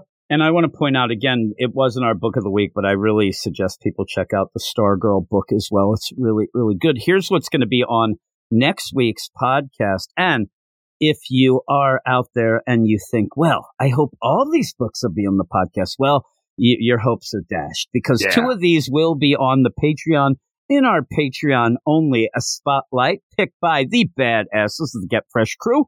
Honk, honk. And if you aren't, or don't remember, we ended up talking this week on Batman One Bad Day, Bane number 1, Lazarus Planet Assault on Krypton number 1. That was a 2-hour podcast, Eric. You couldn't shut the hell up. Oh, my goodness. We were having some good old times. I thought, boy, I want to sit there and talk to my Eric Shea. But we had some fun. We talked about a bunch of different things. And then at the end, it got a little off the rails. But that's part of it. That's part of the fun. But in that, we had some people bringing up the idea of the length of podcasts. Oh, you guys used to have, these long podcasts and whatnot. I think that this week, with everything combined with that you could get, it'd still end up like 5 or 6 hours. So there's enough. There's some meat on the bone. But here are the books. I will tell you my predictions of what will be on the Patreon Spotlight. Then you could say, okay, well, at least we'll get those books on the regular podcast because Jim's never right. But it's at patreon.com/weird science, by the way. All the things and all the links that we talk about are in the show notes as well. We get Action Comics number 1051. I don't know why that seems like quick. I think that this is I thought that it would be like January, Jim. We gotta get the shit out. I know. Well, it's coming out. This is where that Dawn of DC. And I will point out something. I've told people this. I don't know why DC isn't pushing it, even in these little intro to this. This has a Dan Jurgens back in Lois the day, Young too. John, Lois and Clark deal. So you end up where, and they're not traveling the country mapping and things out. That's Lois and Clark, Eric. I just want to let everybody know that we're not there. But we had that issue of Superman with Dan Jurgens where we traveled the freaking country talking about how great America's was. We're not running the Manifest Destiny. We're going, and it does have Young John. So everybody who's wanted that, I know. Also, it's funny because I did see some people. I was waiting. Oh, why aren't they giving Tomasi on that? He didn't do that. Tomasi did that story that I was talking about. Never mind. Yeah. The idea people were upset. Why isn't Tomasi doing this, Young John? He's the one who did. No.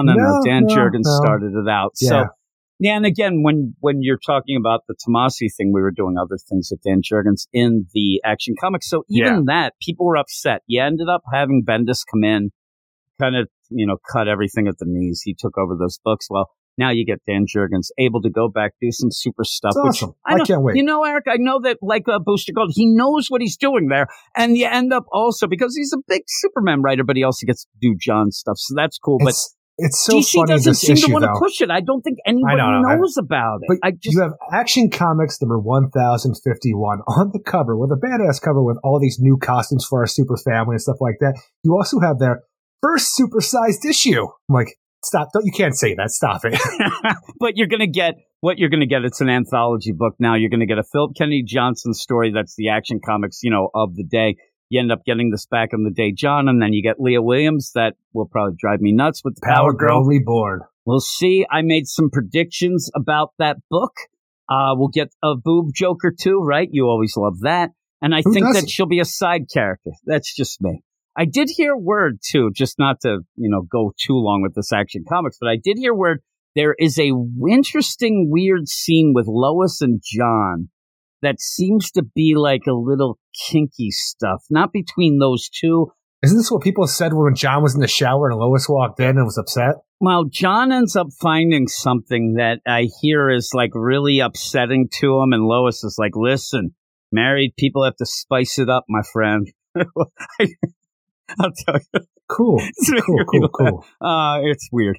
But yeah, Action Comics number 1051. Then we have Batman One Bad Day, Catwoman number 1. Now, I don't know where to get it to. By G. Will Wilson, you know, okay. I like G. Will Wilson's Miss Marvel, not much else, but this seems really quick to have another One Bad Day. I agree. They're really shoving those out, but you get that. We'll see. Each one to me and you, we said, it's kind of like, it's lessening. It's less returns here, but yeah, Blue Beetle Graduation Day number 3 is such a weird book because you did not, me and you both didn't really like that last issue.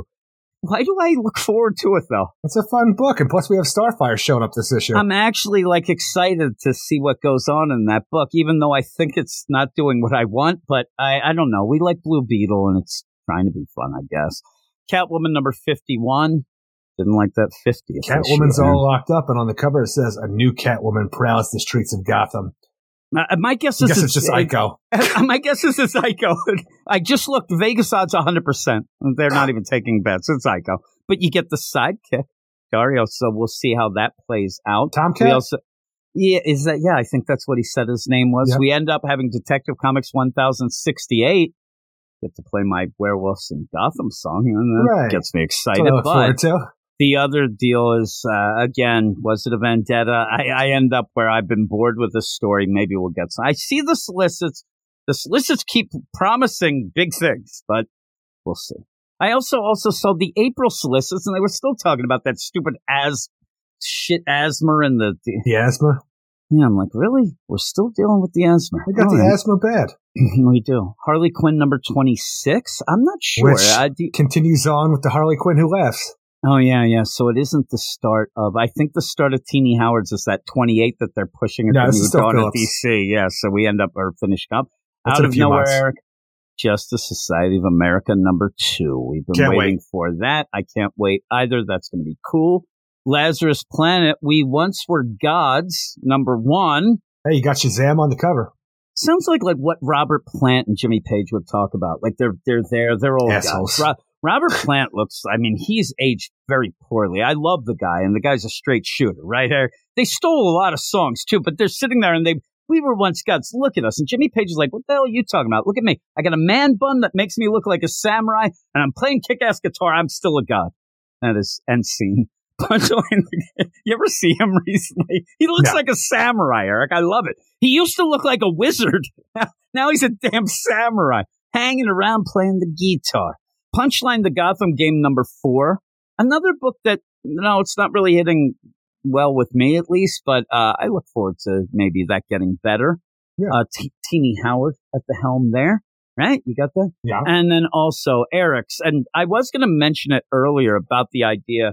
When I was talking about people yelling about reviews and, oh, my God, you're too high, you're too low. I'm like, well, I'm just right is what I am. But you end up where you can tell that we don't fake the funk and each issue gets its own due. And if it's good, because Eric gave Tim Drake Robin a book of the week. I mean, nothing will ever top it. You get Tim Drake Robin number 5 next week.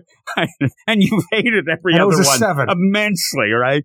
Yeah, it was a tough week. It wouldn't have been that this week. This was too good a week. I think that what we'll get on the Patreon Spotlight will be JSA number 2 and Batman One Bad Day Catwoman. I want to go with the idea of Lazarus Planet, but I think that Assault on Krypton, that really took the sales out of everybody, right? Is that what you say? It took I think we're going for a doubleheader of what we had this week kind of going on where we have the Lazarus Planet, We Once Were Gods, and One Bad Day Catwoman. But you do agree that probably the Batman One Bad Day Catwoman will be there. And, most likely. Better to double up and take 2 Catwoman books for the Badass Spotlight. That'd be crazy. I was going to mention that. We got 2 Catwoman books, and I want to like them. One Bad Day, that could be whatever. What's the one? I mean, these One Bad Days come down to, it's going to be her like, oh, it's the day I met Batman. But it was also the best day, Eric. It's very odd. What would it be? We'll probably see.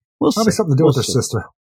Yeah, I'm thinking the sister, maybe, Maggie, something. Maggie. I was thinking, Maggie doing it. Yeah, we'll see. I don't know. Action Comics is a big get, too. That is, Eric. I want to see I hope that Leah Williams just comes full force and you get the full Leah Williams experience that I have had in such things as Amazing Mary Jane. That we had in the anthology. What's that? You didn't? That's the best thing I've ever read from her. So there you go. I can't wait. I have a feeling she's going to kind of just meander through this, but we'll see. It'll probably get sexy. So with all of that, though, thanks everybody for listening. As always, please go over to Twitter at Weird Science DC. I think it is. And you follow us, we'll follow you back. Go to our website, WeirdScienceDCComics.com. Get written reviews over there. Go over to the YouTubes at Weird Science Comics and get video reviews and news things and all that stuff from me, DC and Marvel and manga over there. And then go to our Patreon, patreon.com/WeirdScience, where you can get a ton of extra shows, including our weekly spotlight, which we end up, they're getting to be about 2 hours long because we like to have some fun over there and do these extra things. Well, it's also the idea, too, like this week, actually, it was 2 oversized books as well. So that kind of added. But hey, we like to have the fun, Eric, just like the gals and Sydney. Eric don't. But I like to talk to you, Eric. It makes me feel good inside. He holds me hostage. I actually hold you hostage, but I hold you close as well. I cuddle you up hostage. Makes it worse. You're sending notes to people. Please, this is not my boyfriend. Call the police. Go. Yeah, exactly. So we have all that going on. But yeah, give us that. And if you just want to help us out and support us for what we do here, because we try to do a little extra. There's not a ton of DC Comics podcasts left. And we try to give you, a little fun with it. Enjoy the books. And that is our M.O., but still be honest with them. But that's it. That is it, you weirdos. You go off. I'm going to go up and watch the Eagles against the Giants. I'm looking now. I'm going to catch the end of I'm talking the end of the Chiefs game, but it looks like the Chiefs are going to beat the Jaguars. So we'll see what's happening there. But thanks, everybody. Thank you, Eric. And what do we say at the end of the podcast? Everybody have a great week. Keep it weird. We'll see you in 7. See you in 7. Go read comics. You are all weirdos. Weird science is the revolution. Weird science is the revolution. Weird science is the revolution. Now, check out what you got now. Get your postcards, birthday cards, eBayOwners.com. I get it while it's hot now. If a letter makes you wetter than a better, ready, better, it's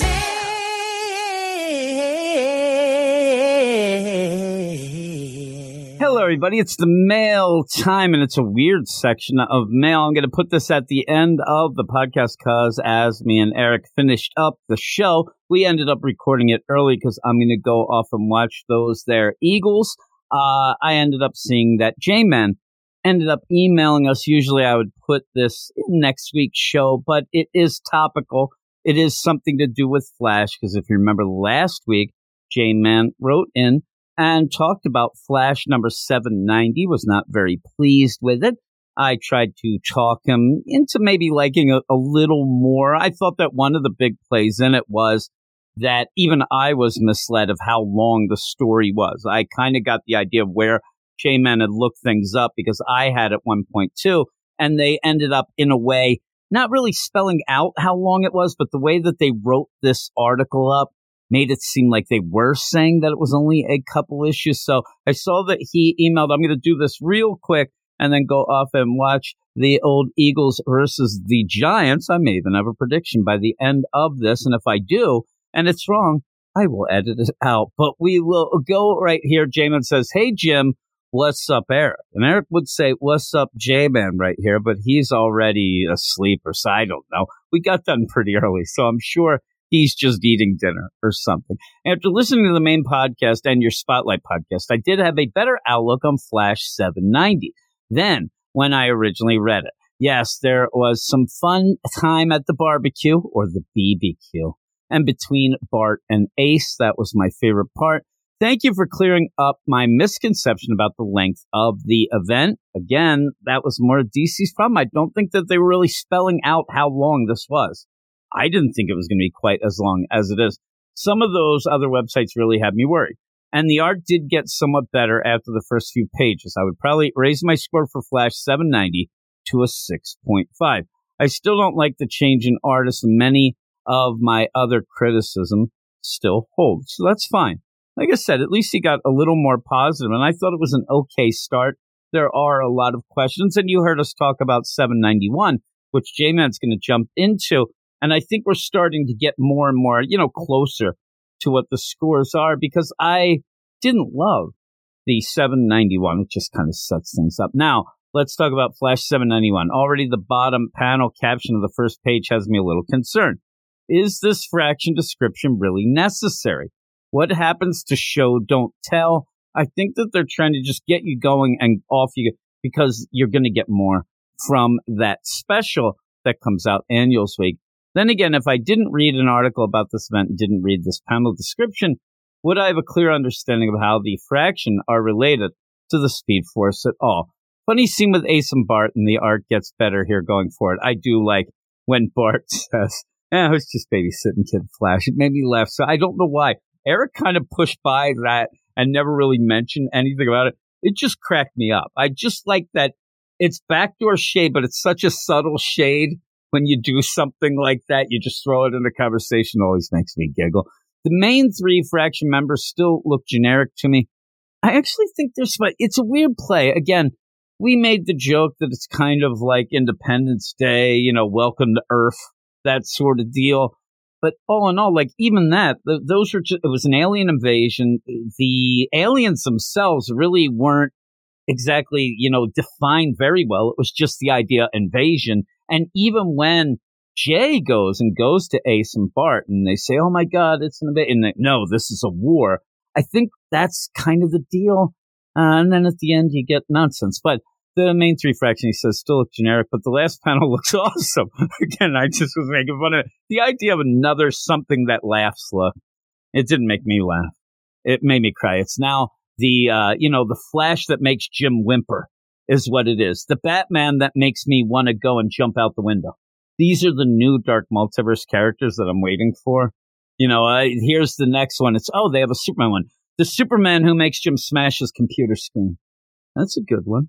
That's actually pretty effective, right? I've had a couple of those.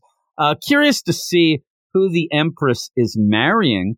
I guess we'll find out in the special. And he says 7 out of 10. I don't know. It felt like it was that commander guy, but maybe not. Maybe we have some drama. Maybe that's the thing. And maybe the fun play of it is like, oh man, DC will never allow a wedding. Well, we'll see a wedding. It's an alien wedding. I don't know. But he says, that's all for now. Keep up the good work and I'll see you in 7, but I wanted to put that out there. Like I said, I didn't want to skip this. We got the email in after we had already done recording. So I figured me and Eric got done. See the email. We'll record this. I'm going to go off and watch the Eagles in about an hour or so. With that, I will make my prediction. I say Eagles win 31-7, and I think that it's going to be an easy ride. Take that, Giants fans. But we will see how it all goes, but that's J-Man from Half Moon Bay, a little after the fact, back-end mail. We've never really done that before, but if you wanted to get involved in writing in an email and talking with me and usually Eric, all you have to do is email us at weirdsciencedccomics@gmail.com. And, we read everything that we get as long as we see it, and I don't accidentally, not see it, I guess is what I'm saying, but that's it.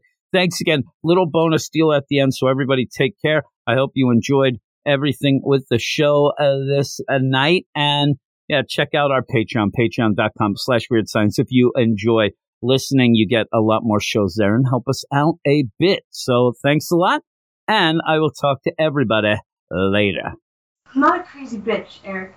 I'm not going to come in here and tell you what you can and can't talk about, but that is inappropriate, and I'm angry about that. You hear me, Jim? Edit that out. Have fun.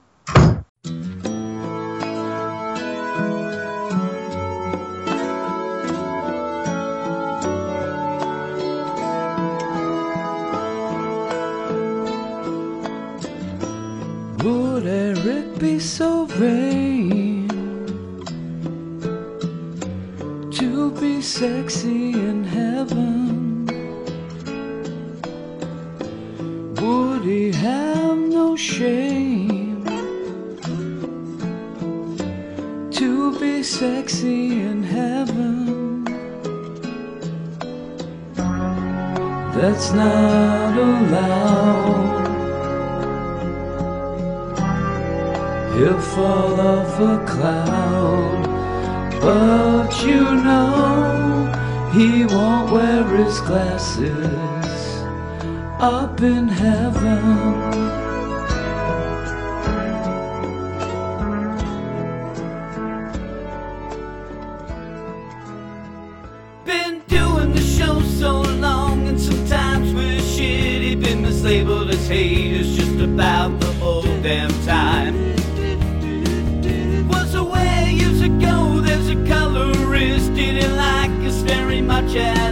Bop, bop, jammer, bop, villain.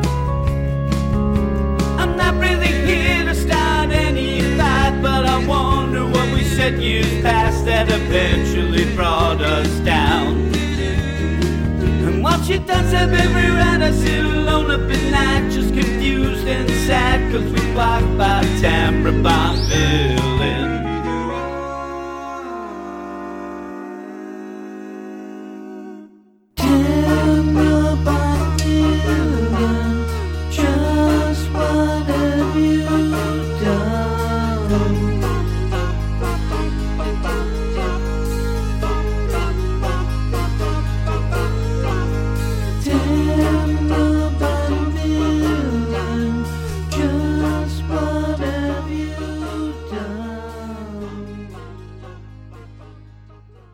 Awesome, and I like when he talks and like how he kills people, and he's in nightmares.